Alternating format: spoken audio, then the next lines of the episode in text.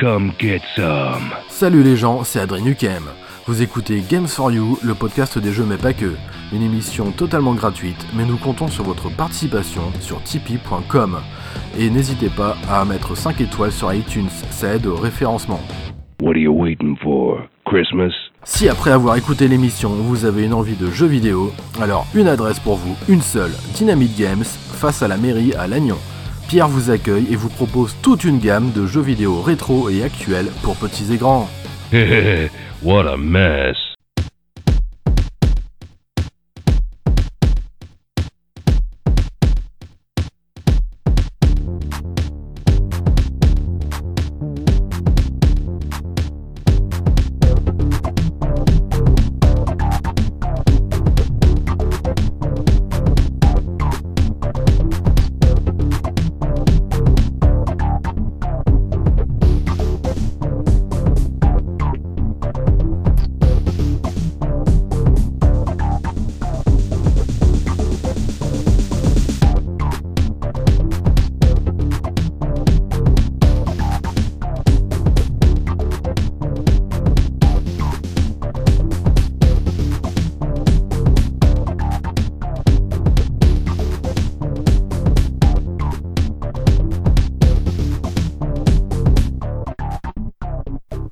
À toutes et à tous et bienvenue dans cet épisode 27 de Games for You, le podcast des jeux mais pas que.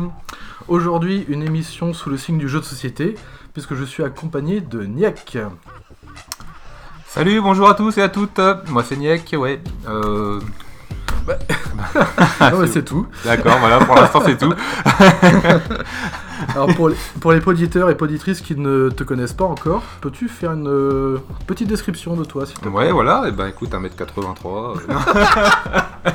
non, non, bah voilà, principalement joueur euh, de manga, lecteur de jeux de société ou l'inverse. Et animateur aussi de, jeux de société avec notamment les Space Cowboys, gros joueur dans une asso du côté de Pleu Daniel, l'association Grimoire. Euh, voilà, j'aime bien jouer, jeux vidéo évidemment aussi, euh, jeux en tout genre, dès que je peux, euh, je joue. D'accord, tu participes euh, à pas mal de salons aussi Ouais, pas mal de salons où j'anime, ou alors j'y vais en, en tant que joueur, ou alors en tant qu'animateur. D'accord. En France, en, l'occurrence souvent à Cannes, à Paris, beaucoup en Bretagne, et puis à titre personnel à l'étranger aussi. Ok, Ouais. très bien. Donc c'est un monde que tu connais plutôt bien maintenant? Ouais, commence à avoir un bon petit réseau, euh, connaît des gens, voilà, c'est plutôt sympa, des amis qu'on a pl- plaisir de retrouver à chaque fois, c'est bien, ouais. Ouais, c'est très enrichissant en plus. hein. Ouais, En plus des, des jeux de société, c'est aussi pas mal de gens que tu que, bah, Bah, que qu'on tu apprends à qu'on connaître. croise, ouais, Ouais, qu'on croise, qu'on ouais. recroise, qu'on a plaisir de.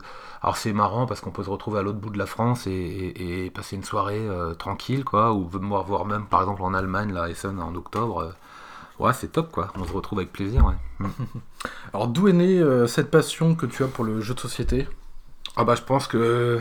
Allez, on est né en 1980 à peu près, hein Ouais, On doit avoir Ou- quoi, ou- deux ou- ans d'écart ou tout pile.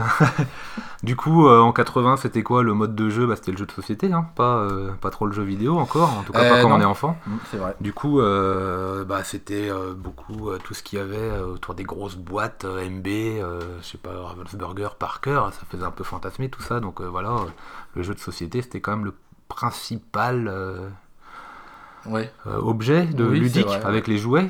Et puis après, il y a eu les jeux vidéo, mais enfin, Mm. d'abord c'était ça quoi. Alors avec le renouveau des jeux de société modernes euh, dans les années 2000, euh, ben, je m'y suis intéressé un petit peu. Alors j'essayais pas trop, pas trop. je me disais ça, ça va être, ça va être un gouffre, ça va pas être possible. Je joue mes études, il faut que tu bosses tout ça. Et puis bah, petit à petit, euh, je m'y suis remis avec des jeux, les jeux que j'avais d'époque. D'accord. En essayant de pas trop toucher aux jeux modernes, toujours pareil, mais ça va être un gouffre financier. Puis finalement, non, je suis retombé dedans, j'ai craqué. hein, j'ai pas du tout fait mon Obélix. hein, j'ai- plongé dans la marmite et puis rebelote. D'accord. Du coup, avec toi, Niek, euh, on a concocté en- ensemble une émission. euh, une émission qui est vraiment, là, pour le coup, sous le signe du euh, jeu de société. Du coup, on a des news, on a une preview de Luigi's Mansion 3, on a Unlock, qui est justement un jeu de société. Voilà. On a carrément un dossier jeu de société.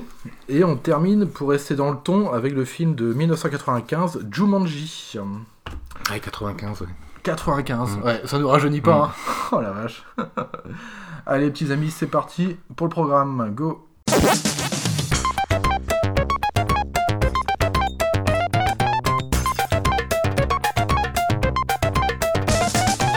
Alors, première news.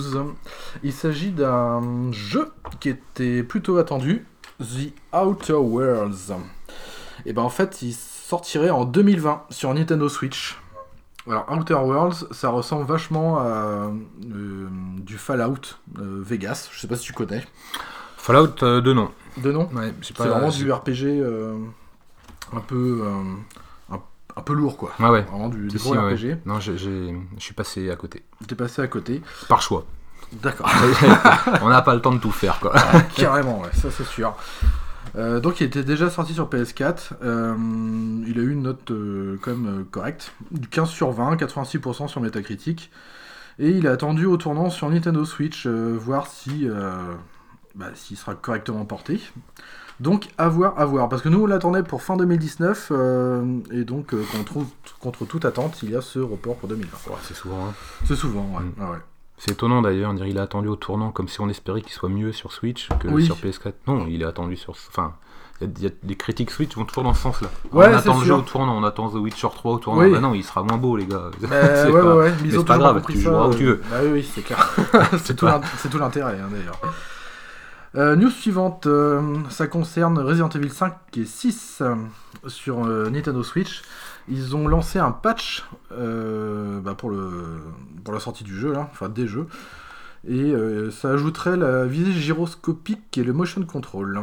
Alors moi, personnellement, j'avais utilisé ça sur le- l'excellent Resident Evil 4 sur Wii. Ouais, c'est ça, ouais. Ouais, terrible. C'était génial. Ouais, ouais. La visée à la Wiimote, c'était une tuerie, quoi. Je crois que j'ai pas touché un Resident Evil depuis, Depuis ça depuis le 4. Ah ouais Et je crois que si je rejoue à un, c'est au 4. hein.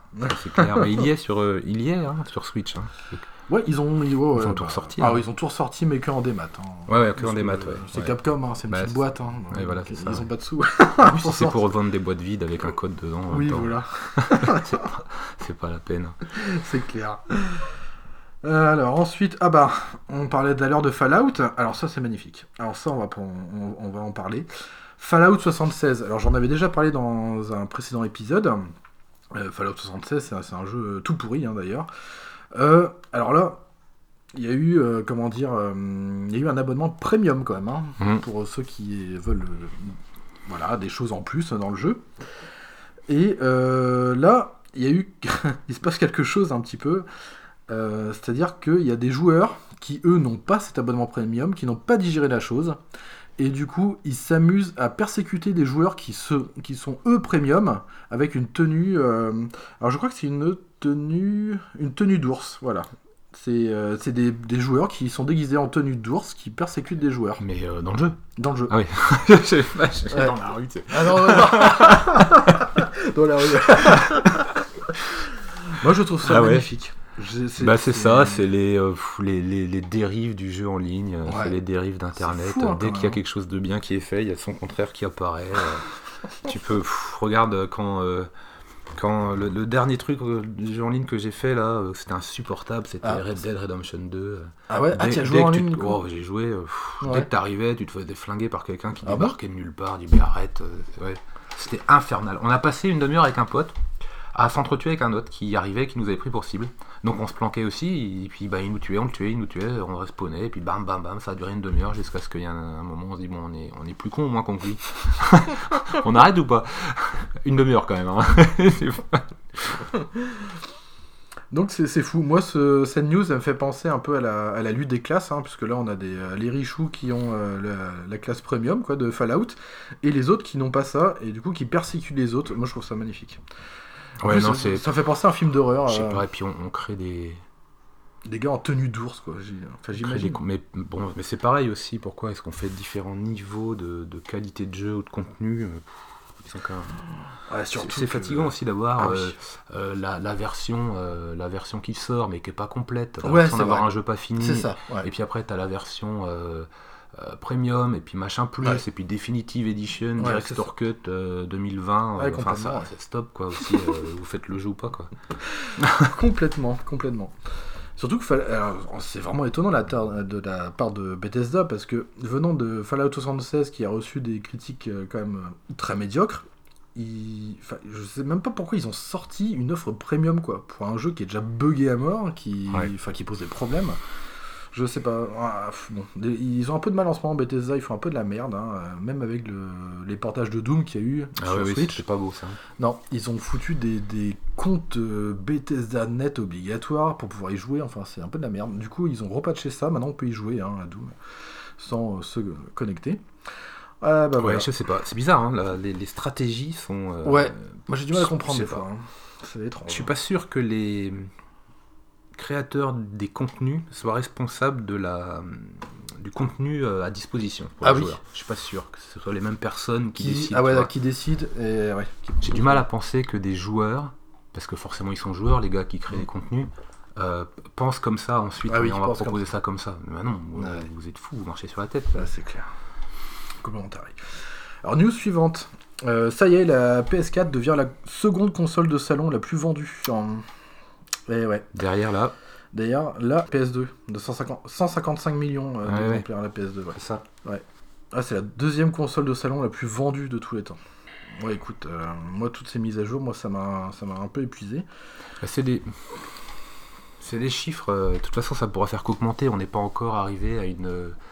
Toutes les générations jouent pas encore. C'est-à-dire que nous, on est Oui. la première génération de joueurs, Mhm. jusqu'à ceux qui ont les, 40. années 75, 40, 50 peut-être. Ouais, ouais, ouais. Et, et tant qu'on n'aura pas euh, des générations de joueurs de, de 5 à, de 7 à 77 ans pour Ah résumer, oui, oui. eh ben, les chiffres sont, sont encore en train d'augmenter, puisque euh, Mm. pour l'instant ça couvre pas euh, toutes les générations. Oui, c'est sûr. Alors que nous, quand on va arriver à 60 ou 70 ans, il y a des chances que je joue encore. Ouais, oui, oui. Et donc les machines, je vais les acheter. Ouais, bah oui. Mais voilà, donc c'est des chiffres qui, qui augmenteront encore. Quoi. Il faudrait voir par rapport au nombre de, de nouveaux joueurs. Si, Ouais, c'est ça. voilà. Ouais. Ouais, parce que tous ces chiffres, euh, comme tu dis, c'est bon, à mettre, euh, c'est à creuser, quoi. Bah, dans les années 80, la NES était pour les enfants. Oui. Mais si 90% des enfants avaient la NES, c'est énorme. Bah ouais, ouais. Alors que maintenant, la, P- la- bon, on va pas dire PS4 pour les enfants parce que euh, c'est pas trop le public, Mhm. mais en admettant que la, la Switch euh, touche un public jeune, Ah oui, ouais. il y a peut-être pas 90% des enfants qui l'ont. Quoi. Ouais, c'est vrai. Et du coup, c'est tout c'est voilà, bon, je sais pas, c'est Mhm. C'est évidemment il y a plus de machines fabriquées, plus ça s'est démocratisé à fond, mais euh, proportionnellement euh, au niveau ratio, je sais pas si c'est mieux ou pas. Ouais. Bon, ça rapporte de la thune, ça, y a pas de problème. Ah oui, ça là-dessus, ouais, carrément. Alors, news suivante, eh bah, tiens, on passe un peu du côté de chez Nintendo. Il s'agit de Shigeru Miyamoto, qui a été récompensé au Japon. hein. Bon, vous savez que c'est le père de Zelda, de Mario. Euh, il a aussi été Le déc- boss quoi. Ouais, c'est- ouais, carrément. Il a été décoré chez nous quand même en 2006. Euh, il, a, il a été médaillé des arts et des lettres. Alors là, euh, au Japon, euh, bah, il a été récompensé en tant que créateur. Et il a eu le prix du mérite culturel. Voilà. Alors il n'y a pas eu que lui, hein, il y a eu, il y avait 20 autres personnalités. Mais donc évidemment, quand on a vu que c'était Miyamoto, trop bien et tout. Donc voilà, et il a reçu son prix le 5 novembre dans un hôtel de luxe Tokyo. Après, c'est mérité, je pense, quand même. Oh bah par rapport à tout ce qu'il a fait, créé, euh, inventé même, parce Ah qu'il a inventé le jeu vidéo en fait. Hein. Ah ouais, enfin, il a inventé. Et puis il a même redonné un second souffle lors du passage à la 3D, quand même. quoi. Il- il- mais oui, Ah, il non, mais il 64 a- et tout. c'est quand même fou. Non mais c'est fou, il a, il a inventé l'open world, hein, parce que le premier Zelda, euh, Bah là, oui. tu débarques, tu sais pas où Ouais, aller, c'est euh, hein, du hein. délire quoi. Là, carrément. il est super balèze, euh, enfin moi gamin quand j'y ai joué je comprenais rien, Euh, en plus il n'y avait même pas de sauvegarde, il fallait tout refaire, je suis perdu là-dedans, c'était ouf quoi. Bah ouais, ouais. ouais. Ouais, c'est un sacré monsieur. hein. Tu vois, c'est, enfin, tu vois le premier Mario, où le premier ennemi c'est un champignon, on te dit pas ce qu'il faut faire, Ouais. mais comme il a une tête de champignon un peu ronde, tu te dis je vais sauter Ah, dessus, ouais, et bah ça. tu sautes dessus, c'est un truc de fou quoi. ouais, ouais. C'est- Tout est pensé là-dessus. hein. C'est... vraiment fou quand même. Euh, un petit mot sur Death Stranding euh, qui, est, euh, qui est sorti, qui est un simulateur de, de livraison de colis. Qui... Je sais pas encore. J'ai C'est, pas- c'est assez étrange. hein. C'est un jeu qui, de, qui plaira pas à tout le monde, je pense. Euh, il faut savoir qu'il y a. euh, Bah, on a affaire à un vrai auteur de, de, de Ah, ça, déjà, de oui. Un vrai. Ouais. Il y en a pas beaucoup. Non. Enfin, Je trouve qu'il y en a plus Ouais. beaucoup. Il y a les grosses franchises. À part ça, chez les indés, euh, il faut voilà. peut-être creuser Chez les indés, Ouais. oui, mais on les. Enfin, Oui, je pense que c'est un marché qui arrivera Oui. encore plus tard. Euh, cette vraie Mhm. notion d'auteur. Et du coup, euh, ça plaît ou ça plaît pas. Euh, moi, j'aurais tendance à aimer euh, les œuvres de ce monsieur, mais Ouais. euh, pas toutes, mais globalement. euh, Ouais. Alors celui-là, Death Stranding, je sais pas encore où, où je vais aller. Je l'ai pas encore.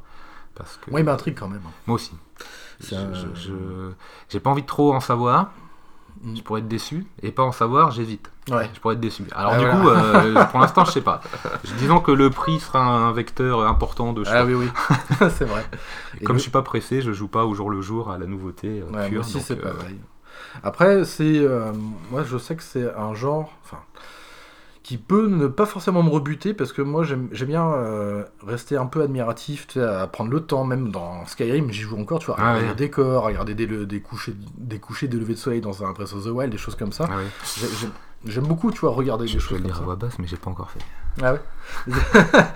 et là, Je le Walking. Simulator, je me suis dit pourquoi pas, à voir. Et là, ce que je voulais dire, c'est que vous savez que euh, donc euh, Kojima a reformé une équipe depuis son éviction de chez C'est Konami. ça Voilà. Et là, sur ce Death Stranding avec Norman Reedus, vous savez, le petit Daryl de Walking Dead. Mm, mm. euh, alors, il n'est pas seul aux commandes, Kojima. hein. Il n'y a pas que lui et, sa, et son entité, son entreprise qu'il a, qu'il a créée. Il y a aussi une so- 70 employés de Guerrilla Games qui ont bossé dessus. Ouais, tout à fait. Alors Guerrilla Games, c'est pas n'importe quoi, hein, quand même c'est du Killzone. Généralement ils sont tout le temps là à, à l'aube d'une nouvelle console de Sony, C'est pas que. pas que. Et puis ils ont fait comme des gros trucs. euh. Horizon. Voilà, euh, par exemple. Voilà, Horizon Dawn, C'est quand même bien top. qui est quand même bien top. Euh, donc voilà, c'est pour dire que. euh, Pour un studio qui avait jamais fait dans le genre, j'entends. hein, Ah oui. C'est du gros niveau quand même ce jeu. Parce qu'il y a. Ouais. On lui a reproché en plein de trucs. On reproche toujours plein de choses au jeu. Ah, mais de toute façon, on- on mais les taille, gens sont hein, jamais contents, Ah de oui, toute ça, façon, Ça, ça, on allume euh, toujours très vite, très ouais, bien. ouais. On, on oublie souvent les qualités et euh, les, les points positifs dans un jeu. hein, donc, euh, bon. Alors, euh, ouais, ça a souvent été comparé comme un peu le Zelda de la PS4, Horizon. Dans Oui. son dé, je- un peu dans, globalement dans son monde ouvert, tu vois. Enfin, Ouais, pourtant j'y vois pas beaucoup de. ouais, de, similitudes mais- peut-être, non Après, je sais pas, c'est un jeu que j'ai pas, en- j'ai pas fait encore, donc. euh, Ah, moi je l'ai. J'ai adoré. Ah ouais. J'ai vraiment adoré. Puis les musiques sont. Les Folle décors sont, sont- Ouais, ouais, Ouais. non, vraiment, c'est top. hein. Franchement, euh, pour, pour une première licence et se lancer dans un, Ah, c'était casse-gueule, hein, jeu quand d'aventure, alors que Ouais. tu fais du FPS Ouais, bien, bien, si- bien SF, tout Ouais, ça, euh, tu bien changes, gris, tu passes du coq à l'âne, ouais, euh, c'était costaud et c'est là il fallait en avoir et Mm. c'était bien géré. Bien joué. Moi j'ai hâte de voir la suite. hein. Carrément. Euh, alors, petite news euh, concernant la Switch, elle a dépassé les 41 millions. Ah ouais, ça cartonne. Voilà. Alors, euh, Nintendo maintient son objectif. hein. Euh, le, le trimestre, euh, le trimestre, voilà, qui est, euh, qui est clos euh, au 30 septembre, là, euh, bah, écoute, a affiché des chiffres euh, qui restent pour Nintendo, c'est leur ligne directrice. hein. Ils sont, euh, ouais, je crois que c'est un peu près ce qu'ils sont. Ils sont un, un poil en dessous de ce qu'ils ont prévu. Ouais, non, il me un semble poil qu'il y y a un petit, il y a, pas grand chose, mais il y a, Non. ouais. Bon, il y a un enfin, petit truc. Ça cartonne quand même. Et là, bah, justement, moi, c'est un produit que j'ai acheté qui est tout nouveau. je l'ai depuis 3-4 mois. J'ai attendu. euh, Ah, tu, tu as la Switch J'ai pas acheté à sa sortie. Ah oui, d'accord, J'avais pris. euh, alors, comme je disais, hein, je suis pas un joueur pressé. Donc, la PS4, je l'ai pris en 2017. Je crois qu'elle est sortie en 2014. Ouais, je crois aussi. Et j'ai pris la PS4 euh, 15 jours avant la Switch. Ah oui, que la oui. Switch sorte. Ah oui, d'accord, Ouais. ok. Avec Horizon Zero Dawn, justement. Ah oui, justement, ouais. Ils avaient Et- fait un pack là-dessus, c'est ça? Euh, non, non, Non, j'avais un pack avec euh, Euh, un truc dégueulasse, euh, No Man's Sky, et. Ah oui, c'est vrai. ouais, je, sais pas. Et, euh, et, et, euh, comment Blood, euh, Bloodborne. Ah ouais, c'est Et des écouteurs aussi. Ah ouais Des écouteurs à 50 balles, ouais, euh, Ah bon qui, qui étaient nickel. Franchement, qui sont nickel. Ah ouais D'accord. Et par contre, faut les charger. Tu peux parler, ils ont un micro et tout. Il faut charger les écouteurs. Ouais, ça c'est zéro par contre. Du coup, j'ai un casque à 10 balles et j'ai pas besoin de le charger. C'est très, bizarre très de, de Ouais. recharger les écouteurs. D'accord. Mais voilà, c'est euh, la Switch, et donc je l'ai pris, euh, prise euh, il y a en début septembre là. C'est pour ça que j'ai pas encore fait Breath of the Wild. J'ai- j'ai- je veux pas commencer par ce jeu, sinon je vais avoir peur de pas faire les autres. tu vois Donc j'ai j'ai fait un petit Mario Odyssey, petit Link's Awakening, Luigi Mansion, Ouais, voilà. et Zelda va arriver euh, quand ce sera bien l'hiver, en février peut-être, un truc comme ça. Surtout que tu connais euh, les, les précédents Zelda avant Ah oui. Breath of the Wild. Ouais, ouais, ouais. Ouais, donc vaut mieux que tu attendes pour Breath of the Wild parce qu'ils vraiment ils, ils remettent tout à plat quoi. Oui, oui. Bah j'ai. f- On la chance d'avoir des jeux à emprunter à la médiathèque ici, un Ah peu. ouais. Donc je l'ai essayé sur Wii U un petit peu. Ah J'ai d'accord. fait euh, 3-4 heures, mais bon, grosso modo, j'ai fait que découvrir les principes de base parce que manifestement, euh, tu sens que l'aventure elle est, est grande, le monde est grand. Et là, j'étais cantonné dans un petit endroit. euh, Mm. Mais ça m'allait, j'ai eu le temps de me dire, ouais, bon, c'est bon, faut, faut y aller là. Surtout que Breath of the Wild, c'est assez fou parce que il te propose un gigantesque monde. Mm. Mais c'est à toi en fait de voir si le jeu pour toi va durer euh, 30-40 heures Ouais, ou alors c'est- euh, c'est 100, c'est toi qui euh, fais ton 50. aventure, quoi. Tu, tu le sens vraiment bien, tu le sens comme ça, ouais. Ouais, carrément. ouais. C'est vraiment novateur. Euh, je reviens un peu à cette news euh, au niveau de la Switch. Euh, c'est vrai que Nintendo comptait fortement sur la euh, Switch Lite pour dynamiser les, les ventes. Ouais. Ce qui est en train de se passer, hein, justement. Ah oui, Ouais. j'avais cru comprendre que c'était pas aussi bon que ce qu'ils espéraient. Ou alors que c'est en France peut-être? Bah, Moi j'ai ma grande là qui m'a dit, elle a vu la pub, Ah, mais la Switch Lite, on peut pas la mettre sur la télé? Non. Je dis bah non. Mais pourquoi ils appellent ça Switch? Oui. Ah, Ah, ça, c'est un problème. Bah, ça. Parce que c'est devenu un nom de franchise Ouais. plus qu'un produit euh, technique. Ça, pour moi, c'est un problème. L'idée que la Switch s'appelle Switch, c'était c'était- Bah, même pas un nom commercial, c'était euh, Oui. Bah, vraiment le, côté principe. technique du Ouais, truc. Quoi. Mm. Et là, ils en font une franchise. Alors l'avantage, c'est que je pense que pendant des générations, on va avoir des jeux qui marchent sur tous les produits qui vont Ah oui, sortir. ouais. Mm, Ça, c'est quasiment sûr. Après, euh, peut-être que les moyens techniques font que les jeux seront plus ou moins beaux. Ouais. À mais voir, bon, ouais. Si on n'a plus besoin de. Mm. Si on n'a plus besoin de changer de machine sans arrêt, c'est pas mal aussi, quoi. Ça permet de voir venir. Oui, oui, oui, oui. Parce que là, euh, là on est à, à 3 Switch hein, quand même. hein. On a eu la Ouais. première Switch. Voilà, la, Après, une autre- la 1.5, Ouais, je sais pas. Ouais, c'est pas, bah, pas une 2. Hein. Voilà, Enfin, avec euh, bon. un c'est celle que j'ai, moi. Ah oui, d'accord. Manifeste... Enfin, la batterie a l'air de bien tenir. Ouais. ouais. Ouais, c'était ça. hein, et la- un la écran a vocation, priori, mais bon, j'ai pas pu comparer, mais a priori un peu plus lumineux ou un peu Lumineux, moins ouais, agressif. euh, D'accord. Ouais, il y a eu un truc, un lissage des teintes, je crois. Mais bon, je peux pas, euh, Oui. je pas comparer. Mais en tout cas, là, elle est, elle est très très bien. Je suis vraiment content. De toute façon, les produits Nintendo, euh, je me pose pas trop la question en général. Ok. T'as pas eu de problème, genre le, le problème du, du drift là Non. euh, Non, non, non, non. Ok. Mais je sais pas, je joue peut-être pas comme un comme un bœuf aussi. Je sais pas.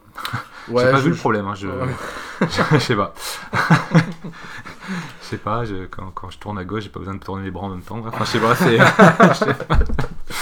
Donc c'est bon pour toi, t'as aucun souci avec la Switch en tout cas. Non, non, non, c'est très bien. Je suis vraiment content. Ouais. Ok.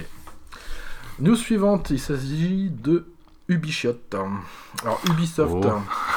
c'est- y a un C'est- parti pris là. Euh, alors Ubisoft, ils ont un petit peu morflé en fait. Au niveau des, hum, des bénéfices là. Et oui. Eh ben oui, parce qu'il y a de bonnes petites chutes de bénéfices avec la sortie de Ghost Recon Breakpoint. Parce qu'il s'est pas vendu aussi bien en fait, le Ghost Recon. Et le Wildland, c'était bien vendu? Ou alors Oui. c'est euh, sur la durée? Euh, non, le Wildland c'était plutôt bien. hein. Mais le Breakpoint, euh, Moi, j'y ai, j'y ai joué parce que le mode en ligne nous bottait vraiment bien. ouais. C'était vraiment sympa. Et puis tu pouvais, euh, l'avantage, le, vraiment le gros avantage que j'ai pas retrouvé sur. Peut-être que je vais me faire taper dessus en me dire, mais si, il y a celui-là, il y a celui-là. Mais le gros avantage que j'ai euh, trouvé sur ce jeu, c'est que tu jouais euh, ta- ta partie solo. Et quand tu te mettais en ligne, tu pouvais repartir. euh, ça faisait quand même progresser euh, tes, tes parties solo si tu. Ah ouais, euh, si tu joues ouais. en coop Ouais, ouais, si tu ah ouais, faisais des missions que tu n'avais pas fait, ça les débloquait aussi. quoi. Ah Tu pouvais refaire aussi dès que tu avais déjà fait, mais ça pouvait débloquer celles de tes partenaires s'ils n'avaient pas, Ah, s'ils pas fait ça. Et ça, c'était top. quoi. Franchement, euh, du coup, tu Ah, pouvais, bien tu pouvais arriver, toi, euh, blindé, et tu avais déjà fait un lieu. et- Enfin, c'était mortel. quoi. Moi, je trouvais ça vraiment bien. D'accord. Ouais, de, de ce- cette liberté, euh, ça, c'était vraiment agréable. Puis alors, les bugs. J'ai des bugs sur celui-là. Pris en capture. Oh, mortel. Mor- Merci Ubisoft, quoi. Franchement. euh, Ubisoft et, Et les bugs, euh, J'en ai quand même un où je passe en voiture. Tu vois plein de voitures alignées. Donc moi, je viens de terminer ma mission. Je vais tout faire péter. Parce que de toute façon, tu fais tout péter. C'est pas autant que dans Just Cause, mais enfin. Et. euh, Ah oui, moi, le furtif, euh, non. C'est fur- furtif à la grenade, quoi. Et donc, tu vois cinq voitures alignées sur la route.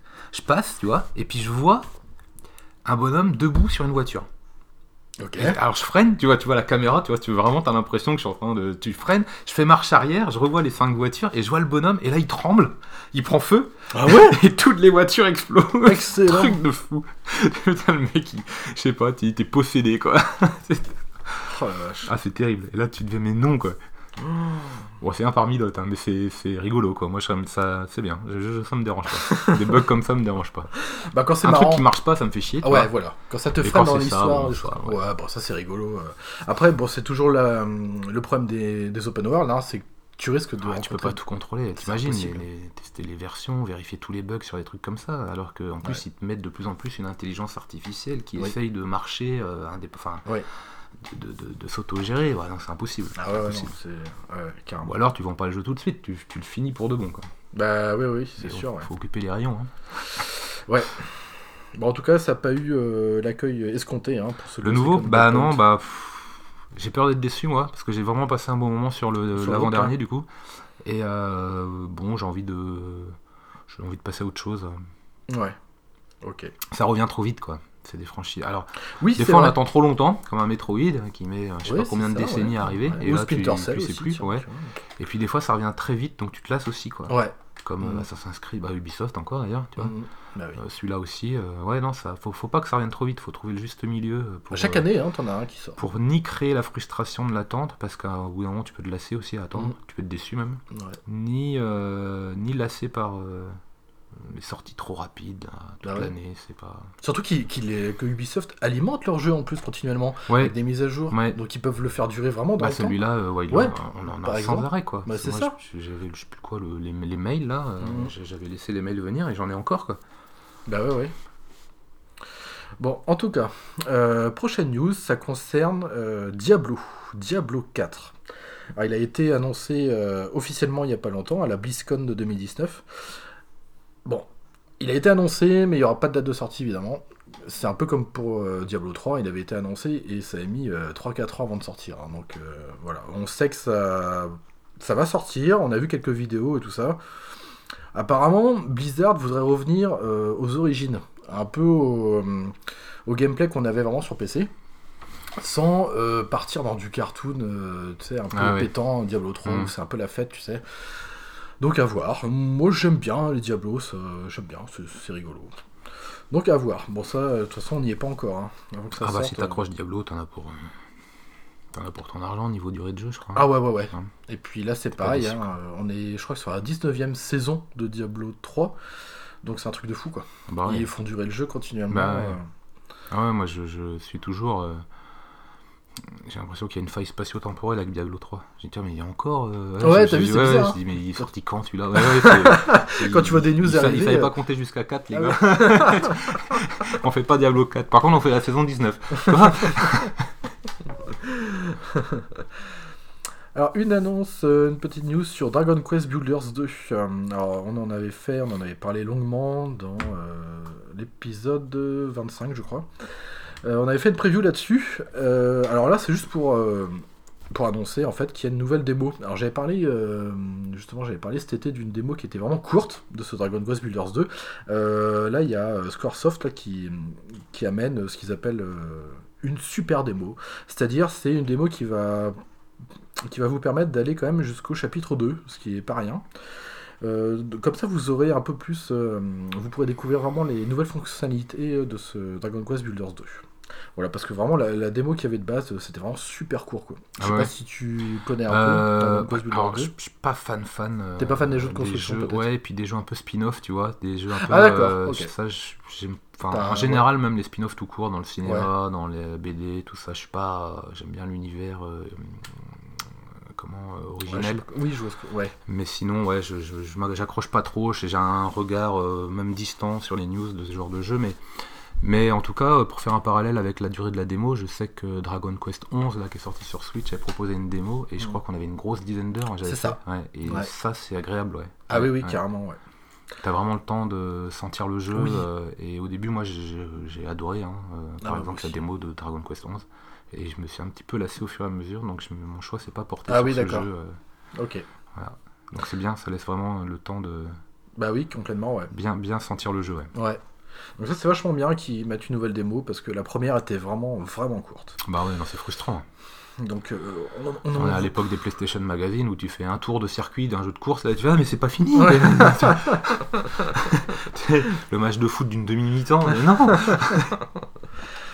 Parce que la première démo, en fait, c'était, euh, vous aviez rien le temps de faire, quoi. Vous, vous pouvez même pas savoir ce qui avait été apporté en termes de contenu et euh, de modification de gameplay dans ce deuxième Ouais, opus, qui était lui pour le coup très attendu au tournant. Vous savez que Dragon Quest Builders 2 apporte enfin une dimension multijoueur Mhm. qui est vraiment beaucoup plus importante que le premier. Euh, la vue FPS, le fait de pouvoir courir, enfin il y a beaucoup d'améliorations, mais ça malheureusement vous pouvez pas euh, vous en rendre compte avec la première démo. Et, et c'est dangereux d'ailleurs parce que si t'as une démo qui te met pas en avant ce que t'es censé avoir ça. apporté de neuf, tu te dis bah oui. en fait c'est mal fait, bah c'est- oui, ça vaut pas le coup quoi. Donc euh, non, Euh, ouais, faut y aller. Hein. Si t'as Ouais. des nouveautés, mets-les dans ta démo quoi. C'est clair. Donc heureusement qu'ils ont euh, rectifié le tir. Euh, là, on retourne un peu sur la Switch avec le, bah, ce que je te parlais tout à l'heure, le Joy-Con Drift. Ah oui oui. Alors, euh, ça a pris de l'ampleur. hein. Ça a pris tellement euh, d'ampleur que l'UFC Que Choisir maintenant met en demeure Nintendo. Alors, il les accuse d'obsolescence programmée. Alors, moi, j'ai un peu de mal avec Bah, ça. en même temps, ça, ça, ça veut dire que ça se détériore au fil du temps. Manifestement, moi, ce que j'ai lu, c'est que ça se détériore tout de suite. Donc, c'est même plus de l'obsolescence. Ouais. C'est un défaut de fabrication. C'est un- ouais. Je sais pas. Moi, Moi, je l'ai pas eu. Hein, et j'ai déjà, j'ai déjà euh, pas mal d'heures euh, Oui. sur Switch là. Ouais. Euh, à vue de nez, je dois être à 300 heures facile. Ah, j'ai aucun problème quoi. Et je pense que. Enfin, j'ai senti aucun défaut quoi. D'accord. Je sais pas.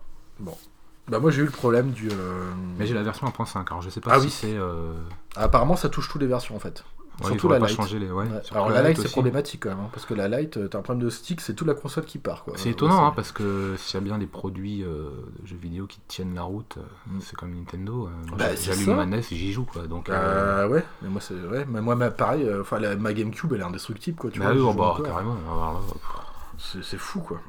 Donc euh, ça fait un peu chier euh, et j'ai l'impression que Nintendo ne... a du mal à rectifier ce problème là. Enfin c'est étonnant, c'est comme un stick quoi. Enfin, j'ai Ouais, mais je- je- j'ai j'ai pas, j'ai pas vu, euh, j'ai j'ai pas vu, Ouais. j'ai pas, j'ai pas été chercher l'info non plus. Enfin, j'ai- j'en ai entendu parler, mais j'ai pas vu de vidéos, de d'images de ce qui se passait exactement. Je, je sais pas. Il y a des gars qui se sont plaints là, j'ai vu Ouais. quelques youtubeurs qui disent ouais, j'ai cassé ma Switch, enfin elle est Ah morte. ouais, oui. Bah d'accord, mais enfin tu fais 10 heures par jour. euh, Ah bah oui, ça c'est sûr. À un moment, le truc, il- si, si Ah bah, tu fais en lâcher, deux ans, euh, c'est la, la- voilà, euh, la machine, elle, elle tient pas, quoi. Ah carrément. Bah oui. Ça, c'est normal. Donc à voir pour la suite en tout cas. Euh, ah oui, il y a une petite info là concernant le récent euh, Mario et Sonic aux Jeux Olympiques. Euh, il faut savoir que c'est la fin en fait du partenariat entre Sega Ah. et Nintendo. Il y aura plus de, de Sonic en fait avec Mario dans tout ce qui a trait au jeu. Euh, tu sais tous les trucs de sport. euh, Ah ouais, c'est marrant, ça veut dire quoi Ouais. Donc euh, bon, en fait, Est-ce que Sega a envie de revenir ouais, tout non. seul? Comment? Est-ce que Sega aurait envie de réapparaître? Ouais, peut-être. C'est bizarre, hein, parce que... Hmm. Après, c'était. Bon, moi, je l'ai essayé, là. Il y avait une, il y a une démo en ce moment, je crois. Oui. Trop courte. Ah oui, oui. Ouais, trop courte. Et t'as accès qu'à 2-3 activités, je crois. 3, Ouais, 4, tr- ouais 3-4, dont, euh, Le tir à dont la course, je crois. Donc, euh, je m'en serais bien passé, la course, Ouais. parce que tu sais à quoi ça ressemble. le hein, sort de- track and field, ça existe depuis... euh, Surf aussi, non Euh, surf. Il y a tir à l'arc, ouais, Ah, ça c'est ouais. sûr. Euh, Ça, j'ai bien aimé le tir à l'arc, moi. ouais, surtout que la. Ouais, si, si, c'était Ça pas me mal. penser à, tu sais, Wii Sport un peu, tu sais, Ouais, où ça- tu gères ça- avec ça- le vent. Ouais, tout, tout à fait, la Ouais. distance augmente. Ouais, c'est pas ça, mal. Moi, j'aurais voulu dans la démo qui est le passage à la 2D, euh, qui, donc, Ouais. là, genre, mettez-moi la, faites-moi la, à la limite le 100 mètres, mais proposez-moi le choix entre les deux, quoi. Bah oui, vois. Et là, euh, j'aurais craqué, il va être trop bien. Et on n'y a pas le droit, ça, c'est des erreurs de. Ça, c'est des erreurs pour moi.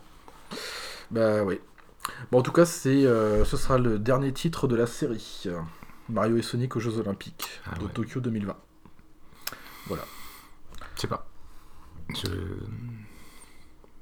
Alors, À voir dans le futur ce qui sort chez Nintendo et chez Sony à ce niveau-là. Peut-être que Sega a d'autres plans en tête, je sais pas. ouais. Alors moi, euh, de la part de, de Mario qui fait du sport, là, moi j'aimerais surtout un Mario Smash Football. Ah oui, Strike, euh, Ouais, ouais, euh, c'était pas mal ça. Ça, hein. c'était vraiment Sur excellent. GameCube, il dépotait Ouais, bien. ouais, carrément. Ah, Je l'ai encore, j'y joue de temps en Ouais, temps. Il y en avait un, il y en a un sur Wii aussi, C'est ça. il me semble. hein. C'était une sorte aussi. de. un peu remaster, non À Mm. moitié, non Ouais, enfin, c'était sensiblement la même chose. Ouais, Ouais, il me Ouais. semble. Donc, euh, ouais, ah bah, à voir hein, plus tard. Moi, je pense qu'il y aura déjà, en tout cas, toujours des, euh, bah, des jeux de sport avec Mario, mais bon. Ah, euh, toujours, de toute façon, Nintendo, je sais pas. si, si les licences autres, si les éditeurs autres euh, ne Mhm. vont pas chez chez Nintendo, c'est parce que Nintendo sort tout euh, à sa sauce en fait. Oui. Et comme ça se vend, toi, toi derrière, t'arrives avec un jeu de foot, tu fais quoi? Ouais, ouais. Tiens, déjà, il y a FIFA et PES sur les grosses machines. euh, T'arrives avec ton jeu d'athlétisme, tu fais quoi? Bah rien, il y a Mario qui court déjà, donc c'est mort, il Bah s'est ouais. vendu. Donc euh, ouais, bah ouais. Mais euh, c'est toujours agréable, c'est toujours l'univers, est toujours euh, sympathique, il y a toujours Oui. des bonnes idées, euh, toujours, euh, c'est toujours coloré. Ouais, j'aime bien, ouais. C'est vraiment rafraîchissant. Et c'était vraiment emblématique aussi ce rapprochement avec les deux héros quand même, hein, deux marques différentes. Mario d'un côté et Ah Sonic. bah quand tu penses que c'était la guerre des cours Ouais. d'école, des collèges dans les années vrai. 90, ouais non, c'est Sonic le meilleur, c'est Mario, nanani, nanana, et paf, on vous sort un jeu en commun. Ouais, carrément. Alors, prochaine news, ah, ça j'aime bien, c'est Google Stadia. Alors, Google Stadia, il paraît que c'est sorti. Moi, ça tombe bien, j'ai vu aucune pub là-dessus, rien du tout. Euh, moi j'en ai, bon gré Ah ouais gré sur euh, YouTube, Ah, d'accord. où t'as. Alors, euh, c'est très ciblé, hein, c'est deux femmes, deux jeunes femmes qui parlent et qui disent Ah, je joue sans manette, sans console, euh, sur le cloud, c'est fantastique. euh. Et elles jouent à un jeu de SF, évidemment, un truc, euh, déjà, ça, il- tous les codes sont, sont vraiment cassés. Après, je sais pas, je trouve la pub, on sait, enfin, je sais pas. Je J'arrive pas trop à, Ah, moi, je- à sentir le truc. euh, je dis, bah très bien, tu joues à un jeu vidéo comme tout le monde.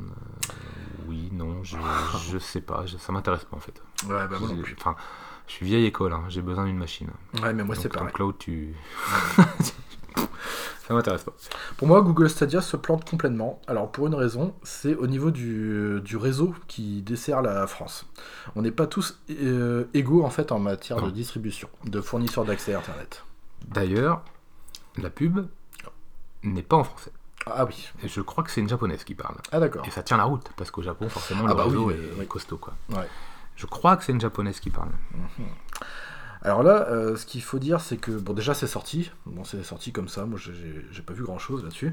Et euh, maintenant, c'est. Alors, ce qui est un, plus- un peu plus inquiétant, c'est que maintenant, ce sont les développeurs qui s'inquiètent. C'est-à-dire que. Bah, on va sur du cloud. Alors, imagine si Google un jour euh, décide Ah bah tiens, bah moi j'arrête, bah je ferme tout. Bah, du coup, toutes les créations des développeurs, bah, c'était que du. euh, Enfin. Enfin, ça disparaît, je veux dire. Bah, ça disparaît, puis toi, tes achats disparaissent aussi, tu les as plus. Et c'est ça Ah, Donc là, euh, à un moment, ça va bien, quoi. Ouais, carrément. Qu'est-ce que t'achètes? Un jeu? Un service? Un- Ben oui. La question se pose. Hein. Regarde, même pour, euh, même pour euh, sur PC, là, euh, euh, Steam, Ouais. il y, a- il y a des problèmes là en ce moment. Et on parle de euh, que faire. Est-ce qu'on reste euh, locataire ou propriétaire d'une Du œuvre qu'on a achetée? Qu'est-ce qu'on peut en faire? Alors là, il y a toute une histoire avec euh, quelque chose de revente, d'un marché de l'occasion Mhm. sur Steam, du dématérialisé. Ouais, enfin, de l'occasion dématérialisée. Ouais, c'est chaud hein, quand même. Hein. Non, bah non. Ah, ils essaient d'y réfléchir. hein. Mais, Mais moi, je- ce qu'on va arriver, c'est qu'on paiera un service, Oui, tu t'achèteras des points, ouais. Et avec ces, tu auras une monnaie, en fait, dans, enfin, j'en sais rien, peut-être, t'achètes pas le jeu, en fait, t'achètes l'accès à un C'est jeu. ça. Et, et c'est l'accès au jeu qui t'appartient, mais pas le jeu. Ouais. Je pense, hein. Bah, moi je vois ça comme ça Parce aussi. que hein. sinon, euh... Mm. enfin, je sais pas. Je- euh, En tout cas, pour Google Stadia, moi je trouve que ça. T'arrives chez un... Ouais. location de voiture, tu loues la voiture, et puis après, il faut louer la clé, quoi. Ok, d'accord. C'est super. En plus, la manette, apparemment, elle est indémontable. Mm. Et euh, alors, il y, a- y des- il y a des gars qui sont amusés à Ouais, essayer de ça, voir ouais. euh, comment c'était foutu à l'intérieur. Indémontable, si elle a été montée. euh, Ah bah, ils, sont allés à la scie, quoi. Bah oui, oui. Parce qu'il n'y a, même pas de pas de vis dedans, il n'y a rien. Bon, à voir, Google Stadia. Et on termine euh, la rubrique news par l'info qui concerne la PS5. Alors, elle sortirait finalement le 20 novembre 2020. 2020 Ouais, pour Encore en novembre, je crois, non C'est souvent, non Hein C'est souvent en novembre chez PlayStation, non Je crois que c'est. Mais c'était le cas pour la PS4 aussi, je crois. Ouais, et la PS... Ah, j'ai pas les... C'est dommage. Euh, on va faire une PS2, ellipse, on va faire pause. Ah, on va regarder. La PS2, je crois que c'était en été. Moi, la PS2, euh, j'étais à la fac. Alors, c'est un truc de... PS2. C'est la PS2. J'étais à la fac. Euh, je pense que je l'ai acheté avec SSX. C'était un jeu d'hiver. Je pense pas que c'était euh, en été. Je pense qu'on était aussi euh, en fin d'année. Ah ouais? Ouais. Et alors le truc de fou, c'est qu'il y avait des ruptures partout. Et j'arrive, Ah oui, j'arrive ça, ouais. au, j'arrive euh, en grande surface ici.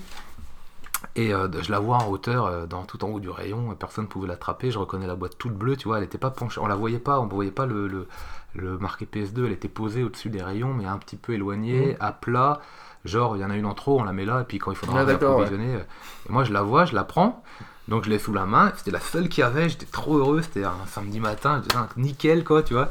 Et euh, j'arrive dans le rayon euh, magazine, j'ouvre le Joypad ou ouais, Ouais, Joypad, ouais. ouais.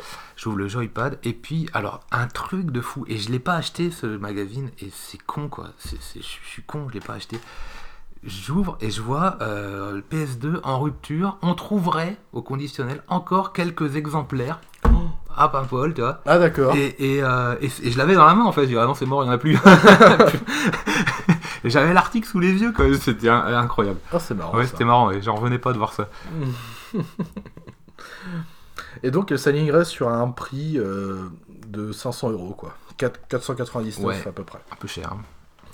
Donc, à voir, à voir. À Ça, voir. Après, si elle lit tous les jeux. Mm. Ouais. Je crois. Hein. Bah, on parle de A rétro-compatibilité. priori, elle, elle joue, elle joue tous les jeux, quoi. Ouais. PS1, PS4 inclus. Carrément? Bah, je crois, ouais. Ça, ce serait un gros truc. Hein. Ouais, ce serait énorme. Ce serait carrément énorme. ouais. ce serait énorme. ouais. Donc, à voir. PS4, Ça, ce serait- euh, j'ai du mal à croire, mais enfin, euh, s'ils arrêtent la production et que les jeux sortent encore, tu- ça veut dire que tu peux quand même acheter les jeux, quoi. Mm, mm. Donc tu peux écouler le catalogue des jeux euh, qui va se terminer. Mais bon, ça me paraît bizarre. PS1, PS2, PS3 déjà, ce serait pas mal. Si Ouais. elle fait PS4 aussi, euh, Bah, bah, moi je revends la PS4 direct. hein. Ouais, bah, c'était surtout PS4 hein, déjà, la rétrocompatibilité. Alors après, à voir pour les anciennes machines comme Elle ferait dis. PS4 euh, Ouais. ouais. Moi, moi je trouve le contraire étonnant. Enfin, c'est euh, c'est le fait qu'elle fasse PS4 qui m'étonne. Ah ouais? Ben, même console sera encore en- dans le marché, tout ça, je, je- je trouve ça bizarre.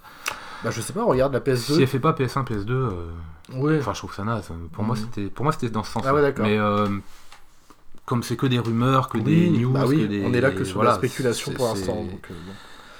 Après, faut voir que la PS2, quand elle est sortie, elle lisait les jeux P- PS1. Ouais, alors. Non. Non, non, non, non. La, P- la PS2 lisait les jeux PS1 Ouais. C'est pas la PS3 qui lisait les Non, jeux la jeu PS2, PS2 mais que la 60 Go, que la Day One Hum, non, non, la PS2, lit- c'est pour ça que j'avais gardé des jeux PS1. Et elle les lissait même. Elle gommait les pixels. Moi, je jouais à Silent Hill, par Mais exemple. euh, la première, première PS2 Ah, PS2, ouais. Ah, Je me rappelle pas, mais Ah des ouais jeux PS1. Ou alors les- c'était tellement différent au niveau graphique parce qu'il y a eu une grosse euh, différence entre PS1 et PS2 quand même. Ah oui, complètement. Moi je crois que j'y jouais plus trop du coup. Ah ouais. PS2, PS3. Ah, PS3, j'avais été, j'ai cru que je m'étais fait arnaquer. Le jour où j'installe ma PS3, alors déjà j'avais une télé cathodique encore, tu vois, et je la branche avec euh, câble Péritel. Et là j'ai des graphismes, je me mets, je mets Uncharted, euh, je me dis oh putain c'est moche quoi. qu'est-ce que c'est que ça, quoi Oh, j'étais dégoûté, je me dis c'est pas possible.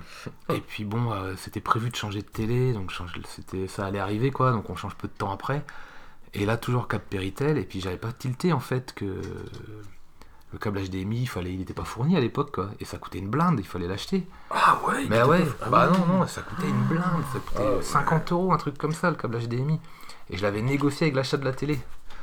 J'avais dit, bon, euh, vous faites pas un prix, euh, vous faites un prix sur la télé, tout ça. euh. et j'avais eu un prix, donc j'avais pris le câble HDMI. Et là, bon, c'était bon, c'était la claque, quoi. Ah ouais. Mais euh, télé cathodique Péritel, PS3, non, non, ça faisait de la PS2, à peine PS2+. Oui. C'était dégueulasse. Franchement, je me dis, non, c'est pas possible. c'est quoi, c'est quoi cette horreur? Et ben voilà, c'est fini pour les news. Et euh, on va passer à la preview de Luigi's Mansion 3. Ah. Oh, cher Luigi. Bienvenue à l'hôtel du repos éternel. Nos équipes sont à votre disposition pour que votre séjour soit inoubliable. La chasse aux fantômes reprend le 31 octobre avec Luigi's Mansion 3 sur Nintendo Switch.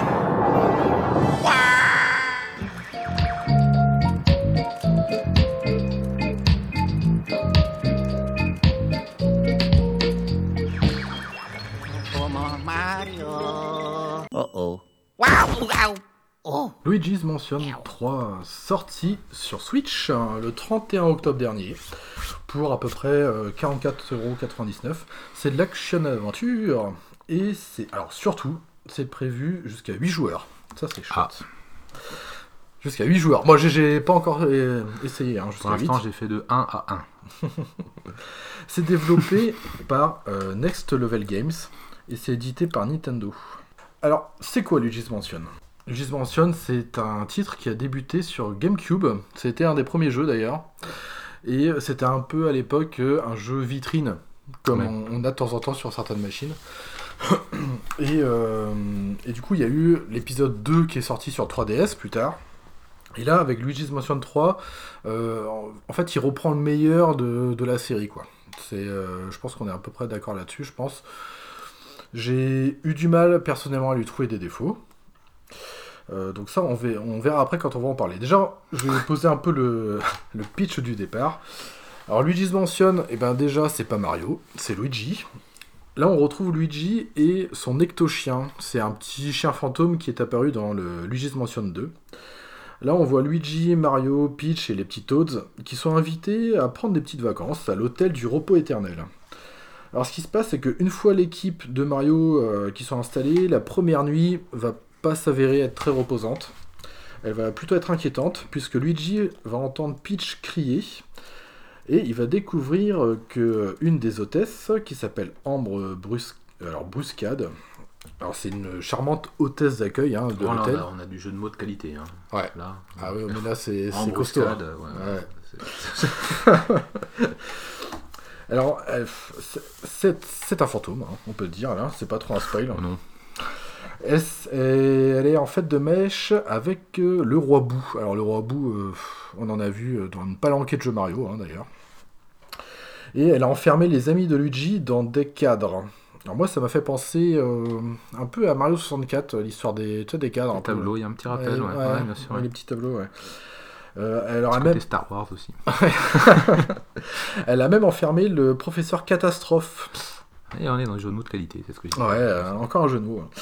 Euh, alors qu'est-ce qui va se passer? Bah, Luigi va, il va partir pour la troisième fois à la chasse aux fantômes pour secourir ses amis, avec l'aide, encore une fois, de son ecto-chien, évidemment du professeur Catastrophe qui va vite euh, libérer hein, au début du jeu, et qui va permettre, euh, comme souvent, d'améliorer un peu son aspirateur à fantôme et ces petites choses en plus. Quoi. On va en parler. On va en parler. Donc, un peu, voilà pour le pitch euh, de ce Luigi's Mansion 3. Alors, personnellement, moi, c'est un jeu que j'attendais quand même beaucoup. Euh, J'avais beaucoup aimé le 2 sur 3DS, et ce que j'attendais le plus, c'était de voir au niveau de l'aspect graphique, parce que c'est le premier Luigi's Mansion qui va être en HD. Oui. Voilà. Et avec cette euh, particularité sur Switch, évidemment, de jouer euh, docké et en nomade. Alors, Luigi's Mansion 3.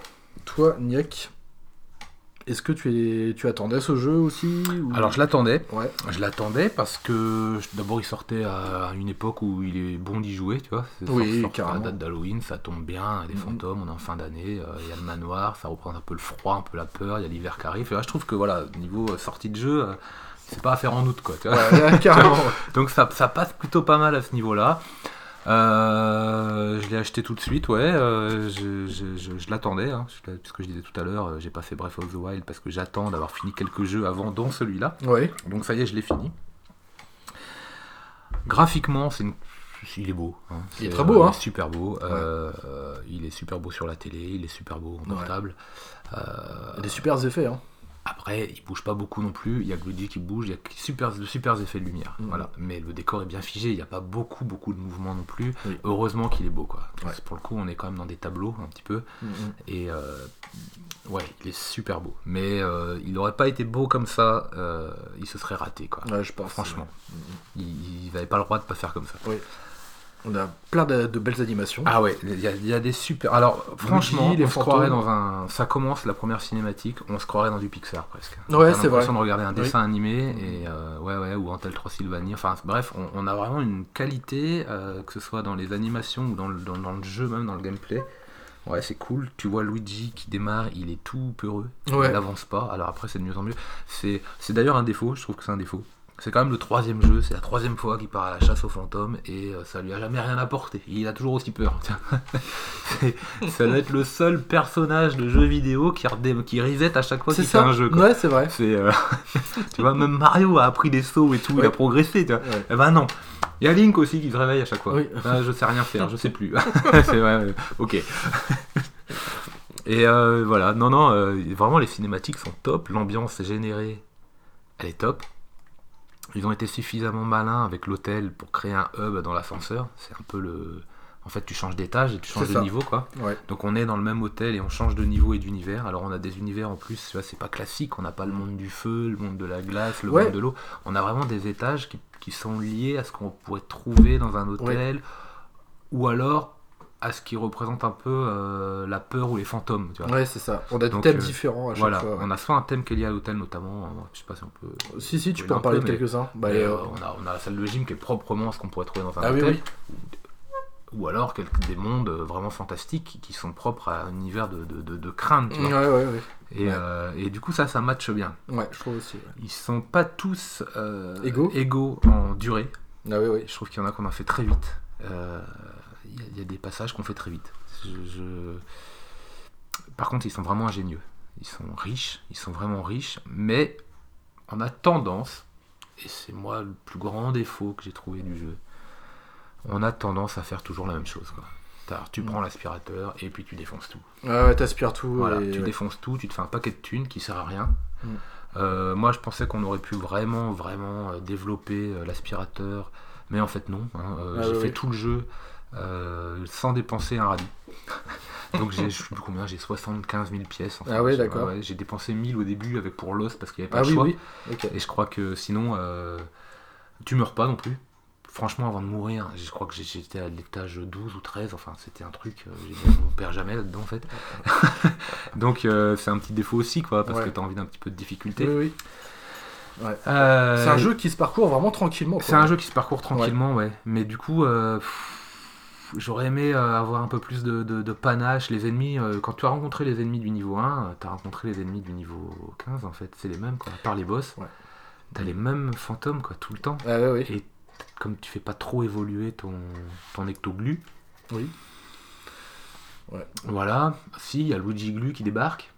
Mm. Bah, c'est bien, ça apporte le- la coopération. Ça apporte une coopération à deux, ouais, j'ai pas essayé. Et tout seul, euh, moi je, trouve- enfin, je trouve que ça apporte rien en fait. Tu, tu traverses une grille, tu aurais une clé, tu l'ouvrais, c'était pareil. Euh, Je, je, je, je l'ai pas senti. euh, c'est une bonne idée, mais je l'ai pas senti exploité au maximum. D'accord. Pas toujours. Oui, je vois ce que tu veux dire, c'est que on a des mécaniques, comme tu dis, qui se répètent, et t'as l'impression qu'il se freine un peu, qu'il a, en- qu'il a envie de, de- se diversifier, de s'émanciper, et ah, tu sais, on le retient dans sa mécanique de gameplay qui est un peu une routine au Bah, fur et à mesure des étages. Ouais, c'est bah, tout le temps, ouais. D'ailleurs, Mhm. c'est ce que euh, je t'ai dit tout à l'heure, je me suis euh, forcé à le finir là euh, pour pouvoir Ah en oui, parler. Et c'est un lapsus assez révélateur, je me suis forcé quoi. Ouais. Et euh, alors je regrette pas hein, de l'avoir fini. Euh, il, est, il est extra, il, il Mhm. est vraiment sympathique, il est vraiment agréable à jouer. Mais euh, tu, tu- tu- tu ne fais pas progresser ton personnage. Quoi. Il reste du début à la fin, hormis qu'il a un peu moins peur dans sa démarche. Ouais. Bah, c'est très linéaire quoi. Oui, C'est vraiment ouais. très linéaire. Même les niveaux qui sont vraiment des super niveaux euh, restent, euh, restent des couloirs. Ah hein. oui. Hein, franchement, on, enfin, on va. Alors c'est super bien pensé. hein. Ouais. Ça c'est Nintendo. Ouais, ils sont vrai. au sommet euh, du level design. Il n'y a pas de souci. J'y suis pas revenu, tu vois, sur les étages quand j'ai fini le jeu. Ah je oui, ne sais pas si on peut d'ailleurs. J'ai pas relancé la partie, mais je pense que je vais pas le faire. D'ailleurs, quand je finis un jeu, Ouais. j'y reviens pas. Je- D'accord, c'est- ok. J'estime que. Même pour les gemmes à trouver. les Ouais, non, non. je- J'aime faire une aventure comme euh, elle doit être euh, du premier jet. Ah oui, d'accord. Et euh, des fois, je peux aller à la quête à des choses et me dire, tiens, j'aime les faire et tout, donc euh, ouais, ça marche. Sinon, je fais, je fais avec ce que j'ai trouvé. Quoi. D'accord. Alors, pour- concernant Luigi, euh, moi, tu vois, j'aime bien ce qui est classique. Là, ça me dérange pas de. euh, parce que c'est vraiment classique. hein, de Ah oui, oui. De toute façon. Oh, bah, mais il s'adresse aussi à un public euh, jeune. Ouais, c'est ça. Mm. Et là, par contre, tu vois, je le verrais bien dans un petit open world. C'est-à-dire, on aurait une sorte de map définie, genre un petit village où tu te balades un peu, tu vois. Là, je pense que ce serait bien de faire évoluer Luigi euh, vers ce peut-être ce système-là, et surtout de faire aguerrir le personnage. Parce que, comme tu dis, t'as l'impression qu'il reset à chaque fois. Bah, alors justement, je me demande, parce que c'est Luigi quand même. Ouais. Et Luigi, c'est pas Mario. Et Ouais. le héros de Nintendo, c'est Mario. Ah oui. Alors, est-ce qu'on peut donner autant de crédibilité à Luigi qu'à Mario? Ah oui. Et des pouvoirs, ouais, il est super cool et tout. Alors, il a toujours été un peu bonnet en fait dans l'histoire, Luigi. Oui. Un peu moins là. Et encore, quand on voit sa démarche et tout au début du jeu, dire non, c'est avec lui qu'on va sauver le monde, c'est pas gagné quand même. hein. tu vois, c'est Dupont et Dupont quoi. Tu vois, le, tu vois, ok, d'accord, il a, Ah oui. enfin. Et je me demande si c'est pas un choix en fait de Nintendo, si ça fait pas partie du cahier des charges, parce que c'est pas Nintendo qui fait le Oui. jeu, c'est euh, Next, Level Games, ouais. Et euh, ça doit faire partie du cahier des charges. Attention, c'est Luigi, et puis les Japonais, ils, ils- veulent bien prêter euh, leur euh, jeu pour, pour, en- pour, les, leur licence pour en faire des jeux, mais Ouais. euh, sous condition, quoi. hein. Ouais, Ouais, c'est carrément. Et je me demande si on n'a pas ça dedans, parce que t'as l'impression quand même qu'on peut pas faire grand chose avec Luigi, quoi. Mm. Finalement, il, il- quoi, Lectoglu, à un moment, on lui donne euh, un faux pouvoir au, au niveau 12 ou 13 là, pour déblayer une porte parce que l'accès est bloqué. Ah oui, Enfin, oui. c'est complètement inutile d'ailleurs, Mhm. franchement. mais- et ça, ça sert à rien en fait. Dans le jeu, ça sert deux fois, je crois. Mais ça sert à rien. C'est- c'est- Mais pourquoi vous avez mis ça, quoi? Alors, ouais, il y a plein d'effets et tout. Là, le machin, t'as l'impression que c'est l'aspirateur. euh, Je vais, je vais aspirer le monde, quoi. Ouais. Ce truc, il est- Mais en soi, ça apporte rien. Mais vraiment Ah rien, oui, quoi. oui, oui, c'est sûr. ouais. Bah, la physique des éléments est quand même bien reproduite. Par contre, hein. ça, ouais. Ah, bah, Mhm. ça, du début à la fin, c'est c'est magique. Ouais. Il y a une espèce de. Même le pas de Luigi est assez lourd quand oui, il marche. tu on le sent, sens, il- carrément, ouais. Même quand il court et tout, c'est pas. Il met du temps avant de courir, tu vois, tu le sens. Ouais, euh, c'est ça, ouais. Il a toujours eu cette espèce de. Dans tous les jeux, hein. Oui. Tu l'as toujours senti un peu plus lourd que ça. Mario. Et bah Ouais. là aussi, quoi. Mais ça, c'est bien. C'est Ouais. ça. Mais du début à la, à la fin, tu fais la même chose. Oui. On- Tu tout- découpes. C'est dans le décor. C'est dans le décor ça. que, c'est, que ça innove à chaque fois. Tu dis, ah non, je peux faire ça, je peux faire ça, c'est Mm. top. Tu as des idées euh, avec, le, avec tout le décor. Tu peux tout faire, tout aspirer. Tu peux. Ouais, ouais. tu- Oui. Il y a des choses super bien pensées. Tu fais, ah, les mecs, ça. êtes trop forts. Mais on fait toujours pareil, par contre. hein. Ça, c'est dommage. Ah oui, oui, oui, oui, complètement. euh. Et les boss Non mais les boss, c'est- des fois moi c'était à s'arracher la tête. Non mais c'est- c'était incroyable. On passe à un, à un moment où as, euh, tu te fais attaquer, aller dans un couloir, tu as 30 petits fantômes, il suffit de les éclairer, de les aspirer tous, il n'y a absolument aucune difficulté, mais rien. Puis il y en a un autre, tu l'aspires, bon bref. Et puis tu arrives au boss et il te fait des trucs, tu dis mais comment on fait Mais tu me dis qu'est-ce qui se passe là d'un coup? Il faut faire quoi pour lui tu vois? Ah oui. et euh, mais non quoi, chier. Il y, a eu- il y a eu- il y a eu- il y en a eu un. Je l'ai fait une fois, deux fois, trois fois, quatre fois. J'ai merde, il n'y a pas moyen quoi. ah, j'ai dû aller regarder quoi. YouTube est ton ami. J'ai dit bon attends, je, je, je pige rien. Et ça, il y a trop un trop grand écart. Ouais. J'imagine un enfant qui joue. Mm. Moi, je pense que les miens ils vont venir, ils vont venir me voir hein, Ouais, ouais. pour ces boss là. C'est pas possible. Ils vont me dire je comprends pas, je sais pas faire quoi. Et euh, Mm. c'est euh, c'est mal dosé au niveau Oui. de difficulté quoi. Tu vois. D'accord, ouais.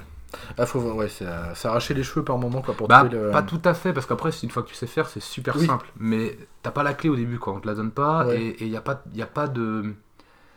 L'intuitivité, elle est pas là, quoi. Ouais. Tu vois? C'est pas dur en soi, mais Oui. si tu sais pas, ben. Tu sais pas, quoi. C'est juste pas possible. Tu peux pas deviner, il y a des trucs, ça se fait- Il y en a eu, moi, je les ai tout de suite. J'ai vu, bon, Ouais. lui, ça, ça c'est clair et net, il va faire ça. Donc, bon, c'est passé. Mais il y en a d'autres, notamment, je sais plus lequel. Je crois que c'est. euh, Ouais, je vais pas trop en dire, Oui, mais oui. enfin, il y en a eu. euh, C'était juste pas possible, quoi. Mais vous me faites chier. D'où, bah, en fait, d'où l'importance de jouer euh, en duo, par exemple. Enfin, Luigi se prête bien à ça, c'est-à-dire euh, euh, que l'enfant joue avec le parent. Je trouve que c'est pas mal. Ouais, ouais. Euh, À moi- voir, hein. Je sais pas si Ouais. Luigi Glou est essentiel sans arrêt. Ah bah tu peux aspirer deux fois plus vite Ouais, des fantômes, c'est vrai, c'est vrai, Voilà. vrai. par exemple. Et bah, moi je trouve que, que c'est bien. On est vraiment dans cette démarche de Nintendo d'accompagner aussi Ah, ça, le, le plus jeune joueur. On l'a vu avec Yoshi Crafted Worlds par exemple, où on peut vrai, jouer à deux. qui est très bien. hein. Ouais, Ça, on a un mode de relax avec le Yoshi qui a des ailes. Oui. C'est plus facile. Ouais. Moi j'aime beaucoup ce- cette démarche en fait d'accompagnement. Bah, T'as euh, euh, même le, le- le Mario euh, Kart 8 Deluxe où je crois que tu, tu peux ne jamais ça. tomber, je crois. ouais, C'est ça, hein T'as des, t'as deux aides euh, ouais. ou trois euh, aides à la conduite. On est aussi dans cette démarche d'accompagnement. Ça c'est euh, bien et ça fait le lien avec ce qu'on disait tout à l'heure au niveau des générations, c'est-à-dire qu'en fait Oui. Nintendo construit ses, ses futures générations. Ouais. Ils savent que les, les parents d'aujourd'hui vont être grands-parents de demain. Oui, c'est ça. Et les grands-parents vont acheter des machines pour les petits-enfants dont les parents n'auront pas voulu acheter de machine. non, t'auras pas ça, ouais, mais t'inquiète, t'auras ça chez papy. hein. Parce que papy, il l'a eu aussi. tu vois Ouais, c'est vrai. Et en fait, ils, ils sont malins. Ils, c'est, Ouais. c'est- tout est déjà joué. Mm. Ouais. C'est pour ça qu'il y aura de plus en plus de joueurs et que les chiffres dont on parlait tout à l'heure Ah oui, oui. seront encore revus à la hausse. Quoi. Mm, C'est clair. Alors Luigi, euh, ouais, bon, on en a dit déjà pas mal de choses. Euh, en- tu disais que Luigi est peureux. euh, c'est vrai que c'est rigolo. On a même une touche en fait sur, euh, une- Ah oui, sur, oui. sur la manette. Ah, Mario. oui, Ouais, ouais, il y, a- c'est il y a ça. trois- il y a deux ou trois touches, non, il fait le même, cha- il fait pas le même à chaque fois, je crois. Si Ouais, Si il change de temps en ouais, temps, ouais, d'intonation je de sais pas voix si les aussi et tout. Ouais.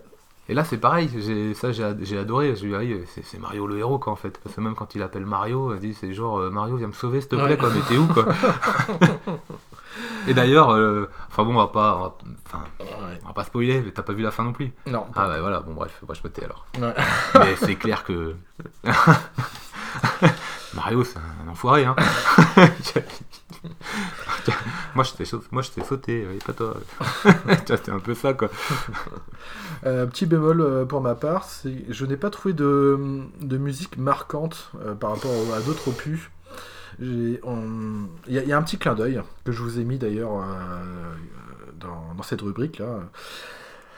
Euh, et franchement, ça m'a un peu déçu. J'ai trouvé les thèmes assez génériques au En- final. bah- et ça manquait d'identité. En fait, en fait l'identité, je crois qu'elle est sans musique. Je pense. Alors, c'est difficile parce qu'ils font un jeu qui est censé faire peur, mais qui s'adresse à des enfants, donc il faut le cartonner un petit peu, il faut que ce soit Mhm. amusant. Il faut pas non plus complètement désacraliser l'ambiance. Mhm. Tu peux pas non plus la rendre effrayante de façon à Resident Evil où tu, tu Ah sens non, les feuilles tout. voler et tout, tu vois. Mais mettre. Mais si tu mets de la musique, tu perds un peu en qualité d'ambiance des, des étages. Ah où, oui, tu vois, avec le bruit des objets et tout, les Ouais. bruits des fantômes. Et du Ah, coup, tu perds un peu aussi, ouais. là-dedans. quoi. Vrai. Et le dosage est compliqué parce que tu as envie de faire peur, mais faire peur à des enfants. Ouais. Il faut pas non plus que ce soit trop. euh, trop cassé Ah oui, ambiance, oui, tu je que- Et ouais. je pense que là c'est un c'est Mhm. pareil je me suis demandé les, bon, les musiques sont pas top top quoi mais ça Mais manque choix, de quoi. thèmes marquants. ça manque de thèmes Tu mais vois tu- est-ce que tu peux vraiment en mettre un quoi? Ouais, je sais pas. c'est euh, Après, on a quand même des sonorités euh, différentes suivant les étages. Ouais, comme ouais. l'étage il y avec. avait- euh, mais il y a- il faut qu'ils dégagent une ambiance Ouais. Envahi par la. tu peux pas mettre par la musique végétation. d'Irette, tu peux pas mettre genre le, le- la musique de Mario Ah oui, non, c'est sûr. euh, Ah oui, les oui. immeubles et tout là c'est Ouais. mortel Mhm. c'est une scène épique quoi Ouais. mais, mais tu peux pas le faire là ou alors à la fin du jeu peut-être Euh, je, je me rappelle pas mais euh, mais non effectivement il n'y a pas vraiment de thème Il y a-. Après, mais bon, il y a sur- même, même sur la page d'écran, il n'y a pas de thème. Tu vois Oui, c'est tu vrai, t'as une petite Mario scénette au euh, début, 3D puis, World euh, euh, où le, son, ouais. moi je l'ai encore en tête là. Oui. Tu vois, ça, ça tu l'as. Le Captain Toad, pareil, t'en as un dès que Oui. ça allume. Euh, Yoshi, pareil, dès que tu le mets, t'as. Oui. euh, Mais là, même pas, il y a, y a un petit son d'ambiance, Oui, mais c'est il n'est pas marquant, effectivement. Bah ouais. Alors je vais parler un petit peu de, euh, des modes multi. Alors, bon, euh, moi j'étais un peu déçu là-dessus. C'est-à-dire qu'il y a eu un... Comment dire euh, Ils ont commencé à faire ça avec le Luigi's Mansion 2, vraiment à démocratiser le mode multi avec euh, le système de la tour hantée, c'est-à-dire Mhm. avec des niveaux générés aléatoirement. Ouais. Et là, je pensais qu'on allait euh, aller vraiment à fond dans cette formule. Et ben, j'ai un peu un drôle de sentiment là-dessus, c'est que ils ont, c'est vrai qu'ils l'ont, euh, amélioré. Ils l'ont amélioré. On peut jouer jusqu'à 8. On a même des, on peut même maintenant faire des équipes avec des duos avec Luigi et Luigi. On a un petit côté Mario, euh, Des- Mario des- Party. hein. Voilà, des petits trucs Ouais. comme ça. Et le problème, c'est que en fait, euh, on ne progresse pas dans ce Non. mode de jeu. On n'y on gagne rien du tout. On ne gagne pas, par exemple, d'expérience ou de, de, on débloque pas d'objets. Il n'y a, pas grand chose en fait qui fait que. C'est clairement les modes multi Nintendo là, euh, bah, depuis que j'ai la, la Switch, le Mario Odyssey où tu peux gagner des pièces. Ah oui, oui. Bon bah o- ok, Mm. voilà. Euh, Link's Awakening avec le créateur de donjon, mais c'est zéro. Enfin, Ouais. enfin, moi j'y- ai pas touché. J'ai enfin, j'ai été regardé, j'ai fait le curieux, mais bah non les gars, euh, enfin je, je comprends pas. Faites pas croire qu'il y a un truc multi, il y en a pas en fait. Ouais, ouais, ouais. Et là pareil quoi. Ouais. Je, la tour et puis les mini-jeux. Oui, euh, c'est ça. En a trois. les hein. mini-jeux, bon voilà, j'ai dit, moi, c'est du Mario Party, en fait, vous les auriez mis dans le Mario Party, c'était pareil, euh, Mm. là ça, ça fait un peu bonus quoi. Alors c'est complètement dispensable. hein. Ah, Oui, oui, oui, euh, oui. Alors la tour hantée c'est quand même sympa, mais par contre c'est super stressant, hein. vous avez 5 minutes pour finir euh, un niveau, Euh, c'est super chaud, moi j'ai rencontré un, un nombre incalculable de bugs, euh, notamment en jouant en ligne. C'est... Ah, le jeu en ligne, l'horreur. C'est pas le réseau Nintendo, c'est pas. Ah c'est pas ça, hein. Ah. Oh putain parce qu'à un moment on a un objectif, c'est trouver des Alors que c'était gratuit, Ouais, ça passait, maintenant tu payes un peu quand même. Ouais. Ah, mais gars, ça passe un peu moins. hein. Ah bah ouais, mais c'est ça va non. c'est- Ah ouais, c'est- non, mais- pas le droit.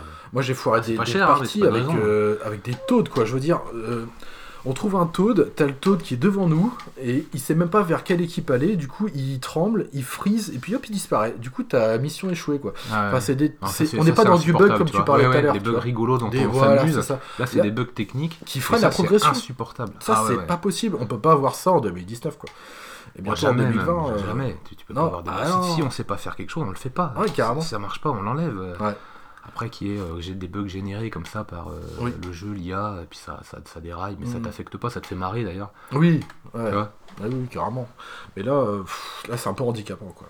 Pff, donc voilà, la tour hantée, c'est quand même sympa. Bon, on peut jouer à deux, en étant offline et connecté par Internet, un peu comme ce que peut proposer Mario Kart, il me semble. Et il y avait aussi un Call of Duty sur Wii U, où on pouvait jouer en écran splitté, et puis pouf, on était aussi connecté par Internet. Là, on a euh, quand même, euh, on peut jouer dans plein de- possibilités différentes, en réseau local ad hoc de la Switch, et en ligne, évidemment, et en offline. Après, les petits autres jeux, les jeux en vrac, là, les trois jeux sont. Bon, c'est rigolo, mais on va, on va passer quoi 10 minutes dessus, quoi. Ouais, voilà. Il faut ouais, les essayer, c'est tout, quoi. Et puis en plus, ils sont. Enfin. Ils sont pas dans le jeu. Mm. Il n'y a pas de lien vraiment avec euh, l'aventure que tu fais et ces mini-jeux-là, je trouve. Ouais, c'est. C'est dommage. Mm. Souvent, tu sais, tu fais un jeu et euh, tu vas faire des mini-jeux dans, dans le jeu et tu vas. Tu te dis, bah, c'est, bah, ça serait bien de pouvoir euh, Oui. y avoir accès. Et en fait, tu peux les débloquer, tu as accès à, des, à ces bonus-là en mini-jeu et tu fais. ah, bon, ah, quand tu as fini le jeu, tu fais plus que ça, quoi. Ouais, deux, ça. ça, Mm. ça, c'est, c'est déjà arrivé, des jeux comme ça. Enfin, je- Oui. je, j'ai, pas, j'ai pas d'exemple, mais enfin, il y a le lien en fait qui Ouais. est fait. Là, moi, je suis arrivé dans ces mini-jeux-là, j'ai dit, mais qu'est-ce, qu'ils viennent foutre là, quoi sais pas. tu vois Ouais. Sais pas. Ouais. Alors, c'est- c'est- ils sont pas euh, désagréables, Oui, oui, oui. mais, Mais ça, ça- ça ne fait rien, ça ne débloque Non, rien du tout. ça- ça n'apporte rien. Ouais, mais de la même façon que gagner de l'argent, il y en a partout dans le jeu. Ouais. Tu gagnes, mais, mais t'en fais rien, quoi. Ouais. Enfin, je sais pas, il y a quoi Il y, a- il y a des statues, il y a- il y a quoi à débloquer En fait, euh, c'est pour. euh, ça t'indique l'emplacement des gemmes et des. Ah oui, il y a ça, ouais. Ah oui, c'est vrai qu'il y a les gemmes à récupérer. Ah bon, je, je, vais peut-être aller dépenser pour voir comment ça fonctionne, mais euh, Mais bon. je vais peut-être y retourner une fois pour ça, on verra. Histoire de voir si ça vaut le coup. C'est jamais. Alors globalement, euh, pour l'instant, à, à notre niveau, bah, Luigi's Mansion 3, c'est un, un beau jeu. Oh, c'est un must-have sur jeu, Switch, C'est un hein. bon jeu.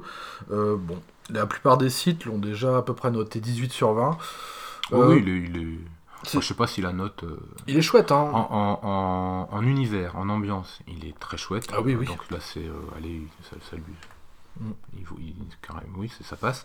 Euh, en graphisme, il est top, ça, Mm. ça passe. En aventure, euh, il est top. En gameplay, il est super. L'aspirateur et tout, bon, bah, ça, c'est génial. Mm. Extrêmement répétitif, Ouais. quoi qu'on en dise. Enfin, Moi, c'est mon avis. Voilà, c'est le défaut que je lui donne. Ouais. Sinon, au niveau durée, euh, j'ai passé une vingtaine d'heures dessus. Ouais. J'ai regardé, comme euh, Link's Awakening d'ailleurs. Ah Euh, Ça, ça va, Ouais, ça va, 20 heures. J'aurais pas voulu faire plus en fait. d'accord. Pas, pas, pas avec autant de choses qu'on refait. Oui, ah ouais. À un moment, oui, non. je vois, ouais, ouais. Là, je pense qu'on est vraiment euh, à la fin de la formule de Luigi's Mansion. Je pense que ce serait bien qu'il évolue justement Oui, Ouais. ouais, oui, c'est, oui, oui. pour le prochain épisode. Quoi. Ouais, mais s'il devient trop, euh, je, je sais pas, hein, c'est euh, Mario, euh, reste Mario. Est-ce que Oui, Luigi va lui voler la vedette ah. Je serais pas surpris qu'un jour on puisse utiliser Mario dans Luigi's Mansion. ah ouais, Je serais pas surpris. c'est vrai.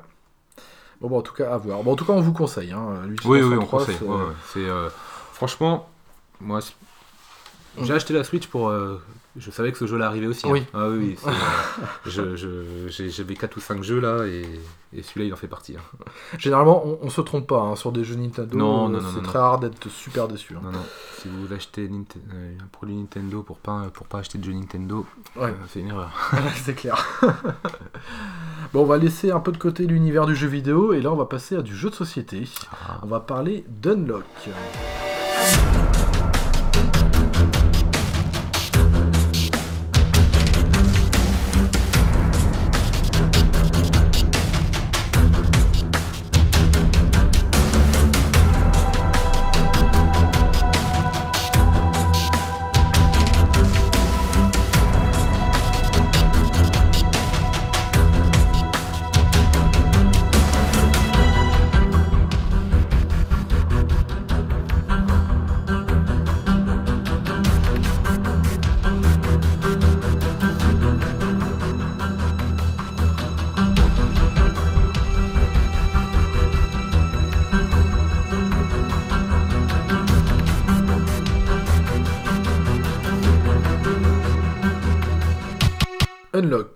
Jeu de société créé par Space Cowboys, distribué par Asmodee pour, à peu près 26,99€, euh, 27 euros. Alors c'est un jeu de cartes euh, coopératif inspiré des escape rooms. C'est à partir de 10 ans, de 2 à 6 joueurs, pour des parties de 40 à 60 minutes.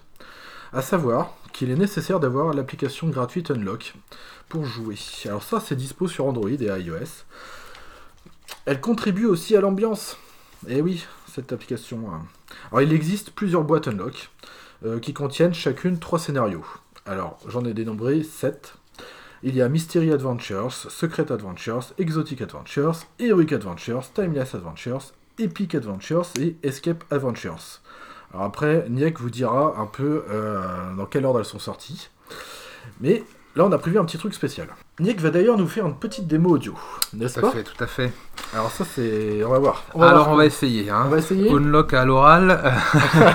Donc faut bien imaginer. Alors, c'est une première. hein. Faudrait, faut bien, ouais, tout à fait, pour exclusivité mondiale de- du salon.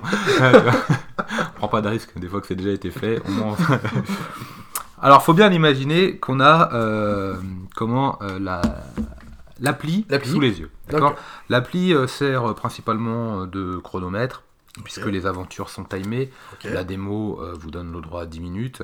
Euh, dans les boîtes de jeu, on a des scénarios d'une heure, donc on a des paquets de cartes euh, beaucoup plus épais, euh, avec trois niveaux de difficulté, une étoile, deux étoiles, trois étoiles. Après, c'est selon la logique des joueurs, euh, c'est pas forcément le scénario le plus dur pour certains qui sera le plus dur pour d'autres. hein. C'est un petit peu comment euh, on, est- D'accord. on rentre dans l'aventure, puisque chaque aventure a, a comment un thème différent et des énigmes différentes, donc ça dépend.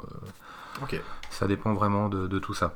Donc là, on est vraiment sur un jeu de société, un jeu de, de cartes, pour faire un peu l'escape room à la maison. Voilà, c'est Escape Room à la maison. C'est tout à fait ça. Euh, les boîtes, elles, euh, proposent de plus en plus une interactivité avec les cartes, avec le matériel, avec l'appli, mais j'en dis pas plus parce que ce, ce serait dommage, il faudrait vraiment découvrir. Euh, la boîte de base, la première sortie, il me semble que c'est euh, Unlock Escape Adventure. Et euh, les dernières, Timeless, Heroic, euh, je sais plus trop dans l'ordre, je, je connais Ouais. plus trop l'ordre, mais enfin Escape Adventure c'est la première. D'accord. Actuellement, il y a la, la numéro 7 qui est sortie là, un petit peu avant les fêtes, là, ça y est, je, je pense qu'elle est en magasin. Ok. Voilà, je sais. Que c'est sorti en quelle année d'ailleurs C'est sorti en 2017, je crois, pour euh, 2017. Cannes, ouais, ouais, ouais, ouais, D'accord. Cannes 2017, et euh, ça avait fait un petit bug d'ailleurs parce que un petit buzz, pardon. euh, C'était le jeu de l'année à Cannes, mais il n'était pas encore tout à fait sorti. Mais il Mm. était connu du jury. hein. Bon, hein, il y avait euh, ceux qui criaient au scandale, qui avaient du favoritisme, euh, et ceux qui disaient- Mais en fait, non, c'est le jeu de l'année, point barre. Quoi. De Ouais. toute façon, il n'y a, pas- a photo. quoi. Hein, C'est comme ça, c'est comme ça. Le Ouais. jeu est très bon, il justifie son titre pour le final. Allez hop. Oh, bah, Comme ça, le débat est définitivement clos. non, non, le jeu, euh, voilà, c'est un succès.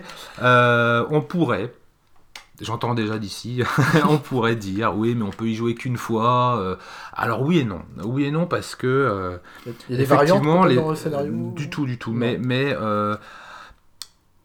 les scénarios restent les mêmes.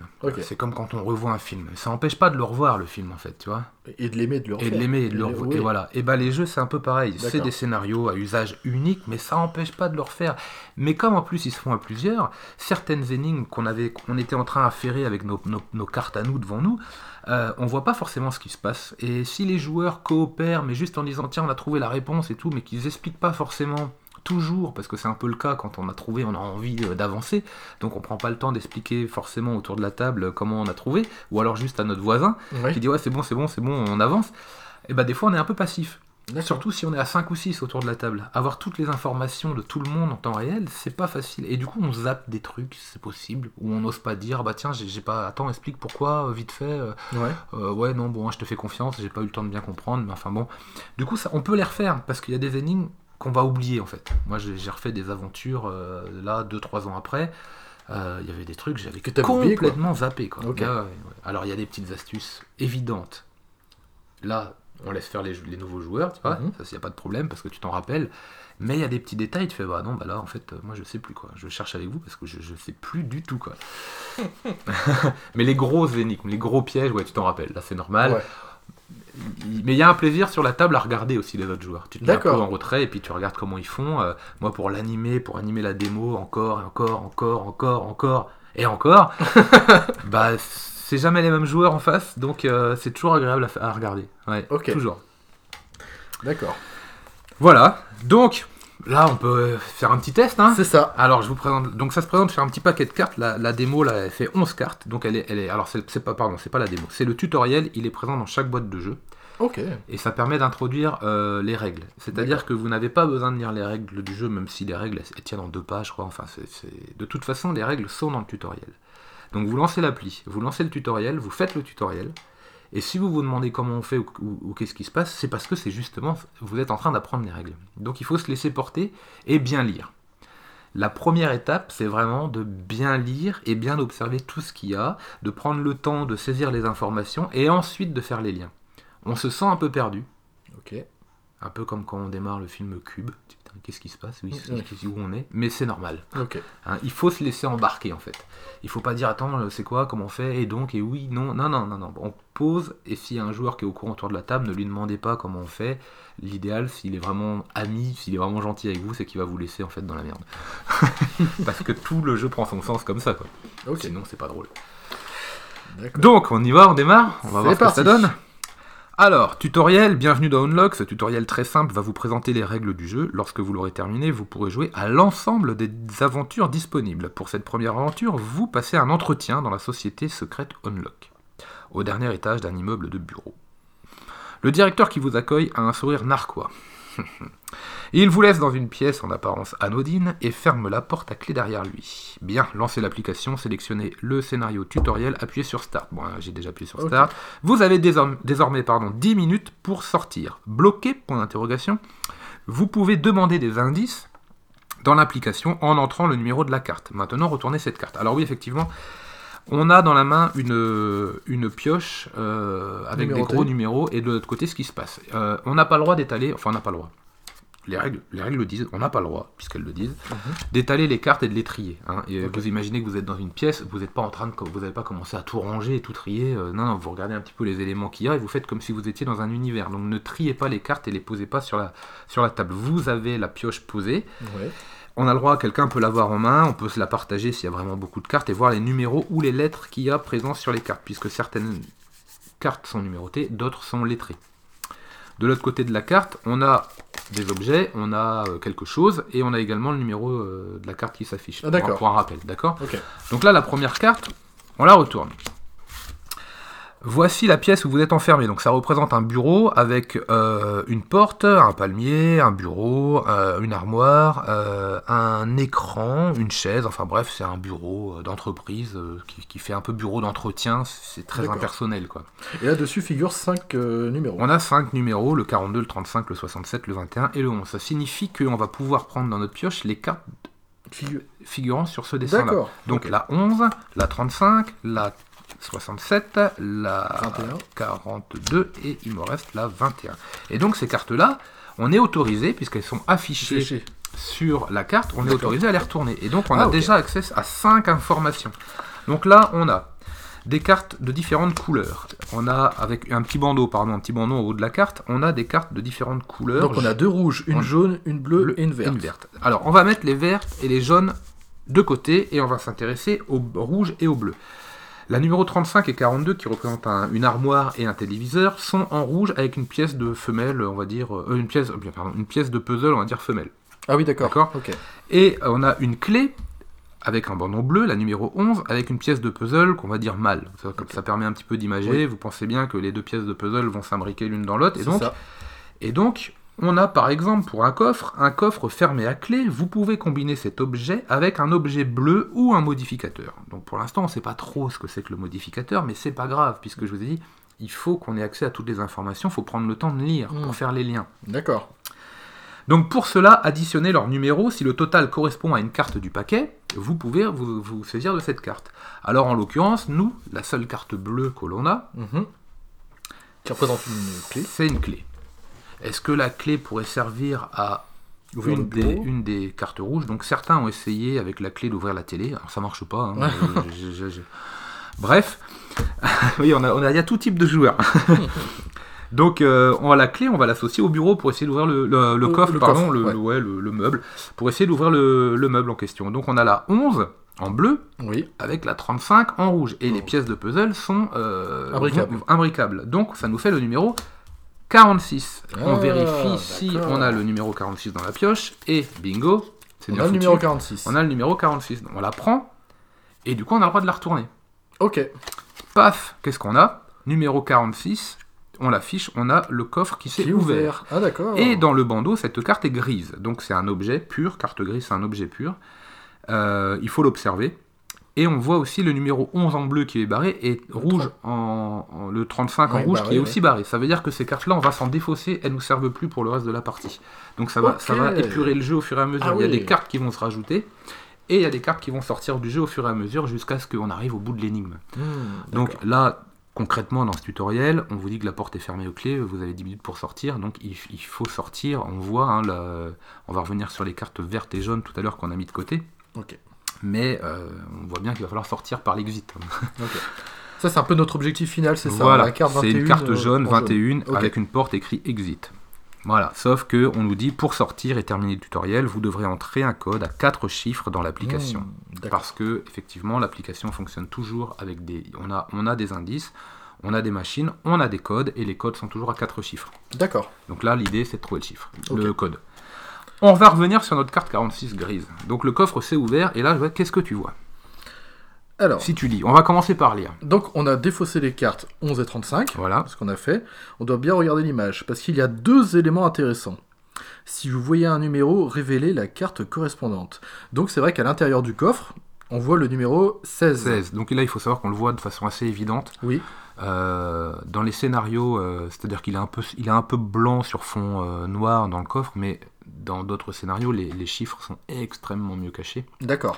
Là on est vraiment dans le didacticiel Voilà, aussi, quoi. là il n'y a pas de triche, euh, faut, faut, faut pas croire que c'est aussi facile. Bon, évidemment, là, ceux qui nous écoutent Oui. ne voient pas, Mm. mais on le voit bien. Ok. Donc là, ce qui veut dire que tu vas piocher la carte 16. Puisqu'on voit le 16, C'est on ça. la prend et on la retourne, elle est accessible. D'accord. Et, Et là, on- on a un- une autre carte bleue. Voilà, on peut tout de suite en parler. Voilà, avec euh, une pièce de puzzle Qui- mâle. Voilà, numéro 16. Alors là, sur cette carte, on visualise un fil électrique de 10 cm qui a des embouts en forme d'anneau. Et en description de cette carte, on nous indique aussi qu'on peut combiner cet objet avec un, avec, euh, un objet rouge. voilà. Alors qu'est-ce qu'on a vu tout à l'heure en objet rouge? Où On avait la Où carte 42.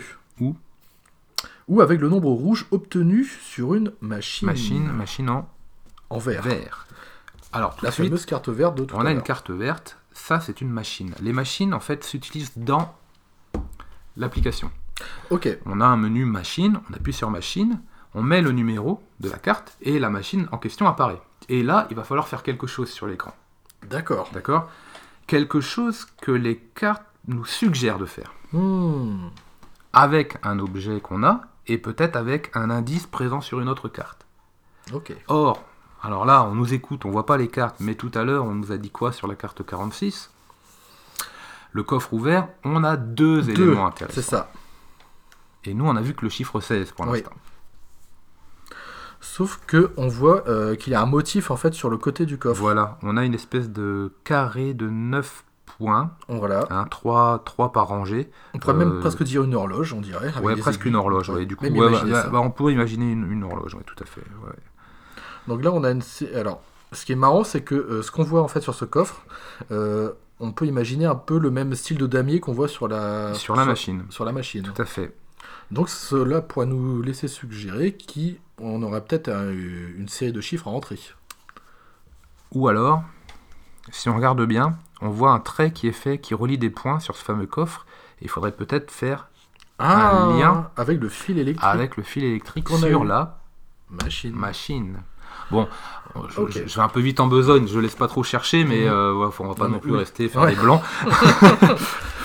Donc effectivement, la machine, on va utiliser le fil électrique et on va le relier sur les points qui figure dessus. qui figurent sur euh, D'accord. sur Ah le oui. sur le, le- comment sur le dessin. En Et comme on n'a que deux accroches, ça veut dire que là, si on se fie à ce qu'on voit, Oui. ce sera sur le numéro plus 3 Et le plus 6. et le plus 6, ça va nous donner un numéro rouge, plus 9 Hmm. qu'on va associer donc à une euh, pièce de puzzle bleue. D'accord. Et la pièce de puzzle bleue, elle vaut combien? C'était la carte 16. D'accord? Donc le 16 plus 9, ça nous donne un 25. ok. Ça nous donne le nombre 25. Est-ce que le nombre 25 est présent dans la pioche? Oui. Bingo. il y est. Donc, Ah, on peut la prendre. Ok. Alors là, on a une carte grisée. Voilà. Comme celle Et elle nous dit qu'on se défausse de la 16, de la 46, donc on se défausse de la machine, la 67, du fil électrique qu'on vient d'utiliser et du coffre, puisqu'on a trouvé les deux éléments intéressants. Donc ces cartes-là disparaissent. Et Hmm. effectivement, on vient de se réduire le jeu à 4 cartes, dont la carte de départ, le bureau vu de haut et la porte de sortie. D'accord. D'ailleurs, euh, sur cette carte, on, on nous complimente, hein, parce qu'on nous dit bravo, vous avez rétabli le courant Eh oui. électrique en plaçant le fil sur la machine. Et oui. D'accord. Alors là, euh, on nous dit que plus 6 euh, est un modificateur que vous pouvez additionner avec un objet rouge ou avec le nombre rouge obtenu sur une machine. D'ailleurs, c'est ce c'est ce qu'on a fait tout à l'heure. Tout à fait. Ok. Et du coup, on a révélé cette carte. D'accord. Donc, ce qui veut dire qu'il nous reste qu'un objet rouge. Ah ah Alors, du coup, que peut-on faire avec ça Sachant qu'on n'a plus que euh, une carte objet? Enfin, on- il nous reste juste l'écran en fait. Et oui, il nous reste un écran pièce de puzzle rouge à 42 et la Et- pièce de puzzle bleue plus 6. Plus 6. En fait, on a rétabli le courant, qu'est-ce qu'on va faire? Ah, d'accord. On va allumer la télé. Et comme c'est, euh, fi- euh, ça figure une pièce de puzzle mâle, Voilà. on peut s'imbriquer sur Tout la. à fait. Donc voilà. 6 et 42, ça fait 48. Or, dans la pioche, ça tombe bien, il reste qu'une seule carte, et c'est la 48. D'accord. Et qu'est-ce qui vient de se passer? Quatre chiffres apparaissent sur la télé. Le 7, le 2, le 3, le 9. Donc là, on va rentrer dans la machine. Euh, pardon, on va rentrer dans l'appli le code. Et là, tu rentres quel code? Du coup, tu rentres le code qu'on a obtenu sur la télé, le 7, le 2, 3, 9 là. Et là, ça te fait un code erroné. Code erroné. Ah ouais. Oui, alors l'appli n'est pas en marche pour des raisons Oui. techniques. Mais. euh, alors, code erroné, pourquoi? Parce que si Ah. on revient ici, qu'est-ce qu'on voit? Ah, c'est ça qui est intéressant, c'est que sur la, la- la carte jaune, la 21, on voit euh, figure une porte sur laquelle est marqué euh, exit, mais avec un code couleur. Pour chaque a- lettre. C'est ça, pour chaque lettre. On a le E rouge, le X qui est euh, jaune, le I bleu et le T vert. Et on a ce même code couleur qui s'affiche sur l'autre carte, la carte 48, donc avec le 7239 là, et chaque euh, chiffre a son code couleur qui correspondrait à la porte. Tout à fait. Et donc, en remettant, pardon, en remettant le code dans l'ordre. Et oui, ça nous donne eh ben, le 9, le 3, le 7 et le 2. Et bravo, vous êtes sortis. Et là, pof, on a réussi. Et là, on a réussi. On est Ah. considérés comme euh, des futurs agents embauchés par la société. Excellent. Et ça, c'est sous 10 minutes, hein, ça? Là, c'est sous 10 minutes. Alors, c'est fait en général en, en 5-6 minutes. Ouais. Euh, j'ai- alors, j'ai- j'ai des champions du monde. J'ai eu des champions du monde. euh, qui sont arrivés un jour euh, au festival de, de Cannes et qui se sont posés sur la table. Nous, on va torcher ça. En plus, on arrive, on est dans des hautes études, on sait faire. Madame, elle est machin. Moi, je suis. Ils se sont vendus et ils se sont plantés. Ah bon? Eh oui, sur, sur le didacticiel, là? tout à fait. Et j'étais mort de rire, quoi. Comment c'est possible? Bah, ils comprenaient rien. non, mais vraiment, ils comprenaient rien. C'était incroyable. ils sont restés une heure à se poser des questions et des trucs, mais, mais, mais complètement tirés par les cheveux. Parce que D'accord. Ils ont cherché trop compliqué. là, alors. c'est un. Oui, tout, tout complètement. ouais, ouais, ouais, ouais. Là, en fait, euh, on est sur un, un tutoriel. c'est faut bien penser que c'est fait pour tout le monde aussi. Mhm. Alors, moi, je veux bien que tu te sentes plus intelligent que la moyenne, mais cherche pas midi à 14h. Commence par faire simple, ça ira bien. Ouais, C'était incroyable. C'est un très bon souvenir. J'ai eu aussi des personnes âgées euh, qui sont venues sur la table, euh, qui avaient peur d'essayer des nouveaux jeux. Et euh, ça, c'est des moments formidables, en fait. Ouais. Parce que euh, tu les accompagnes, hein, Mhm. mais euh, c'est super. Tu vois découvrir, tu vois des yeux qui s'agrandissent au fur et à mesure que. Et je parle pas forcément que pour ce jeu-là, mais je, je l'ai eu avec, cette, ce- ce- avec Unlock. Il y a un super moment qui se passe. quoi. Ouais. Et, et, ces- et ces, ces personnes âgées-là, bah, du coup, c'est grands-parents ou enfants, enfin parents de- de- d'enfants adultes, sûrement, euh, sont allés l'acheter en fait tout de suite. On, est, Ah on, oui, oui. on va l'offrir, on va y jouer, on va l'offrir. Ah bah ouais, ouais, ça c'est terrible. Et bah, c'est excellent. pas de te remercier en plus quand t'as expliqué le jeu, quand t'as participé à la démo. Ouais. Bah oui, c'est Ouais, agréable. c'est chouette ça. que ceux qui ont dit qu'ils allaient tout euh, cartonner Ah en oui, oui. 30 secondes euh, s'en vont euh, bien vexés, et puis pas de merci, faut pas Ah bah, déconner. d'accord. Ah ouais. ah là là là là. Enfin voilà, Ok. Et bah, Donc, super. actuellement, on a Eh ben, cette boîte. Merci pour cette démonstration. Euh, Qu'est-ce que tu peux nous dire euh, concernant ce jeu Alors, le- au niveau du créateur, par exemple? le créateur, c'est Cyril Demeg. ou- Cyril Demeg qui fait partie de l'équipe des Space Cowboys. Euh, alors Cyril Demeg, il... il est connu dans le monde du jeu, peut-être peut-être pas son nom pour tous les joueurs, mais en tout cas euh, pour ce qu'il a fait, puisque c'est lui qui dirigeait, euh, qui faisait partie de l'équipe Istari, avec des gros jeux Istari hein, comme Sherlock Holmes, Mirmes, euh, des gros, pardon, des gros jeux. J'ai fait du bruit, pardon, des gros jeux. Ok. Donc c'est lui qui, qui est à la base de ce jeu-là. En, en revanche, les scénarios peuvent être faits par euh, tout le monde. Bon, vous pouvez envoyer votre scénario au Space Cowboy, il sera étudié. Maintenant, euh, les scénarios sont de plus en plus pointus, donc il ne faut pas arriver la fleur au fusil avec quelque Ouais. chose qui- que vous pensez bien. D'accord. Parce que si vous pensez que votre scénario est bien, je vous le dis tout de suite, faites mieux. Ouais. c'est, euh, c'est voilà, il jouez au, jouez au jeu si vous avez envie de faire un scénario. Jouez d'abord au jeu, jouez à la première boîte, jouez à une boîte euh, euh, middle 3-4 Ah et oui, oui. à la dernière et vous voyez les évolutions et vous allez voir que ouais, ça va chercher loin des fois D'accord. et que waouh, il y en a qui ont vraiment vraiment de l'imagination. Ouais. Mm. Ok. Voilà, j'en dis pas plus. Les univers sont vraiment différents. On a, on a ce, ce personnage là que tu vois là, Oui. cette espèce de savant fou. Euh, je sais plus comment il s'appelle. voilà, le professeur No Side Que l'on retrouve dans d'autres. que l'on retrouve deux ou trois fois. Voilà. Ah, d'accord, Voilà. Il a été euh, scénario d'Alice Carroll. Alors Alice Carroll. euh, Salut Vincent. Alice Carroll, évidemment, c'est pas son nom. C'est un fan de Lewis Carroll et d'Alice au Pays des Merveilles, ça nous fait Alice Carroll. Euh, voilà. D'accord. Ok. Du coup, tu recommandes ce jeu Je recommande ce jeu, c'est 10 ans et plus, une heure. Alors, ne vous fiez pas au chronomètre de l'application, elle est là pour vous, vous stresser un petit peu. Maintenant, c'est une aventure à vivre. Si vous la vivez en deux heures au lieu d'une heure, tout le monde s'en fiche en fait, Ouais. faut pas déconner. Euh, c'est de 2 à 6 joueurs, mais vous, pouvez jouer tout seul. Maintenant, c'est plus un jeu de société tout seul, mais vous pouvez jouer tout seul. Euh, vous pouvez jouer au-delà de 6 également. Maintenant, c'est pareil. hein, euh, euh, il- il, il préconise jusqu'à un maximum voilà, de il six préconise jusqu'à 6 joueurs. Moi, j'aime beaucoup à 3 ou à 4, D'accord. avec même à 3. Ouais. Pourquoi à 3 Parce qu'on est forcé d'avoir une relation triangulaire où tout le monde est concerné. À 4, il peut y avoir des binômes, Mhm. et déjà, il y a un binôme qui peut être mis de côté. À 5, il peut y avoir, et à 6, il peut y avoir des personnes mises de côté aussi. Mais maintenant, ça se joue très bien. Si vous arrivez à être un bon groupe, et comme je disais, que vous prenez le temps d'expliquer à tout le monde à chaque fois que vous réussissez une énigme, et que vous vous affranchissez du chronomètre parce que vous Ah oui. avez peur de perdre 10 secondes pour expliquer, non. En fait, on peut perdre 10, 15, 20 secondes à expliquer à quelqu'un, mais du coup, ça va lui faire trouver une énigme en 3 secondes, plus- tout de suite après, au lieu de rester 3 minutes sur sa carte. Donc Mm, en fait, le temps qu'on perd à expliquer, on peut le regagner, On peut le en, regagner fait, en logique Ouais. derrière. D'accord. Donc il, faut euh, savourer. Voilà, si vous êtes curieux, si vous voyez des festivals de jeux, dans, dans quelque part en France, il y en a plein, Mhm. euh, notamment à Rennes bientôt en janvier, et puis à Cannes ensuite euh, en février. Il y a celui de Partenay aussi. Il y a celui de Partenay en juillet, donc là c'est. Mais Partenay, il n'y a pas les Space Cowboys, mais vous avez des chances de trouver Unlock quand même. mal. Ok. Euh, Il y a Paris et Ludique aussi en juin. Bon bref, il y, en- il y en a plein en Bretagne aussi. Je vous invite à vous connecter sur Facebook, sur la page du Meeple Breton qui retrace tous les grands événements euh, bretons, tous les festivals, tous les événements ludiques.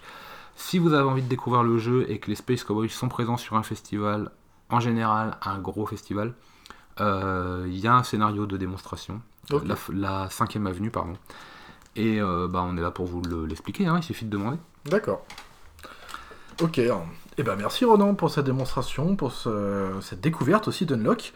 Euh, voilà, qui est... parce que, que moi je connais pas, parce que moi je suis euh, un peu un peu très ancré sur mes jeux de plateau. Alors voilà, c'est pour ça que c'est bien. Ce qu'on disait tout à l'heure, Ouais. en fait, dans l'ère moderne, ce Ah, qu'on c'est pourrait ça. appeler comme un plateau, c'est l'espace commun à tous les joueurs. Donc c'est pas forcément un plateau. Ok. D'accord. Voilà. Moi je pense qu'Unlock, sur la table, quand il y a toutes les cartes, le plateau il est là. Ah oui. Ok. Voilà. Je vois ce que tu veux dire. Tu vois ça marche.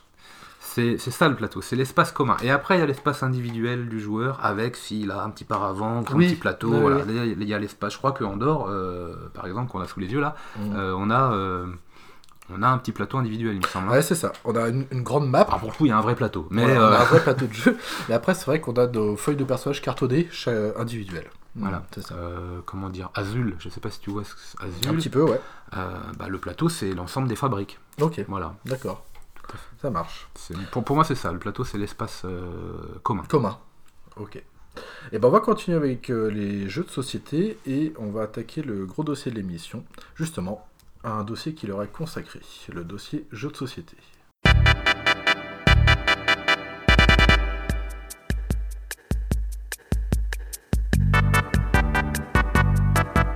dossier jeux de société. Alors c'est un gros morceau, on va essayer en fait d'évaser un petit peu.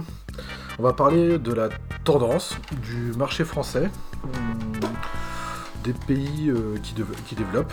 On- Là-dessus je pense surtout à l'Allemagne, Euh, Oui. même, même au salon d'ailleurs que tu as été euh, il n'y a pas longtemps. Euh, et, euh, et on va finir avec une question ouverte. Euh, quel serait un peu le, le futur du jeu de société? Alors déjà, on va commencer avec quelques chiffres. On parle déjà quand même d'un- d'un gros marché. hein. Moi, quand j'ai commencé à, à faire des recherches pour préparer ce dossier, j'en ai pris un peu plein la tronche. Parce que c'est un marché que je connais un peu moins que le marché du jeu vidéo. Et là, on parle quand même de euh, environ 112 millions de jeux vendus par an, ce qui n'est pas rien. Qu'en penses-tu, euh, ça, fait, ça fait quoi? Ça fait euh, deux jeux par euh, français? Ouais. C'est un truc de fou. C'est un truc de fou. hein. C'est comme un marché qui, qui pèse plus de 395 millions d'euros. Alors ça, c'est des chiffres que j'ai obtenus de l'année 2017, sachant que euh, c'est en progression constante. hein. Oui, tout à fait. oui.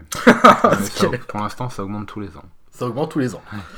Et, euh, et, euh, avec des, des- des chiffres costauds. Quoi, hein. Je crois qu'on n'est pas loin de 15-16% en plus à chaque fois, je sais plus trop. Ah ouais Euh, ouais, ouais, Ah, C'est une marge de progression énorme. hein. Ouais, ouais, il y a une très grosse marge de progression. Alors ça, pour, pour vous donner un ordre d'idée, ça représente quand même 14% du marché global du jeu et du jouet. Voilà. Sachant que comme dit Niek, c'est en nette progression. Euh, c'est à savoir aussi, c'est un secteur qui se professionnalise. On le voit surtout à travers différents euh, salons. Moi, je pense par exemple à Cannes. Euh, je crois que c'est l'Essen, c'est ça C'est ça, pour, en Allemagne, ouais. En Allemagne. Euh, voilà. En fait, on a même des salons maintenant qui sont grand public Mhm. et des salons professionnels. Et des salons Ah ouais, professionnels. Essen, par exemple, c'est un salon euh, grand public. hein, en Mhm. Allemagne, c'est- gigantesque. D'accord. Là, j'en viens, moi, il y a quoi Il y a un, un- un mois, à peu Mhm. près. Euh, c'est- euh, c'est de la folie, quoi. Il y a sept halls remplis, gigantesques. Certains halls font trois ou quatre terrains de, de handball, quoi. Enfin, c'est- même plus, peut-être. J'ai pas trop idée de, de la taille des halls, mais c'est gigantesque. C'est en centaines de milliers de personnes, de festivaliers. Ah ouais. Alors il y a des rendez-vous professionnels, mais on est quand même sur du grand public. En revanche, en janvier par exemple, il y a un festival en Allemagne, Nuremberg, Mhm. Qui lui est un festival professionnel. Donc on on commence à sentir, enfin ça a toujours existé, mais on sent bien la différenciation des, des, des genres. Quoi. Ok, elle est vraiment marquante. quoi. Voilà. Ok. Euh, à savoir aussi que, euh, à l'instar du jeu vidéo, on a aussi des stars émergentes. L'autre fois, on parlait de Bruno Catala, Oui, c'est ça. Euh, moi, je parle aussi de Michael Menzel, bah, justement Andorre. Et on a quand même des, des figures emblématiques maintenant euh, qu'on va identifier aussi. c'est ça, Voilà. c'est ça. Euh, et puis alors en France, on est friand de l'auteur. Ok. Au niveau culturel, dans les livres, dans la littérature, euh, on aime un auteur. Même Mhm. au niveau film, on aime, c'est un film de. Ouais. Et on aime retourner à aller voir le film 2. Mhm. Ce qui n'est pas forcément le cas dans d'autres cultures euh, américaines ou euh, même euh, asiatiques, japonaises, où on aime l'œuvre pour l'œuvre. Ah oui, oui. Mais nous, on est un, un pays où on aime bien l'auteur. Mhm. Donc c'est important. Moi, j'aime bien jouer à un jeu de Bruno Catala. Voilà. J'aime bien découvrir le dernier jeu d'Antoine Boza. J'aime bien voir la dernière folie euh, rigolote de Roberto euh, Fraga, tu vois. Euh, J'aime bien. Enfin. il y a euh, le, le jeu de l'auteur et il y a aussi euh, l'identité des éditeurs aussi. Maintenant, il y a quelques éditeurs qui, qui, qui ont une marque de fabrique. Et on sent, euh, voilà, on aime bien, pour être avec les Space Cowboys, j'aime bien suivre, ben, de toute façon je la suis, c'est Oui, comme oui, ça, oui. mais les, les- les time stories, euh, l'identité avec Unlock, j'aime bien, enfin, j'aime bien ça. Euh, on a euh, Days of Wonder avec les aventuriers du rail, Mhm. ils sortent généralement des jeux. On sait qu'on va avoir quelque chose. Si on a apprécié la gamme, si on apprécie la gamme, on sait que leur nouveauté, on va l'apprécier. D'accord. Ouais. Ok. Mm. Je pense aussi à Edge, notamment, qui font de la Méritrash. Voilà, ouais, tout à fait. Ouais, C'est ça D'accord. On sait qu'on va avoir de la grosse figurine, on sait que voilà, c'est. Oui, voilà. c'est- voilà, ça, ouais. Donc, euh, on- a des, il y a des lignes éditoriales. Certains éditeurs non, certains aiment, bien euh, toucher à tout parce qu'ils Toucher à pensent tout. que c'est un succès. C'est bien aussi, hein, il y a des différentes Oui. stratégies. Moi, j'ai pas de regard euh, Oui, voilà. comment négatif ou positif sur ça. Je- Mhm. si chacun y retrouve son compte. euh, Mhm, complètement, ouais. Mm. C'est vrai que euh, euh, des éditeurs, évidemment, euh, proposent, euh, comme tu dis, euh, aussi euh, leur univers. Tout- Ouais, tout à fait. Ouais. Libellude a un univers, par Mhm. exemple. euh, Pour si vous connaissez pas Libellude, c'est ceux qui ont fait Dixit, euh, Lord of Xidit ou Himalaya avant, euh, Mysterium, Sh- Shadow Amsterdam, et on a un jeu, on a des jeux où on très imagés. D'accord. Voilà, comme le Dixit, Shadow Amsterdam, c'est comme ça. euh, euh, Mysterium, évidemment, Mhm. c'est comme ça. Et on a une ligne éditoriale avec plein, plein, plein de petits matériels et un thermoformage signé Libellude. Euh, Mhm. Forge, euh, Lord of, Lords of Xidit, euh, Looney Quest. Enfin, on, on- on sent euh, le travail éditorial et le- le- l'univers de l'éditeur. D'accord. Et ça, c'est ça, c'est bien. Ouais. C'est la même chose pour Days of Wonder. Quand on ouvre une boîte, on va avoir un beau plateau et quand on le soulève, on va avoir plein de matos qu'on va pouvoir bien ranger. Il y en a qui aiment pas ça, hein, Mhm. mais euh, il y, a, y a la signature. Ouais, bah, c'est ça. Et quand on aime bien ces jeux-là et quand on a été fidélisé par cet éditeur-là, on a envie de retrouver ça. Voilà, récemment, là, c'est Deep Blue chez Days of Wonder. Mhm. Quand j'ai envie d'ouvrir la boîte, ben, je, la, je la connais, j'y ai joué du coup en Allemagne. J'ai envie de savoir que c'est eux qui le font. Je, je- Ah oui, oui. voilà, ok, c'est bon les gars, euh, vous, avez fait ce que vous savez faire. Allez, maintenant expliquez-moi le jeu, je sens que je vais aimer. Donc c'est important, ouais. Ok. Chacun, euh, on sent qu'il y a un vrai travail de réflexion, de éditorial, de matériel, de. Non, c'est bien. C'est- Ok. Et c'est bien parce que ça permet de pas perdre non plus complètement le consommateur, sachant qu'on a quand même environ 1000 nouveaux jeux par an. Voilà, c'est ça en plus, oui. C'est ça, il faut occuper le rayon, il faut. euh, bah, je pense qu'il faut fidéliser hein, ses acheteurs parce qu'à un moment, il faut aussi gagner sa vie. Mhm. Euh, alors évidemment, on est dans un monde ludique, euh, mais tout n'est pas beau et tout n'est pas gentil. Il faut Oui. gagner sa vie, quoi. Hein. c'est ça. ouais. Et donc, c'est un peu comme dans tous les milieux, il y a aussi des éditeurs qui galèrent, parce que si tu as quelqu'un qui marche, ben, c'est forcément dépend d'autres, euh, sinon euh, ce serait trop facile. Donc, euh, il, faut, il faut, se, il, faut euh, émerger, il faut Oui. se montrer, il faut se faire connaître, il faut avoir un impact du coup financier, il faut prendre des risques. Enfin bref, c'est C'est c'est- ça, hein. c'est devenu un vrai marché Ouais. et qui de fait se professionnalise Mhm. avec ce que ça a de positif. Donc on voit de plus en plus de jeux, Ouais. avec ce que ça a de négatif, parce qu'on va vite tomber aussi dans les travers peut-être, euh, Ah à un oui. moment ou à un autre. Hein, ça, on peut pas continuer de grossir, hein, la Mhm, grenouille a c'est fini sûr. par exploser. Mais euh, là en l'occurrence, actuellement, on est sur une moyenne de 1000 jeux par an, mais, petit bémol, Mhm. ça inclut toutes les licences connues. C'est-à-dire que le Monopoly qui est décliné 10 fois dans l'année, ça fait 10 jeux, Ah ok, d'accord. par exemple. Ok. Euh, voilà, Monopoly Barbie, Monopoly Oui, euh, Zelda, Monopoly euh, Fortnite, tout ça c'est Monopoly. Ça fait un jeu différent à Ça chaque fait fois. un jeu différent. Alors il n'y en a pas tout à fait 1000, mais il y en a quand même beaucoup. oui. Et c'est euh, juste impossible de tout suivre. Ah, c'est c'est fou. C'est Hein. impossible. C'est- Mhm. Moi, je, moi, moi je découvre, euh, je teste, enfin je teste, non, je teste pas parce que, ah oui, petite précision. Les joueurs qui disent j'ai testé le dernier jeu. Non, vous l'avez pas testé parce que le jeu il sort dans le commerce et qu'il est plus testé depuis longtemps. Donc on a essayé ou on a découvert, mais on teste pas. C'est pareil, vous testez pas les jeux vidéo dans votre salon. Le jeu, ça y est, il est testé depuis longtemps, c'est fini, à juger. vous avez le droit d'avoir un avis dessus, il y a pas de problème, mais il n'est pas testé le jeu. Donc j'ai essayé, euh, j'essaye un peu plus d'une centaine de jeux sur l'année je n'ai jamais joué.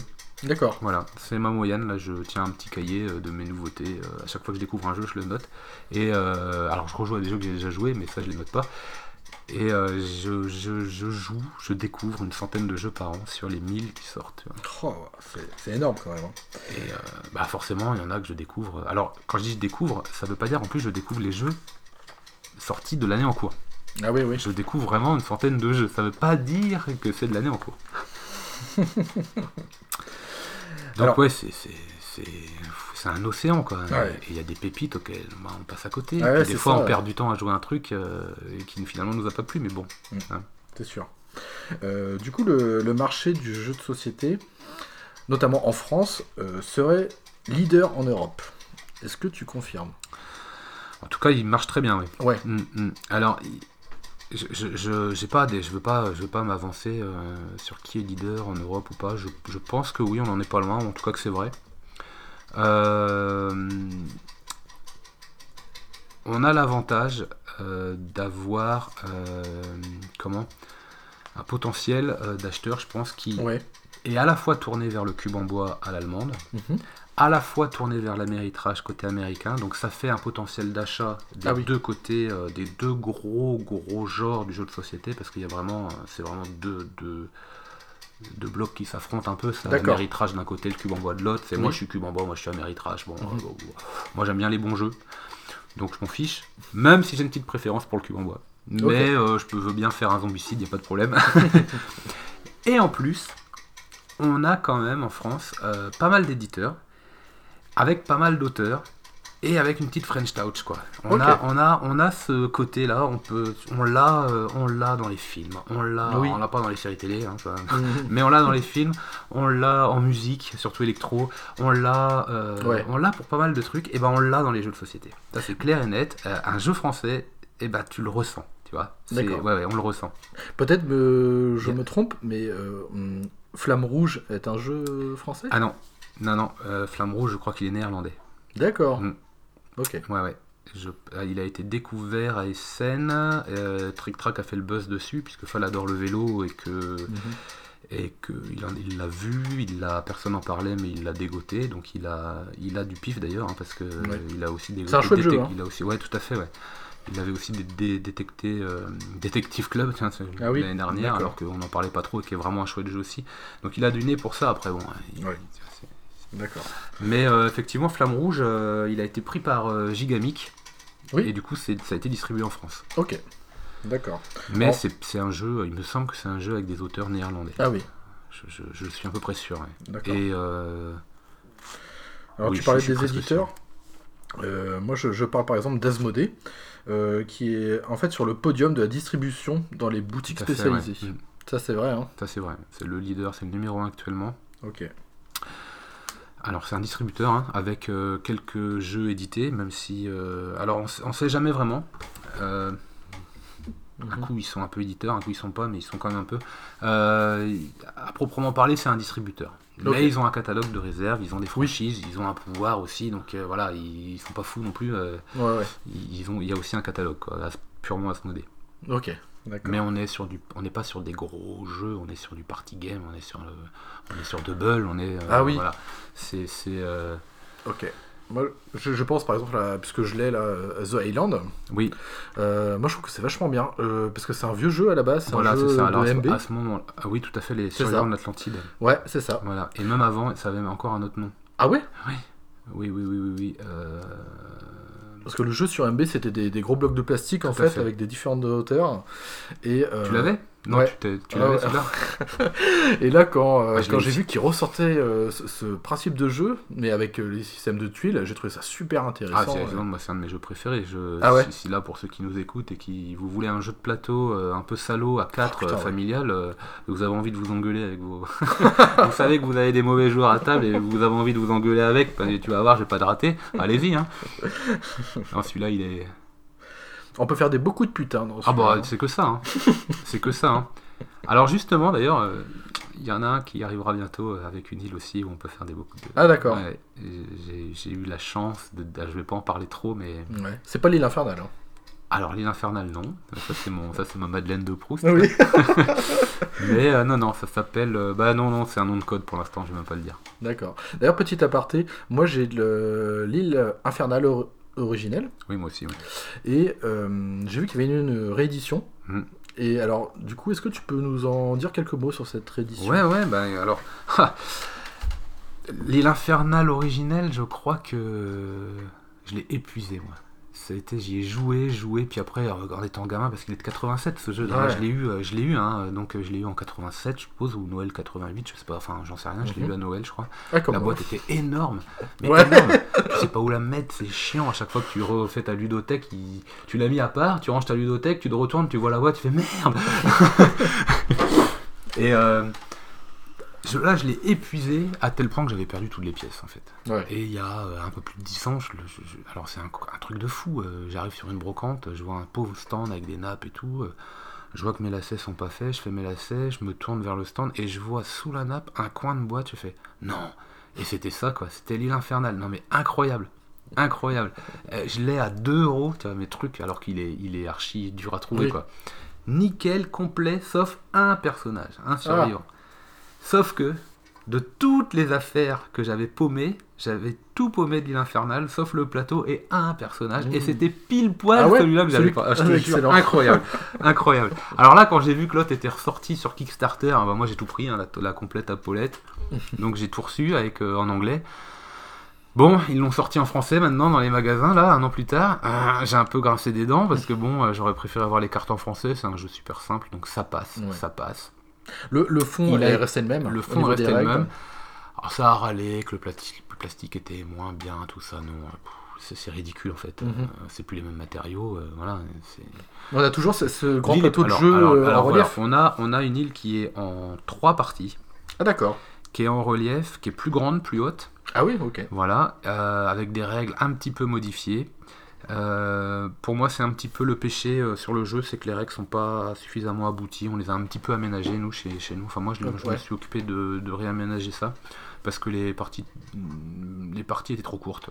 Ah ouais. Ouais, ouais, je trouvais les parties trop courtes. On a encore le principe de- des, des- des talismans, des cartes. euh, Alors, on a des cartes, ça s'appelle des cartes souvenirs. On a, on a, on- on a plus un jeu de dés, d'accord? On a plus un jeu de dés. On joue des cartes qui vont nous donner Ah. des pouvoirs, de- des, des points de déplacement et une action à faire. Ah ok. Alors, plus la carte est faible en déplacement, je crois que c'est 4, 6, 8, 10, 12. Mhm. Plus la carte est faible, plus euh, le pouvoir est grand. Plus la carte offre un pouvoir de déplacement élevé, plus le pouvoir est faible. D'accord. Voilà, c'est des contreparties, bon, c'est classique, hein, c'est Ouais. des, Mhm. mécaniques modernes, euh, vraiment, là, on est vraiment, vraiment en- en- de base. On a encore l'idole Vulca en personnage Voilà, c'est ça. central. Mhm. Euh, on a toujours le, le- le rubis euh, le, à, à, à chourer, mais Oui. c'est pas forcément essentiel pour gagner. Ah bon? Non, non, parce qu'on peut récupérer des trésors partout sur l'île qui font aussi des points. Et, euh, Ah c'est un système de points peut-être? Voilà, De notation finale Voilà, euh, on peut aller chercher des trésors un peu partout sur l'île. Ah, et on est aussi obligé d'aller prendre des photos, des photos souvenirs sur les trois parties de l'île. Ok. Et euh, donc là où je disais que la partie allait vite, c'est qu'on n'est pas obligé de s'arrêter sur les cases photos pour prendre une photo, il suffit de passer par la case photo.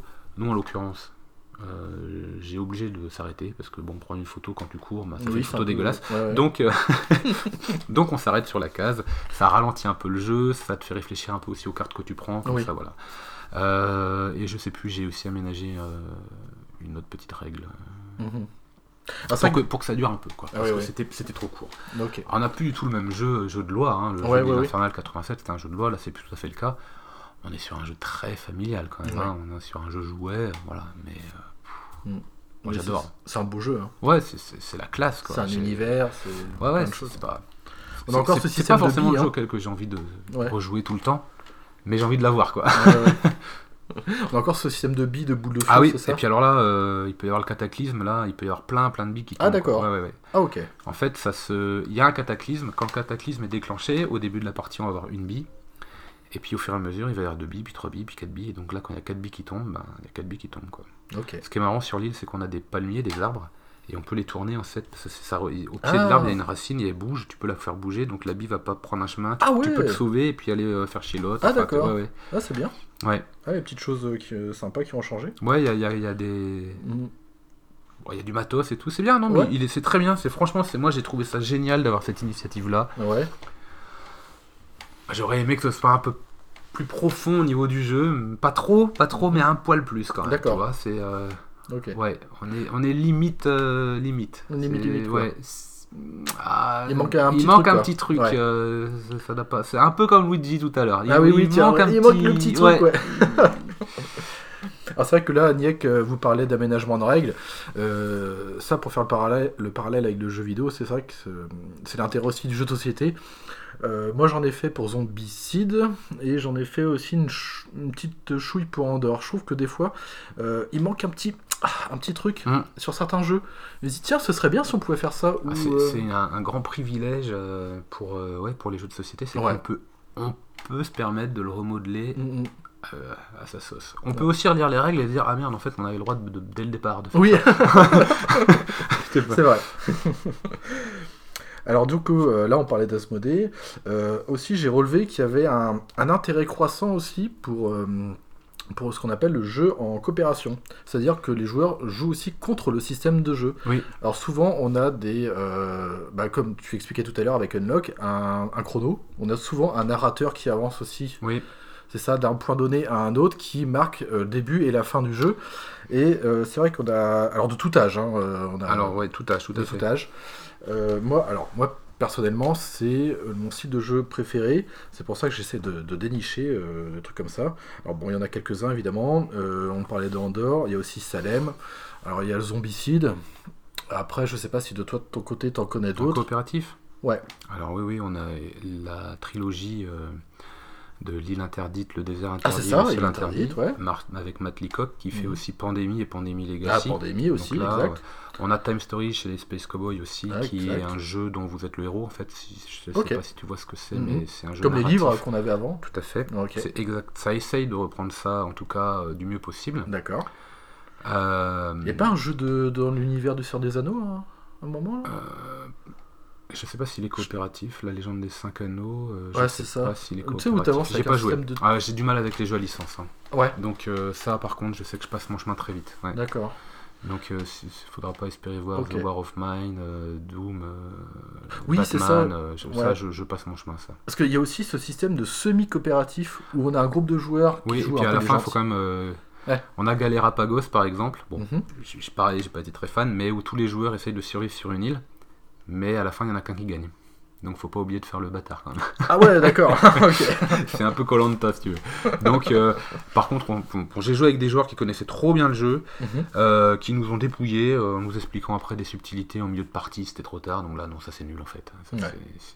Enfin, c'est pas possible quoi. Il faut, j'insiste, hein, et si vous, hein, ceux qui nous écoutent, vous expliquez des jeux à des nouveaux joueurs, expliquez tout quoi. Ouais. Tant pis, tant pis s'ils vous battent, ça sera plus sympa. Sinon, ça n'a aucun intérêt.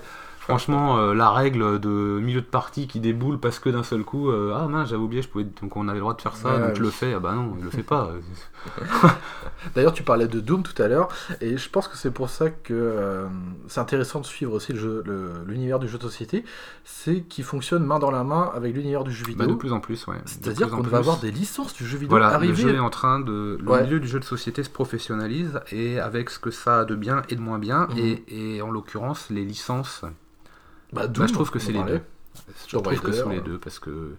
Mais plein, hein. on a euh, aussi dans l'univers, on a vu les Chevaliers du Zodiac, euh, One Punch Man, on a, euh, j'ai vu Cowboy Bebop qui arrive Ah aussi, Tokyo Ghoul là, dans, les, dans les jeux japonais. Ouais, ouais, il y a, y a- il y a de plus en plus de jeux à licence qui arrivent.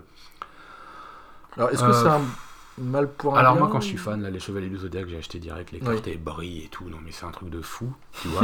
tu vois là, il y a l'horloge et tout aimanté avec les flammes qu'on enlève, enfin non, Ah mais ouais. c'est un truc de fou, c'est moi j'ai adoré. Il y a- Il y, a un playmat en tissu et tout, enfin bref, le matos était top, le jeu c'est un deck building façon Ascension, euh, les âmes déchaînées. C'est nettement moins bon que Ascension, mais bon, fan service quoi. Donc Ouais. euh, moi j'ai mordu.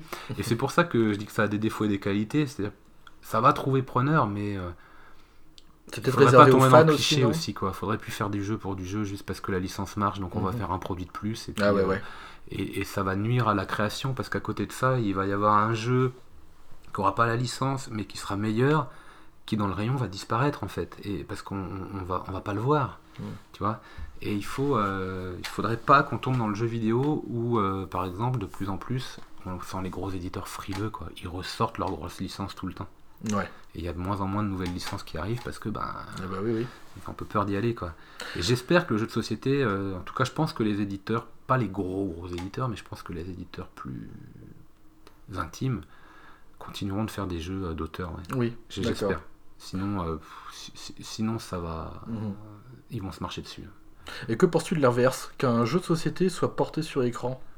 J'ai vu le, le coup bah, avec Mysterium, tiens, on en parlait tout à l'heure. Ouais, alors ça c'est les jeux. euh, Ouais, Catan, Talisman les aventuriers également. du rail. Ah ouais. euh, j'ai vu Timeline, j'ai vu euh, euh, Splendor aussi, qui est un jeu d'espace Ah oui. cowboy. Qui, Mhm. qui- Mais ça, c'est des jeux euh, plus smartphone quoi. Oui. Bon, moi je touche pas trop Ouais. aux jeux vidéo. J'ai un peu de mal, hein. j'ai essayé un ou deux, j'ai...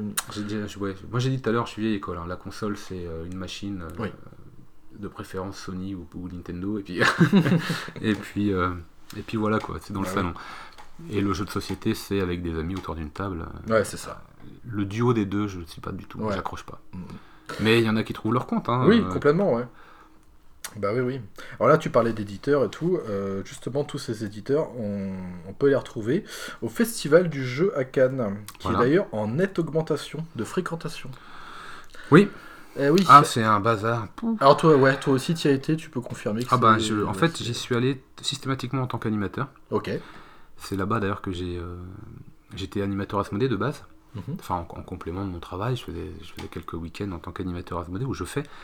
Et puis euh, je- le premier Cannes où je suis allé, alors c'était la fête. Hein. Tu Ah ouais. tu vas en avion, euh, t'as ton hôte- t'as une chambre d'hôtel, t'es à Cannes, tu vois, en plein mois, plein mois de février, tu sais, entre deux Ah semaines oui. de taf, mais bon, euh, tu t'en fous quoi. Et euh, tu vas être complètement cramé le lundi suivant, mais tu t'en fous. 15 jours après, tu sais plus comment tu t'appelles parce que t'as toujours pas récupéré, mais tu t'en fous. Et euh, voilà, t'es au palais des festivals, t'as as les marches, t'as, enfin bref quoi, t'y es quoi, tu vois, au- tu vas voir la cérémonie de l'As d'or, euh, Ah oui. tu vois la Cité de la Peur, rembourser nos invitations, la Ah oui, carioca, ça- t'y es quoi, donc c'est juste pas possible en fait, voilà. Et euh, le salon est dans les sous-sols, donc tu passes par l'arrière, tout ça. Et euh, j'ai été mis en renfort avec les Space Cowboys à ce moment-là, et euh, j'ai fait deux ans avec eux en renfort avant qu'ils me prennent euh, euh, en interne en tant qu'animateur, en fait. Mhm. Donc je fais un, beaucoup moins. euh, Maintenant, en fait, c'est l'inverse. J'étais animateur Asmodée avec renfort Space Cowboy, et je suis passé animateur Space Cowboy avec de temps en temps renfort euh, Asmodée en. Bretagne sur les festivals où il n'y a, a personne. Mais les. Voilà. Et du coup, Cannes, ouais. euh, J'aurais du mal à te dire qu'il y a de plus en plus de monde parce que de toute façon les tables sont blindées tout le temps Ouais. et que moi j'arrive pas à m'en apercevoir Mhm. sorti de mon stand. Oui. Quand je suis en pause, euh, de toute façon je, suis- je suis sur Saturne ou Jupiter quand je suis dans les allées parce qu'il y a tellement de bruit que je sais même plus comment je m'appelle et euh, que je m'intéresse à peine à ce qu'il y a ou à ce qui est sorti. Mhm. Parce que euh, je, suis en train d'expliquer des jeux toute la journée, et effectivement, mon œil n'est pas objectif. Quoi. Ouais, mais ouais, ouais. mais il y a vraiment, vraiment du monde. Il y a de plus en plus de nouveautés, c'est ce qu'on disait. Les stands sont vraiment jolis. Y a- y a- chacun essaye de se démarquer. Voilà, c'est des... un beau festival. C'est vraiment un beau festival. Est-ce que j'ai pas fait tous les festivals en France? Est-ce que c'est mon préféré? Il est particulier. C'est là où il y a l'As d'Or, Mhm. c'est à Cannes. Ouais. Vu de la Bretagne, c'est quand même vachement loin, C'est un, lieu, un symbolique aussi. Voilà, c'est un lieu Mhm. symbolique. Euh, il est grand, il est couvert. euh, bon, il, a, il a du cachet, quoi. hein, Ouais. puis il y a du monde, quoi. C'est vraiment la, c'est la référence. Et puis en plus, c'est la référence de début d'année. C'est-à-dire que. Ah oui, oui. Et comme il, il se fait suite à Essen, qui a lieu en, donc en octobre En en, octobre, Allemagne, ouais. mais après, c'est un peu la saison de Noël. Donc de toute façon, les nouveautés et tout ne sortent plus. Ça y est, les nouveautés, elles sont sorties. En janvier, ben, les éditeurs, ils- je pense que certains sont en vacances parce que après la période d'après Essen, où il y a les nouveaux jeux qui arrivent, les- la période de Noël où il y a toutes les commandes, où, tu fais quand même ta grosse, ton Ah gros ouais. chiffre, je pense. Pense qu'en janvier, ça, voilà, on, se- on- on ralentit un peu la machine. Donc Cannes, c'est le premier événement français. Donc c'est pas rien non plus quoi. Mhm. Ah, c'est. Enfin, c'est le premier gros événement français. Il y a des festivals, mais qui sont plus, Ok. plus régionalisés quoi. Ta préférence irait plus vers euh, le festival de Cannes ou, ou les scènes? Ah bah là c'est Essen, là on va en Allemagne, Ouais. là on est complètement dépaysé. Ouais, ouais, Mhm. ouais. Et puis il y a toutes les nouveautés qui sortent euh, pour Essen. D'accord. Le Cannes c'est une redite en fait, hein. Un- un- un- à moindre échelle. Ok.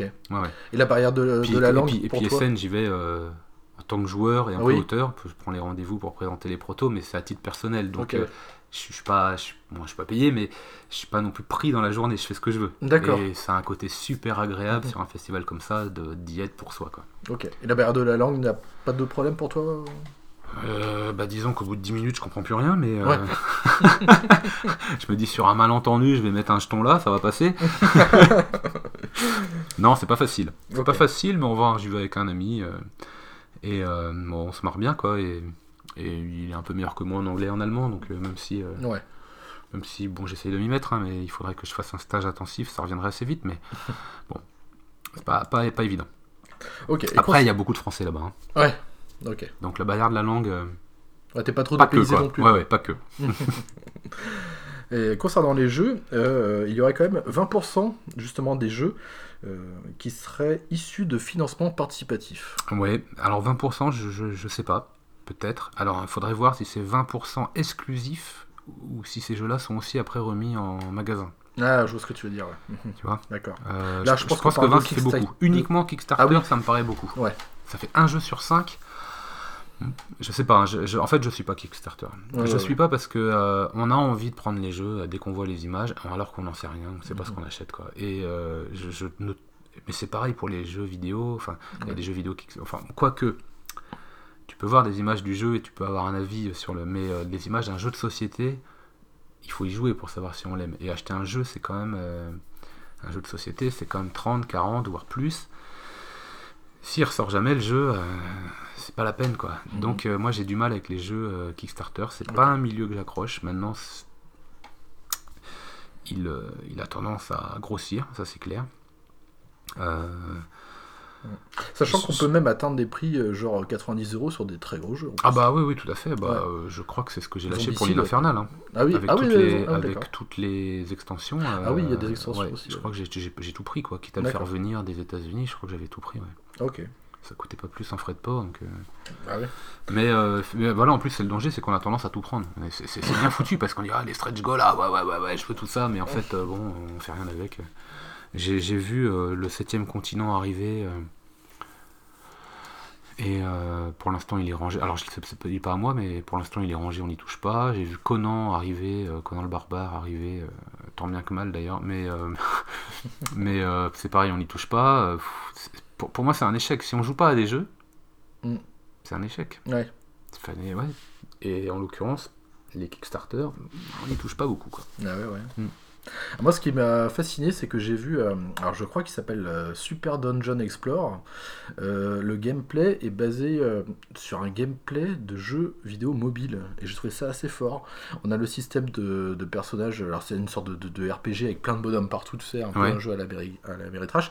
On a les systèmes hum, d'XP, on a les items avec sa fiche de personnage, on a même les, les spawns de mobs, de monstres et tout.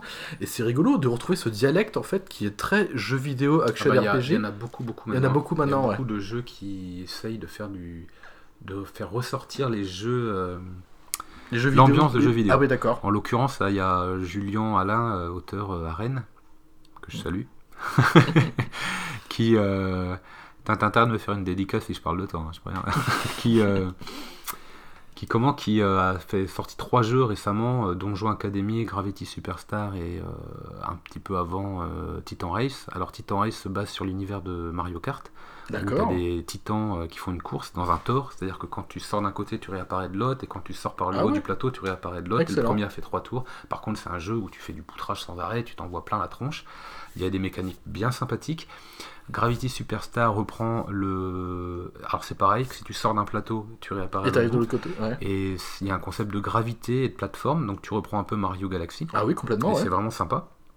Dans, dans- dans l'idée, dans la recherche. Mhm. Et Donjon Academy, qui est un jeu où tu reprends euh, l'exploration de donjons euh, avec du, du, du- comment du, À l'AeroQuest un peu là. du crawl. euh, où- Ça fait un peu moins jeu vidéo celui-là par rapport aux deux autres, mais tu ressens quand même.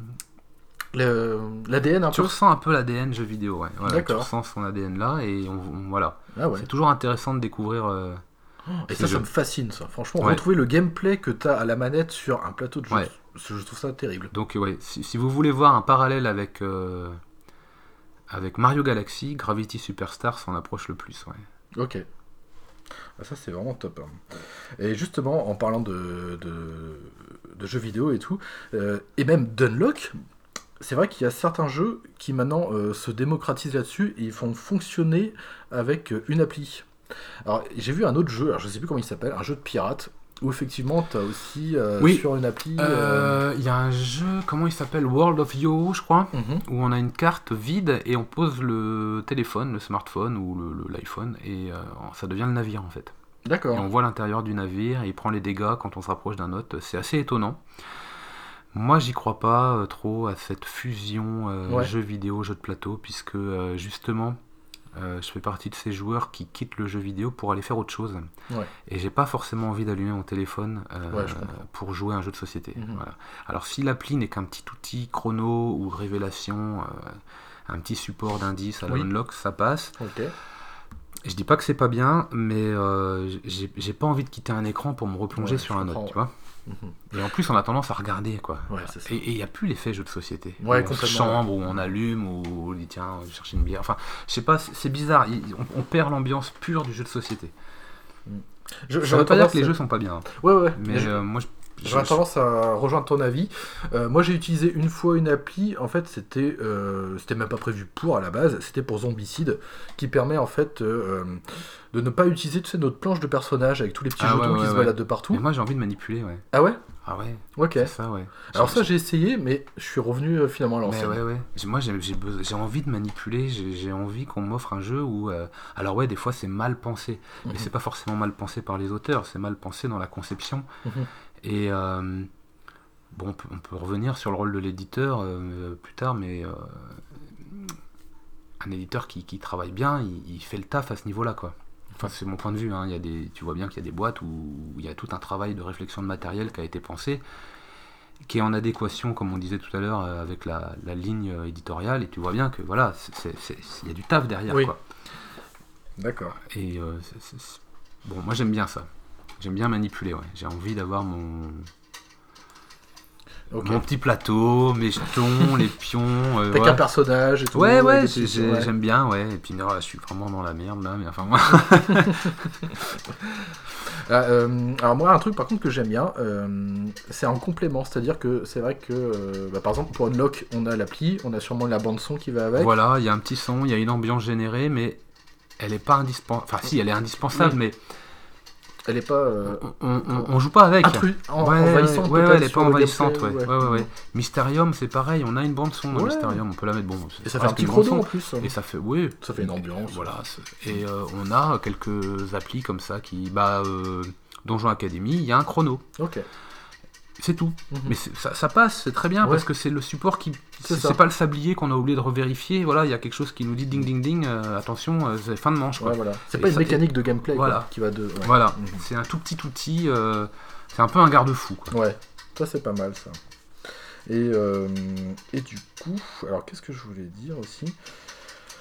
Euh, Ah oui, au niveau de la tendance.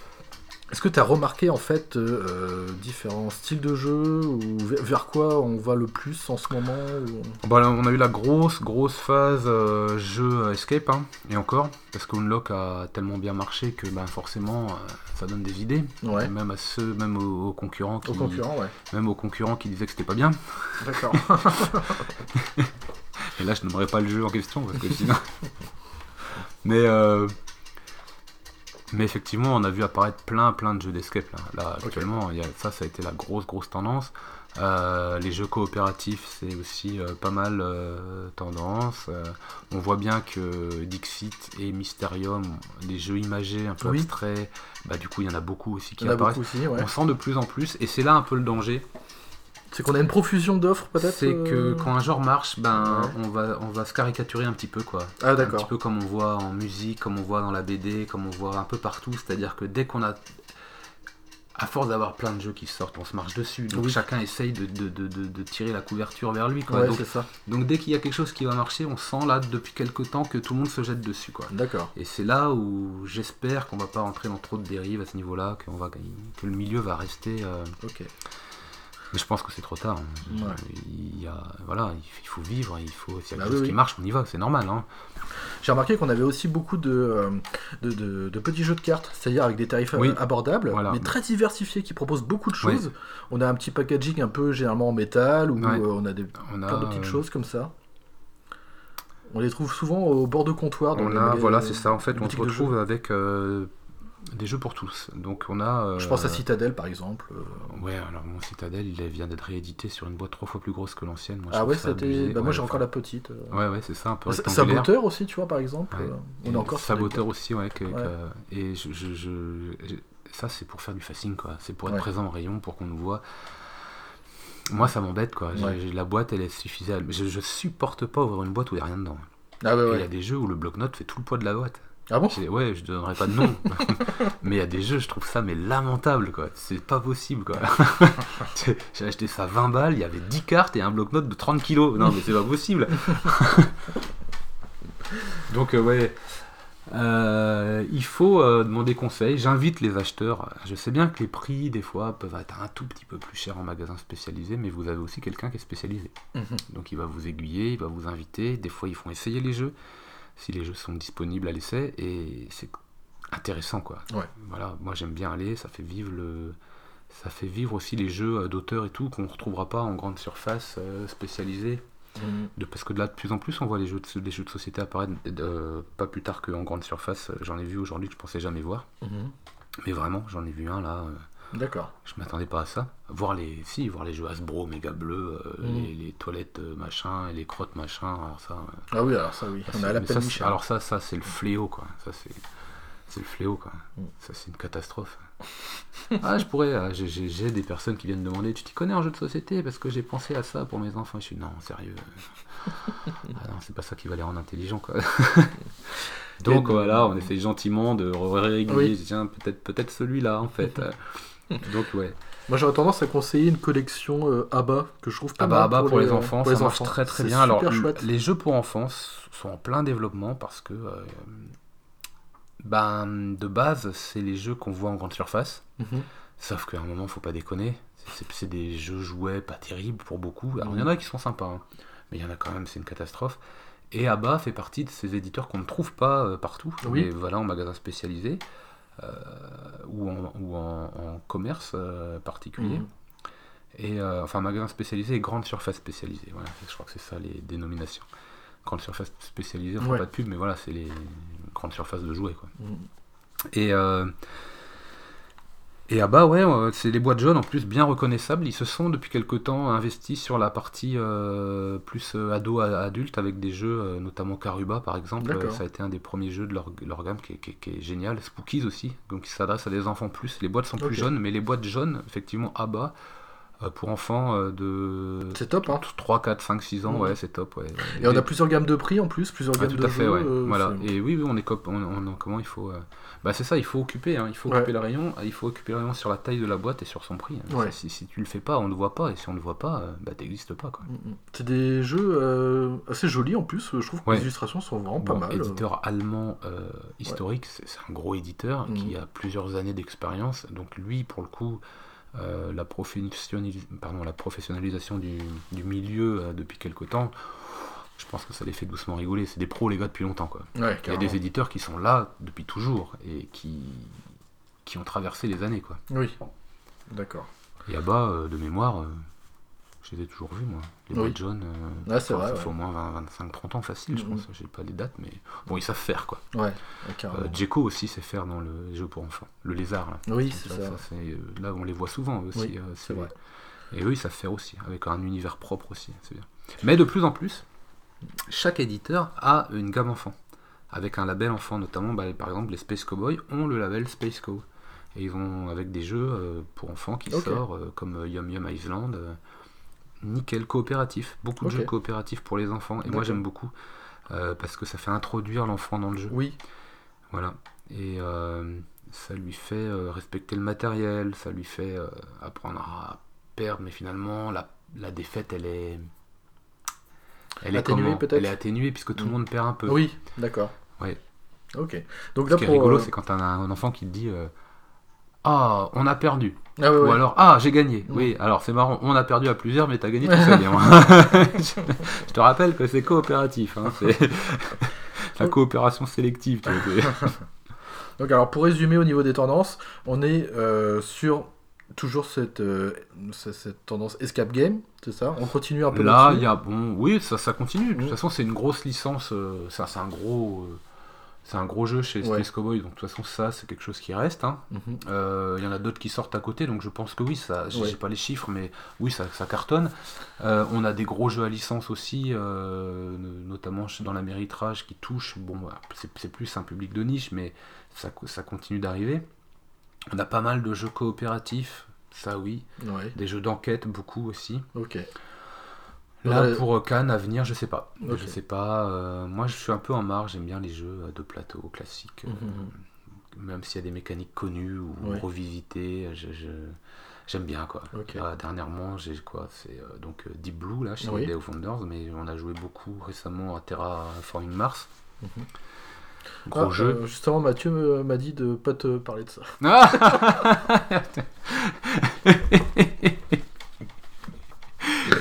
Voilà, c'était Voilà. euh, son Ouais, petit message. Ah bah attends, je les ai éclatés. enfin depuis, je perds tout le temps à tous les jeux. Ah ouais Ah bah là, oui. non, Ça mais t'a là, porté j'ai- la poisse, du Là, coup j'ai, euh j'ai tout, j'ai grillé tous mes neurones au mois de septembre. Là. C'est, ouais, ouais, c'est clair. Là, depuis, euh, de- depuis qu'il est parti, je, ouais, je sais pas, là, mais Mathieu, faut que tu reviennes, histoire que je batte quelqu'un, parce que là, c'est plus possible. Ouais, non, et puis Wingspan bientôt. Wingspan, d'ailleurs, je sais pas si. Enfin, voilà, des jeux. euh, puis ce qui est drôle, c'est. Euh, je sais pas si t'es un peu lecteur euh, de manga. euh, Un petit peu, mais pas ce, qui, ce qui est drôle, c'est que par exemple, dans, dans ce- dans ce genre-là, les Japonais vont parler de n'importe quoi et en faire un sujet, quoi. Mais tu vas avoir tout et n'importe quoi comme sujet. C'est ça qui est fabuleux. Il, D'accord. aussi bien il fait de la danse qu'il fait de la fabrication de pain, qu'il Ouais. devenir un super guerrier. Enfin, c'est tout et n'importe n'importe quel sujet peut être abordé, quoi. Et ben dans les jeux de société, c'est un peu pareil, quoi. Tu peux te retrouver avec euh, un jeu où il va falloir euh, terraformer Mars. Mhm. Tu peux te retrouver avec un jeu où il va falloir faire des récoltes dans ta serre, comme euh, récolte. Tu vas te trouver à faire de l'élevage d'oiseaux avec Wingspan. Tu vas te retrouver à Australia à essayer de combattre Cthulhu, mais enfin, c'est. ou du vélo dans Flamme Rouge, tu vois. Oui. Tout est possible, quoi, tu vois. Mhm.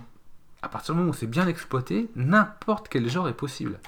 Et ça, c'est incroyable. Ça ouvre, ça ouvre pardon, une, une, une infinité de sujets et de mécaniques à exploiter quoi. Et à revisiter.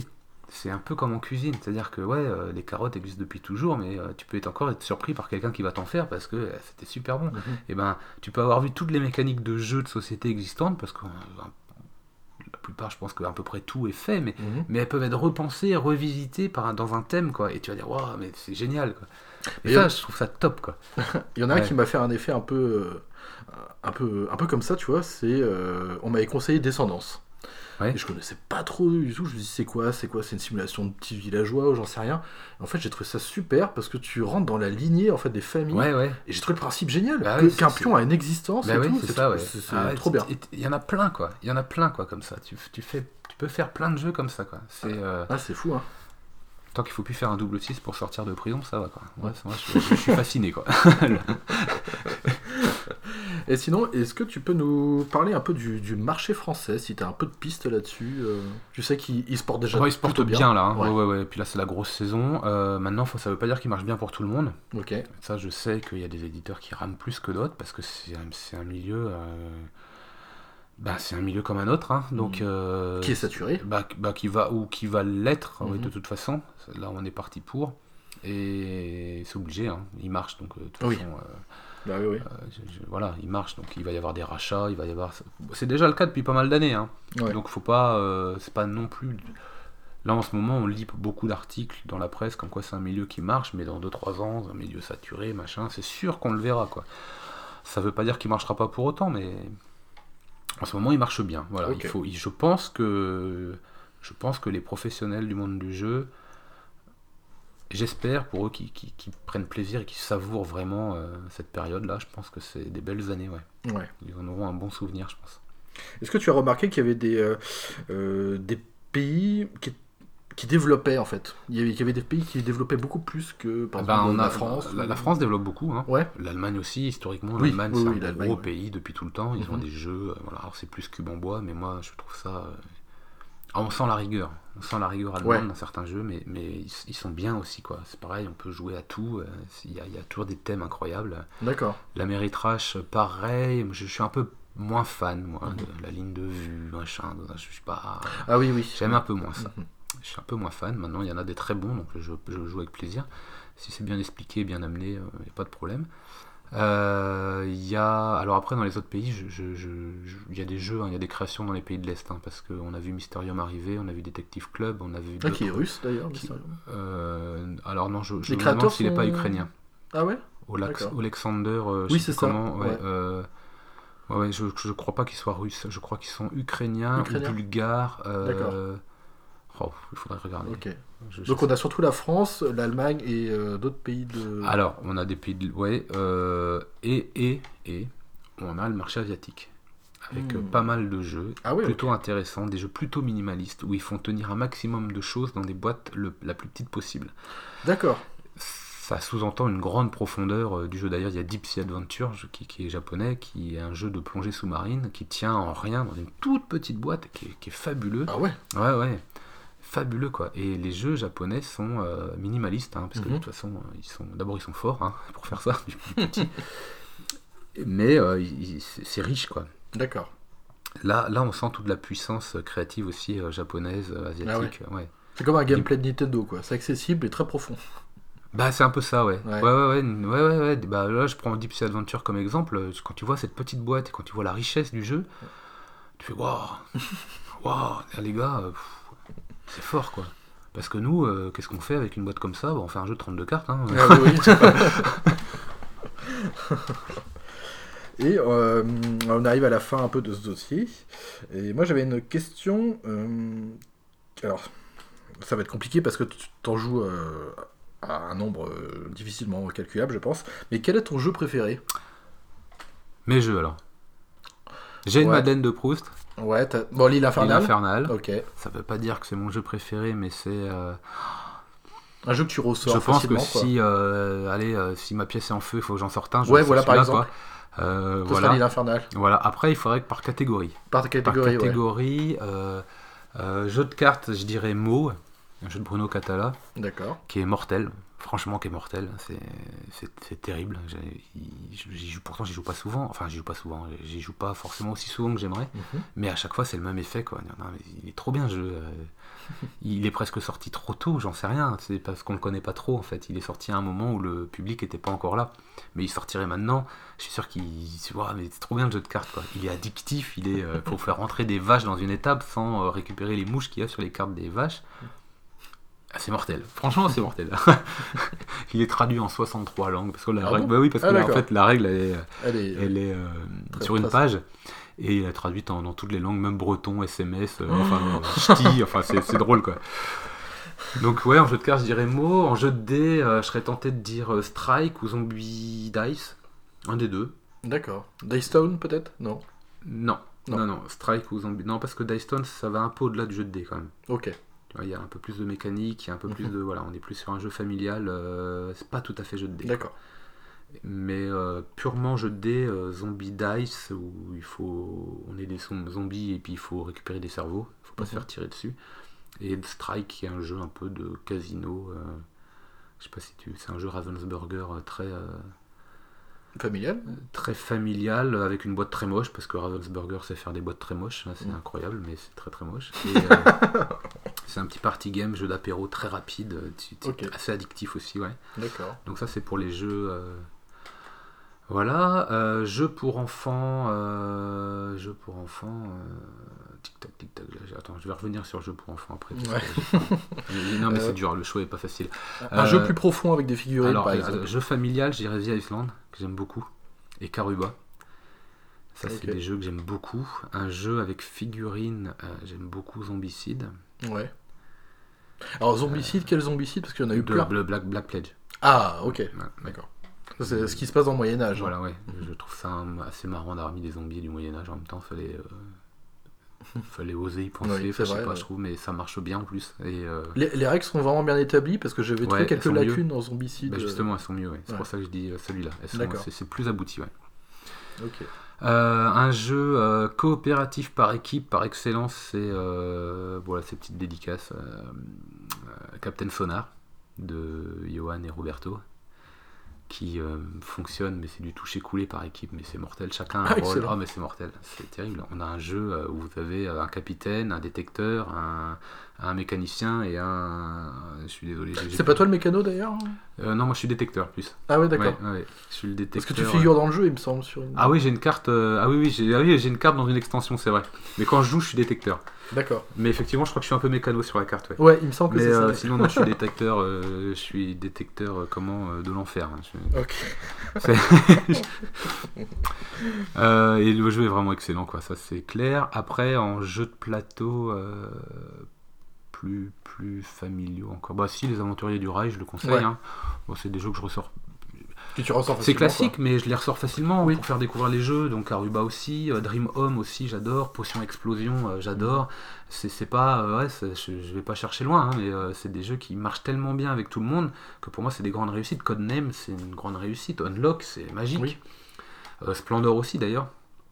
Euh, après, en jeu un peu narratif, on a Sherlock, euh, Sherlock Holmes quoi. Euh, mais alors là, c'est purement narratif. On a Time Stories qui est très Ouais. très bien aussi pour ça.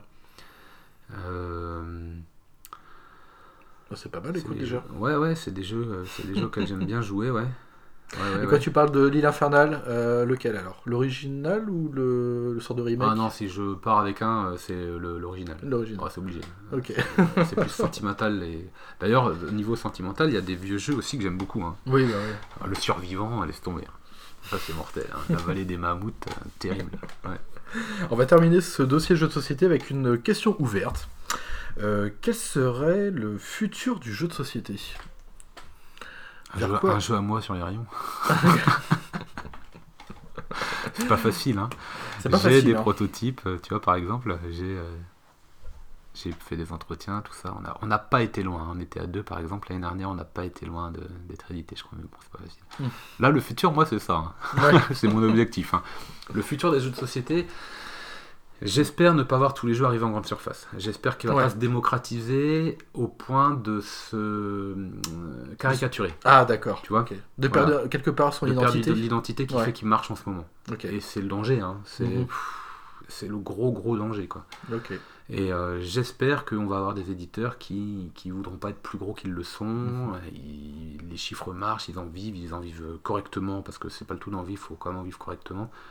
Si c'est juste en vivre pour euh, Oui. pour pas être à zéro quoi, non, faut gagner quoi. Ouais, c'est ouais. normal, hein. Sinon, ben, mais euh, j'espère qu'il va pas se caricaturer et qu'on aura euh, la richesse.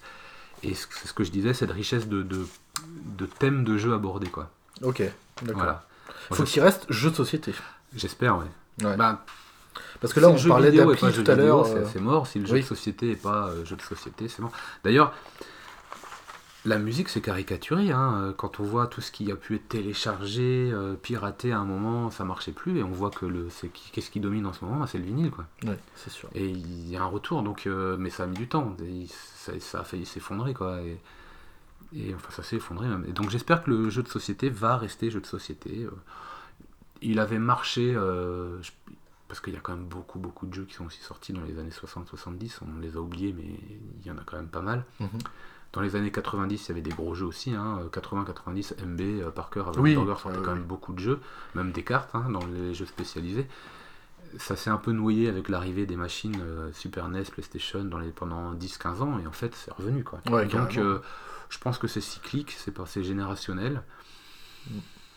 Si les joueurs d'aujourd'hui ont des enfants et apprennent à jouer à leurs enfants, c'est un milieu qui va qui, qui se portera Oui. bien, quoi. Ce sera, ouais, il faut transmettre. Moi, je, je joue beaucoup avec mes enfants. Mm. Bah, nous, pareil, ouais. Ouais, je joue beaucoup. Donc, les, ouais, ouais, des jeux pour enfants, il y en a des merveilleux, quoi. Mm. Et vraiment, euh, je, je- je- je les trouve magiques, quoi. En matériel, ouais, il y a moyen de faire des choses. Euh, Bah, Yum Yum Island est génial. Le labyrinthe magique est génial. Mhm. Euh, euh, comment Spooky c'est très très bien par exemple un peu plus simple mais enfin un peu plus simple en matériel mais, mais très très bien Euh, il y a moyen quoi de, Mhm. de, de découvrir des jeux c'est ouais c'est top moi j'aime beaucoup les jeux pour enfants aussi hein. simple mais euh, tellement efficace quoi Ouais, ça fonctionne, Ouais. quoi. les deux jeux euh, du petit prince euh, construis-moi une planète et voyage vers les étoiles sont assez simples en soi Ouais. c'est magique Zombie Kids un Mhm. jeu un peu legacy D'accord. chaque partie est différente parce que ça va t'apporter un certain des nouvelles règles Ok. Ouais, et c'est terrible, c'est Mhm. terrible. Un truc que j'avais remarqué, que j'ai remarqué aussi dans des jeux vidéo, enfin dans, dans des jeux de société euh, relativement récents, et d'ailleurs tu l'as démontré tout à l'heure avec Unlock, c'est qu'on commence à avoir des didacticiels, des tutoriels. Et Oui. ça, j'ai trouvé ça euh, Dans les, dans les jeux, ouais, tout à fait, ouais. Moi, Mm. par exemple, je, bah, je, je parle de ce que je connais le plus en ce moment, c'est surtout Andorre, hein, puisqu'on on fait une campagne là-dessus, et on a carrément des pions dont on va même plus se servir après. Ouais, ouais, ouais, On a vraiment ça. des trucs de démo, quoi. C'est Bah, il y fou. a le Pandémie Legacy, euh, faut même déchirer les cartes. hein. Ah ouais, carrément. Mm. Ok, Ah, ça fait mal au cul. hein. c'est vrai. Mais bon, euh, c'est le jeu quoi. Déchire ta carte, non Si, si, déchire là. Ah merde. Ouais, bah, jeu pour enfants actuellement, j'en pense à un parce que je l'ai trouvé euh, un petit jeu de- d'escargot, de, course d'escargot. Escargot euh, préparté. D'accord. de Marie et Wilfried et euh, euh, euh, Marie Wilfried Fort. Je, je dis le nom au cas où quand même pour ceux qui cherchent parce que si je dis juste Marie Wilfried, c'est pas sûr que ça. Et euh, Alors on a un petit jeu, faut, on a une carte avec euh, trois couleurs, il faut que ce soit ces escargots-là qui arrivent au bout, quoi. Donc Mhm. les joueurs lancent des dés, il y a deux dés, il y a, il y a deux couleurs, tu choisis avec le premier dé, tu choisis le dé que tu veux, tu choisis avec ton premier dé l'escargot de la couleur dont tu as pris le dé, et il va avancer jusqu'à la case de la couleur de la face du deuxième dé. Par exemple, si je fais violet et vert et que je prends l'escargot violet, je vais l'amener jusqu'à la case verte. Donc si ça m'arrange de faire avancer le violet parce qu'il faut que je le fasse gagner, ben, je vais le faire avancer. Mais si je joue trop souvent le violet, dès que je fais le violet en dé, les autres joueurs vont le voir aussi, donc ils vont se dire non, hein, le violet on ne le jouera pas, on va le freiner. Enfin bref, ça paraît anodin comme ça comme jeu, mais alors ce qui est magique, c'est que la boîte séchée à bas, elle est métallique, tu la mets verticale et les escargots sont aimantés, donc ils passent sur la boîte comme des escargots à la verticale, tu vois, c'est le circuit, c'est la boîte aussi quoi. C'est mortel, c'est mortel quoi. c'est euh, bah ouais, c'est génial. C'est- incroyable. Ça c'est terrible, c'est vraiment terrible. Et ça moi c'est euh, Roberto Fraga qui a fait euh, Gare à la toile. C'est euh, un, double système de gru- façon grue où tu as une araignée aimantée et euh, qui, descend en fait le long d'un fil grâce à une autre araignée présente euh, sur un plateau en hauteur parce qu'en l'éloignant, eh ben, ça fait monter l'araignée, en la rapprochant, ça la fait descendre. Et toi, euh, le joueur, tu as des petites fourmis à déplacer et bah, les autres joueurs, selon le lancer des dés, pareil, peuvent aller attraper ta fourmi parce qu'elle est aimantée. Donc la fourmi, paf, elle se fait capturer par l'araignée et hop, retour à la case départ. Et ça, c'est pareil, c'est fabuleux quoi. On a vraiment un, un vivier aussi de créateurs. Voilà, il y a un vivier de créateurs, il y a euh, la possibilité technique de réaliser les créations, j'ai l'impression maintenant. Oui. Et donc, tant qu'on aura euh, d'abord l'imagination, mais c'est ce que je disais en fait, revisiter les thèmes en fait. Parce que je pense que c'est pas dans la mécanique. euh, les deux jeux que je viens de dire sont des jeux de dés, hein, on Mhm. lance un dé, on avance hein, en fait. Oui. Mais c'est dans la, la façon de revisiter quoi. Tu vois, un- je dis c'est un peu comme de la cuisine quoi. T'as des carottes, fais-moi des carottes râpées, mais vas-y, fais-les à ta sauce quoi. voilà. Et c'est ça, hein. Et euh, c'est dans la façon, c'est ouais, il y a un vivier d'auteur et la façon de revisiter euh, des choses simples sans aller chercher midi à 14h pour les excellents jeux en fait en Bah général. Ouais. C'est pas si simple, hein. mais euh, Donc le, le- le futur globalement est plutôt radieux hein, concernant ce. actuellement ce- oui. ce- Oh, ouais. bah, oui, oui, oui, ça se sent, hein. ça se sent dans l'ambiance générale bien sûr. ouais. Dans la fréquentation des festivals, dans le nombre de festivals, dans le nombre de jeux, dans les chiffres, dans tout, tout est bien là. Ouais. D'accord. Donc il n'y a plus qu'à jouer quoi. Il n'y a plus qu'à jouer, ouais. Ouais. Ouais, faut y aller. Faut lire les règles. Bon, allez, c'est pas pas- le, le, le plus. euh, hein, pas le plus agréable. Ouais, c'est vrai. Bon, c'est la fin de ce dossier, et puis on va terminer l'émission avec le paqueux, dans lequel on va retrouver un film de 1995. Il s'agit de Jumanji. Jumanji. Tu veux jouer? Alan, regarde. Dans la jungle, tu attendras. Un 5 ou un 8 te délivrera. Ah Qu'est-ce qui t'arrive?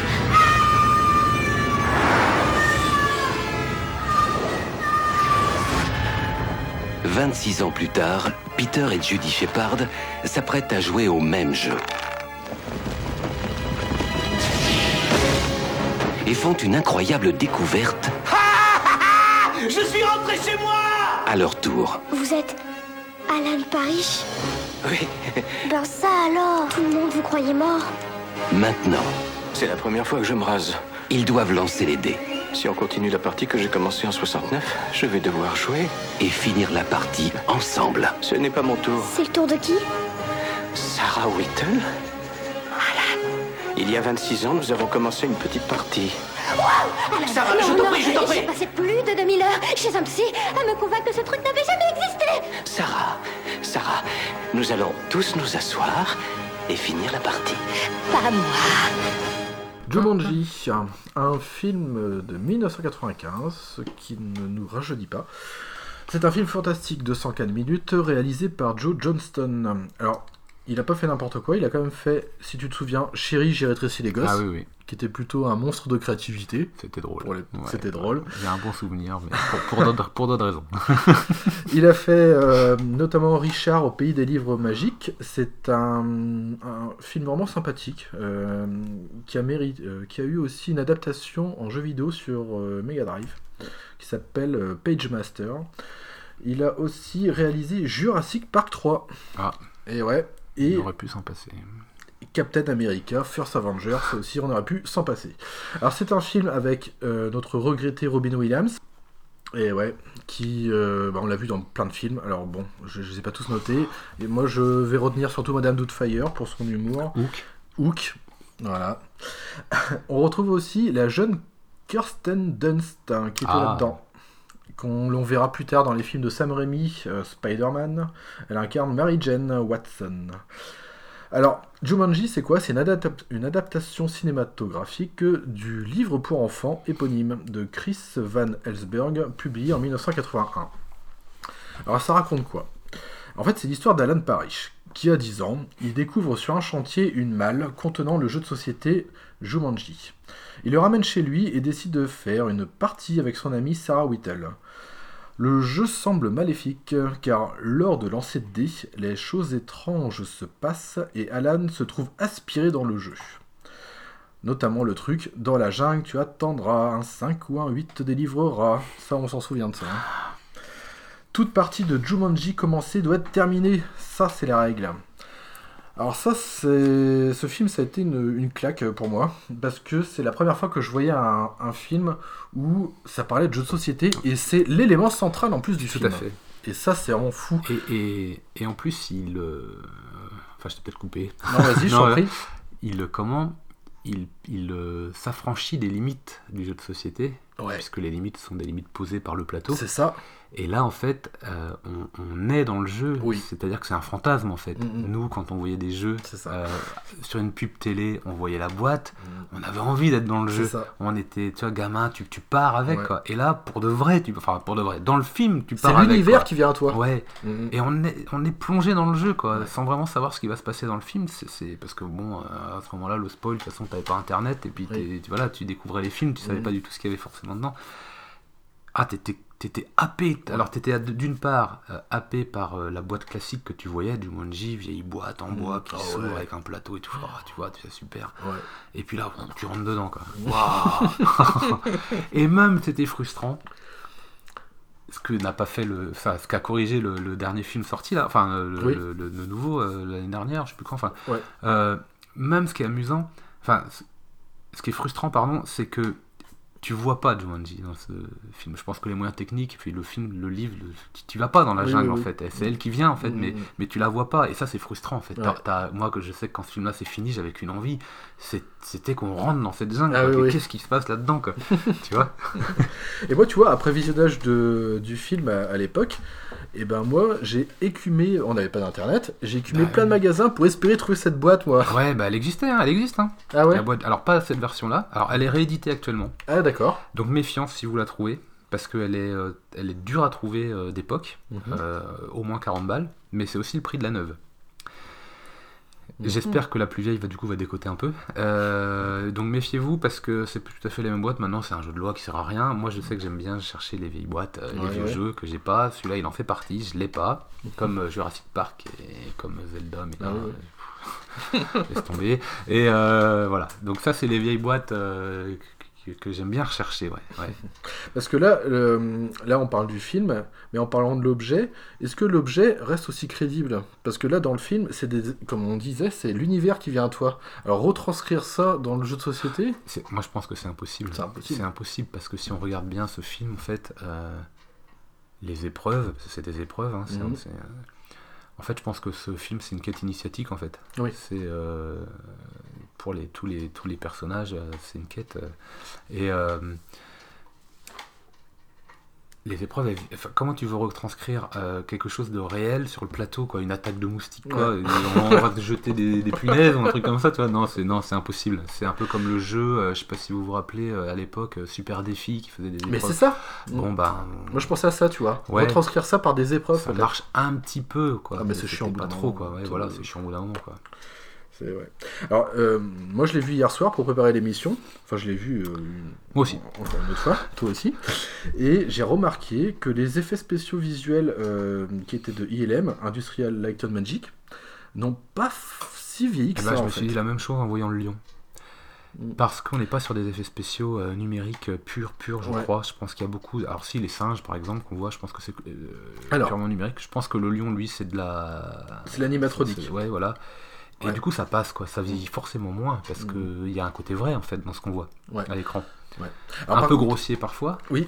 Alors, par Mais contre, on peut les distinguer. hein. Ah oui, on, oui, oui. Ouais. Bah, les singes, on, enfin. Ouais. Mais c'est vous- pas, c'est pas raté raté. hein. Ouais, c'est ça. C'est bien quand même. hein. Mhm. Ouais. Alors vous allez voir, euh, en regardant ce film, vous allez pouvoir discerner euh, vraiment euh, ce qui est fait en, en CGI et aussi en animatronique, c'est que euh, l'aspect CGI fait un peu délavé, on a des Un couleurs peu, ouais, tout à fait. un peu grisées, tu Ouais, sais, euh, ouais, bah, ouais, tu ouais. parlais des Ouais, singes notamment. ouais, On a, euh, quand on a tous les animaux de la savane qui déboulent dans la maison, on a ça. Et c'est vrai que le lion, si tu regardes bien, on n'a pas les mêmes teintes. Non. On a des couleurs beaucoup plus pétantes. Bah, et là, on est sur l'animatronique. Ouais, voilà. tout à fait. ouais. Et euh, moi, je trouve que ça a plutôt bien vieilli en fait. Et euh, j'aime beaucoup en fait le rythme du film. C'est comme tu disais, on a des épreuves. Mm. C'est-à-dire que de toute façon, ils, ils ont pas le choix que de jouer. Quoi. Ah ouais, Ça monte, hein. C'est Ça fait un peu jeu vidéo d'ailleurs. exactement. Mm. Ouais. Et On euh, prend du level et. Ouais. Ouais. et c'est vrai, ça, ça monte en degré d'intensité jusqu'à euh, l'explosion totale en fait. C'est ça. Mm. À une époque où euh, jeux de société et jeux vidéo avaient du mal à se marier. Hein. Ouais. En 95, euh, c'était. Les éditeurs de jeux de société tiraient la gueule quand même. hein.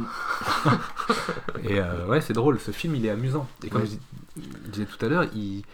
c'est un jeu qui évolue avec le temps. Ouais. C'est-à-dire que dans le film en lui-même, la première boîte qu'on découvre, ils sont étonnés, ils disent ouais, il y a un principe aimanté parce qu'ils Mhm. sont en 1900, je sais pas, 60. Ouais, c'est ça, 70, 1900. Ouais, c'est ça. J'ai toujours aimé d'ailleurs en France le nom euh, d'Alan Parrish euh, quand tu vois où il habite et tout. Tiens, ils sont, ils sont drôles quand même dans leur traduction. je sais pas si c'est son vrai nom, mais Parrish, euh, c'est raté.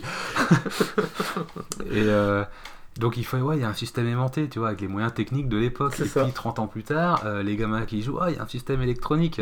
et puis là, maintenant, dans le dernier, carrément, ils sont aspirés dans un jeu Oui. vidéo. euh, enfin, c'est, drôle quoi. Alors il y y a des petits trucs sympas euh, dans le film. Si vous regardez bien, c'est que on a déjà comment dire une interlude où on voit déjà euh, des jeunes gens enterrer le hum, enterrer le, le- le jeu dans la oui, forêt. c'est ça, oui. A priori, ils ont clos la partie. C'est ça. Ouais. Et ce gimmick, on va le retrouver aussi à la fin du film. Oui. Voilà, ça passe le relais en Voilà, fait ça, euh, ouais. de génération en C'est une génération. partie, voilà. et- Voilà. Et on va avoir Alors, des teintes. Est-ce qu'il y a le côté intemporel du jeu? Oui. Il y a plusieurs lectures. Après, C'est euh, des lectures qu'on fait 30 ans plus tard, enfin 20 ans plus tard. Oui. On n'a pas le même regard, mais, euh, ouais. mais on peut le voir, quoi. Mm, mm. On remarque aussi qu'on a des teintes différentes, c'est-à-dire qu'on a euh, des, teintes beaucoup plus pétantes, avec euh, des dominantes de couleurs euh, vertes, rouges, qui marquent euh, l'enfance en fait d'Alan, notamment quand on le voit petit, lorsqu'on voit aller à la, boutique de son père, et lorsqu'on on voit l'Alan euh, 26 ans après, on, a des dominantes de gris. Et si on remarque, il y a, on a beaucoup de, de détails dans les, euh, les arrière-plans en fait. On, voit que euh, depuis que le- son père a fermé boutique, en fait c'est la misère quoi dans le village. Ouais, ça, tout à fait. ouais. Décrépitude Ce qui, totale. ce qui, d'ailleurs reflète un peu euh, comment ben, l'économie Oui. À l'époque, enfin à l'époque, mais encore aujourd'hui en fait. C'est-à-dire Oui. que si tu as une entreprise qui fait tourner la boutique, euh, qui, qui s'arrête, euh, on, on- on ressent en fait des vérités sociales d'époque. quoi. Enfin encore aujourd'hui, mais Oui. de toute façon ça, ça aussi c'est intemporel, mais, mais euh, Ça figure Euh, bien dans ce film. C'est une œuvre intelligente, quoi. C'est-à-dire que c- on est dans ce cinéma euh, où, où euh, on explorait un livre. Ça, ça vient, c'est pas un scénario original créé pour faire un film. Oui, Des voilà. fois, tu sens que c'est vide, quoi. Tu vois, il n'y a, pas d'histoire. Et là, ça vient, provient d'une œuvre euh, écrite et- il y a de la profondeur qu'on arrive à revoir à l'écran, quoi. Ouais. Pour des films que je trouve plus riches que, que maintenant. Moins, a- moins spectaculaire, Ouais. c'est sûr, mais plus riche. D'ailleurs, c'est un film qui est bien écrit parce qu'on a des dialogues savoureux, on Mm. a vraiment des notes comiques euh, mais excellentes. Puis il joue tellement bien. Il le fait super bien. Mais tous hein, là-dedans, Ouais. euh, même Sarah Whittle, j'adore ses intonations de voix. Enfin, il y a plein de trucs. On a le, le, le flic, Carl, qui est excellent. Ah oui, très bien. ouais, ouais. C'est Ah, puis là, on est dans la. Le flic, là, bah, j'y pensais hier soir. je bah, en même temps, il avait Danny Glover en modèle avec l'arme fatale. Oui. euh, là, c'était, du sur-mesure de Ouais. rôle-là, quoi. Tu vois, c'était. euh, c'est clair, quoi. Tu mets Danny Glover, t'as la même. Hein. Ouais. euh, tu- il comprend rien. Tu t'as la voiture qui se bat. Tu mais qu'est-ce que. Partir. Mais vas-y, prends-la, prends-la C'est génial. Et euh, on a encore ce côté, on retrouve avec Robin Williams, ce côté attachant. Ouais, il est froid au il a début, des yeux. et après il est attachant. Y a un moment, il est avec sa barbe et tout, il regarde les enfants avec des yeux, mais ce gars-là, il devait être mais, mais super gentil, quoi. Ouais. Il, il- Ah, il envoie du lourd, hein. Ouais, c'est en vrai, hein. gentillesse, Il dégage en, quelque en chose, hein. sympathie, en Ouais. bienveillance, il envoie. Il envoie hein. Mhm. C'est. euh, T'as des gens qui ont l'air cons tout de suite, et il y en a qui ont l'air adorables. Bah, lui, il a l'air adorable. Ouais, c'est c'est un sacré film. Alors c'est un film qui a été récompensé en 1996 euh, par les Saturn Awards. Il a eu six nominations. Il a eu les meilleurs effets spéciaux, Euh, meilleure actrice avec Bonnie Hunt, Kirsten Dunst. Euh, les meilleurs acteurs, Robin Williams, Bradley Pierce. Meilleure réalisation. Ouais, réalisation, ouais. Avec Le reste, je sais pas même. parce que je sais pas qui était en nomination, mais je suis pas étonné sur les meilleurs effets spéciaux et meilleures réalisations. Mm. Après le jeu, enfin, tu sens que tout est, tu sens qu'il y a une vie en dehors du film avec tous ces gens là qui ont travaillé pour le film. Tu sens Ouais. qu'il y a, tu sais, c'est un peu comme une troupe euh, de Oui. théâtre qui tourne et tu sens qu'il, tu sens qu'il y a un noyau, qu'il y a, qu'il y a des liens. Ouais. Là, c'est pareil. Tu sens que ça, ça prend quoi. Ouais. Ouais. Ça, Vraiment bien, quoi. Carrément. Ils sont en train de se dire, on est en train de faire un bon truc Oui. et, et ça va le faire quoi. Tu vois, Mhm. ça, ça va le faire quoi. Et, et ça le fait. Mais oui, c'est c'est, euh, des années après, tu vois, euh, tu te dis que là, c'est une quête initiatique. C'est-à-dire que en fait, est-ce que je pourrais, si je pouvais changer les choses, qu'est-ce que je ferais? Et le jeu offre la possibilité Oui. de changer les choses quoi. Mhm. Voilà, j'ai mal fait des choses, j'ai grandi, j'en ai conscience. Et je, je vais pouvoir refaire, quoi, puisque Bah du ouais. coup la fin du film euh, Mhm. montre que tout a changé. Quoi. Exactement. Bah ouais. Il faut savoir que le superviseur des effets spéciaux est mort durant ce film. Euh, D'ailleurs, il y a un hommage à la fin du film. Oui. Voilà. Il s'agissait de Stephen L. Price. Euh, après, c'est euh, un film qui a eu. Alors, on est sur du quoi? On est sur du reboot, peut-être, avec le dernier film qu'il y a eu Il y ou a eu Zatura Mm. avant. C'était Jumanji, c'était une sorte de Jumanji, Zatura là. Je sais Ouais. pas si tu vois euh, ce que c'est dans l'espace. euh, c'est un peu ça. D'accord. Catastrophe. Hein. Ouais. Donc on pourrait dire que c'est Jumanji 2, mais ça s'appelle Zatura, je crois. C'est un truc comme ça, Z-A-T-H-U-R-A. euh, Si je Ah ouais. pas de bêtises, je l'ai vu qu'une seule fois. J'ai regardé Jumanji euh, plusieurs fois, mais Ouais. mais euh, Jumanji, Bienvenue dans la jungle, euh, moi j'y vois pas un reboot, j'y vois. Une continuité la- Bah ouais, c'est ça en fait. Le jeu il évolue et on est à la partie suivante quoi. Mhm. Et dans 20 ans, on pourrait très bien en avoir un autre quoi. C'est vrai. Et là, on a le principe qui est inversé, quoi. Là, on a vraiment. et euh, ouais, et avec de très bonnes idées. hein. Alors euh, il y a une autodérision de. Je sais plus comment il s'appelle cet acteur, Dwayne, de, Dwayne, Dwayne Johnson. Johnston, ouais. Ah, je le trouve mortel quoi. C'est euh, le mec, il est baraqué et tout. Il, il- il- il est fort dans l'autodérision quoi. Il regarde ses muscles, il dit c'est à moi ça, et puis il se, il se décrédibilise. Non mais c'est mortel en fait. Franchement, je trouve ça très très fort. L'histoire d'Avatar là où euh, le chétif euh, geek hein, informatique euh, se retrouve dans la peau de Dwayne Johnson, et puis alors c'est la grosse baraque qui se retrouve dans le paléontologue un peu gras qui, qui sait pas courir. Ouais, c'est mortel. Et c'est vrai que là, je suis, partagé comme avis avec le récent Jumanji. J'arriverai pas à dire s'il est moins bon tu sais, que Ah l'ancien. ouais, faut pas comparer là. Ouais. C'est quelque chose de- Ouais. Il propose quelque chose de différent au final. Et c'est là où il est fort d'ailleurs, c'est là où on peut dire qu'il est bon, c'est parce que euh, c'est parce que euh, bah, il apporte quelque chose de différent quoi. Oui. C'est-à-dire qu'il s'inspire, mais il le prend à sa sauce à son époque. Ouais, voilà. Et ça c'est bien joué quoi. Moi j'avais peur d'un redit. euh, Ouais, moi aussi. Et, et moi j'aime beaucoup. ouais. Et alors euh, lui, lui pour le coup, il fait carrément la fusion euh, du jeu de société et du jeu vidéo quoi. Enfin Ouais. on est même non même pas en fait, on est carrément dans le jeu vidéo. Mhm. Carrément, ouais. Et euh, ouais. Bon, en tout cas, que du bon, hein, Jumanji, en tout cas. Euh, pas grand chose à, à dire de plus. C'est. bah, ça reste un film important. À voir si vous l'avez pas vu. Ouais. Et, Commencez par celui de 95. Oui.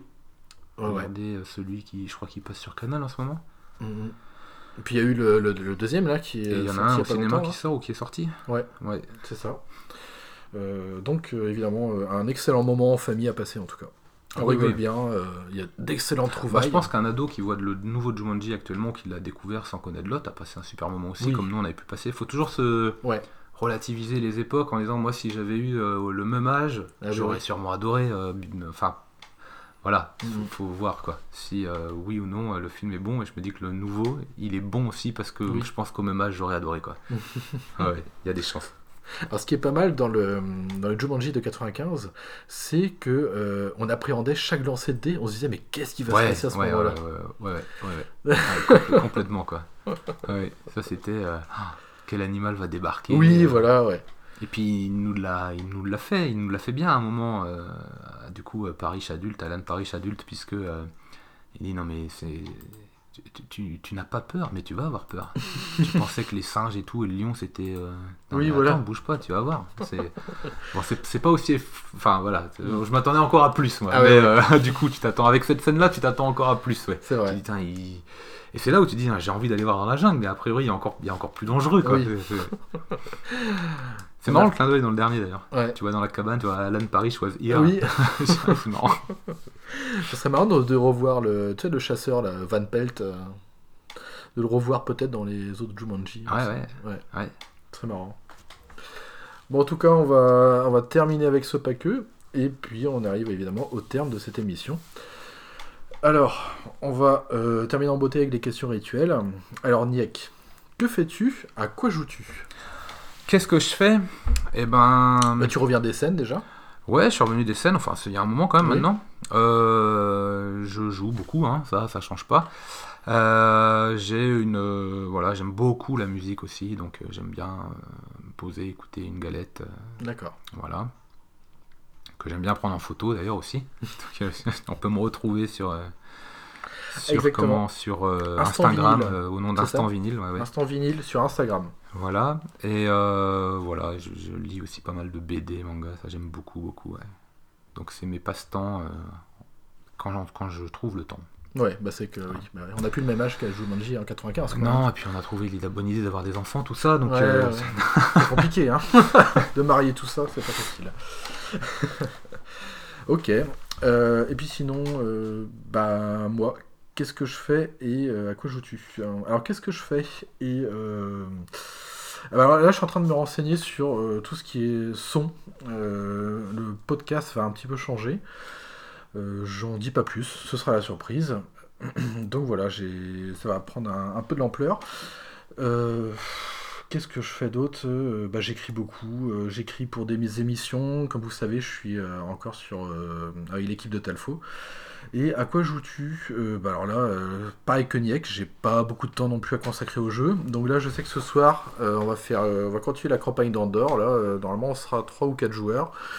Et sinon, j'essaie de grappiller des temps de jeu par-ci par-là, mais c'est pas facile quoi. J'essaie de terminer Luigi, je joue à Dra- du Dragon Quest 11 et je continue à faire quelques constructions à Dragon Quest Builders 2. mhm. Mais ça, c'est pareil. J'essaie de terminer Shenmue que j'ai pris il y a un an sur PS4, que j'ai pas le temps non plus de jouer. C'est pareil, le temps nous manque. On a le temps de jouer, hein. on n'a pas le temps de jouer à tout. Eh, c'est ça, mais ouais, c'est ça. C'est ça, c'est ça, c'est ça. Et j'aimerais tellement jouer à beaucoup plus de jeux de société aussi, mais pff, c'est Bon, ça, pareil. je me plains pas. Ouais, En ce ça moment, c'est Deep Blue, euh, Pierre de la mer du Nord, waouh, mortel. Et puis, euh, je joue euh, au boulot aussi. euh, J'ai réussi à créer des temps avec les gens Ah, dont je m'occupe, donc je, je leur fais découvrir pas mal de jeux à ce niveau-là. Donc, je joue. euh, Donc t'arrives à allier passion et travail. Et ouais, j'ai réussi hein, sur 2-3 heures. ouais. Ça, c'est sympa. Ouais, Bah, ça c'est vachement bien. ouais c'est top. D'accord. Donc et ben voilà mes petits amis, et ben n'hésitez pas à retrouver l'émission sur sa page Facebook, euh, Games for You le podcast. Si vous voulez faire partie de l'émission ou envoyer un petit message, c'est à Games for You le podcast gmail.com, tout en minuscule. On a essayé de rendre euh, le tout euh, fort intéressant, notamment ça a été une première pour euh, faire découvrir Unlock. Tout à fait. On verra ce que ça donne. Ouais exactement. Alors, bon, on est d'accord. euh, si jamais ça rend pas bien, on coupe tout. Hein. Bon bah voilà mes petits amis, Euh, normalement c'est la dernière de l'année, alors dans ce cas-là, eh ben, on vous souhaite euh, bonne fête de fin d'année, joyeux Noël, et à bientôt. Ciao. Salut les gens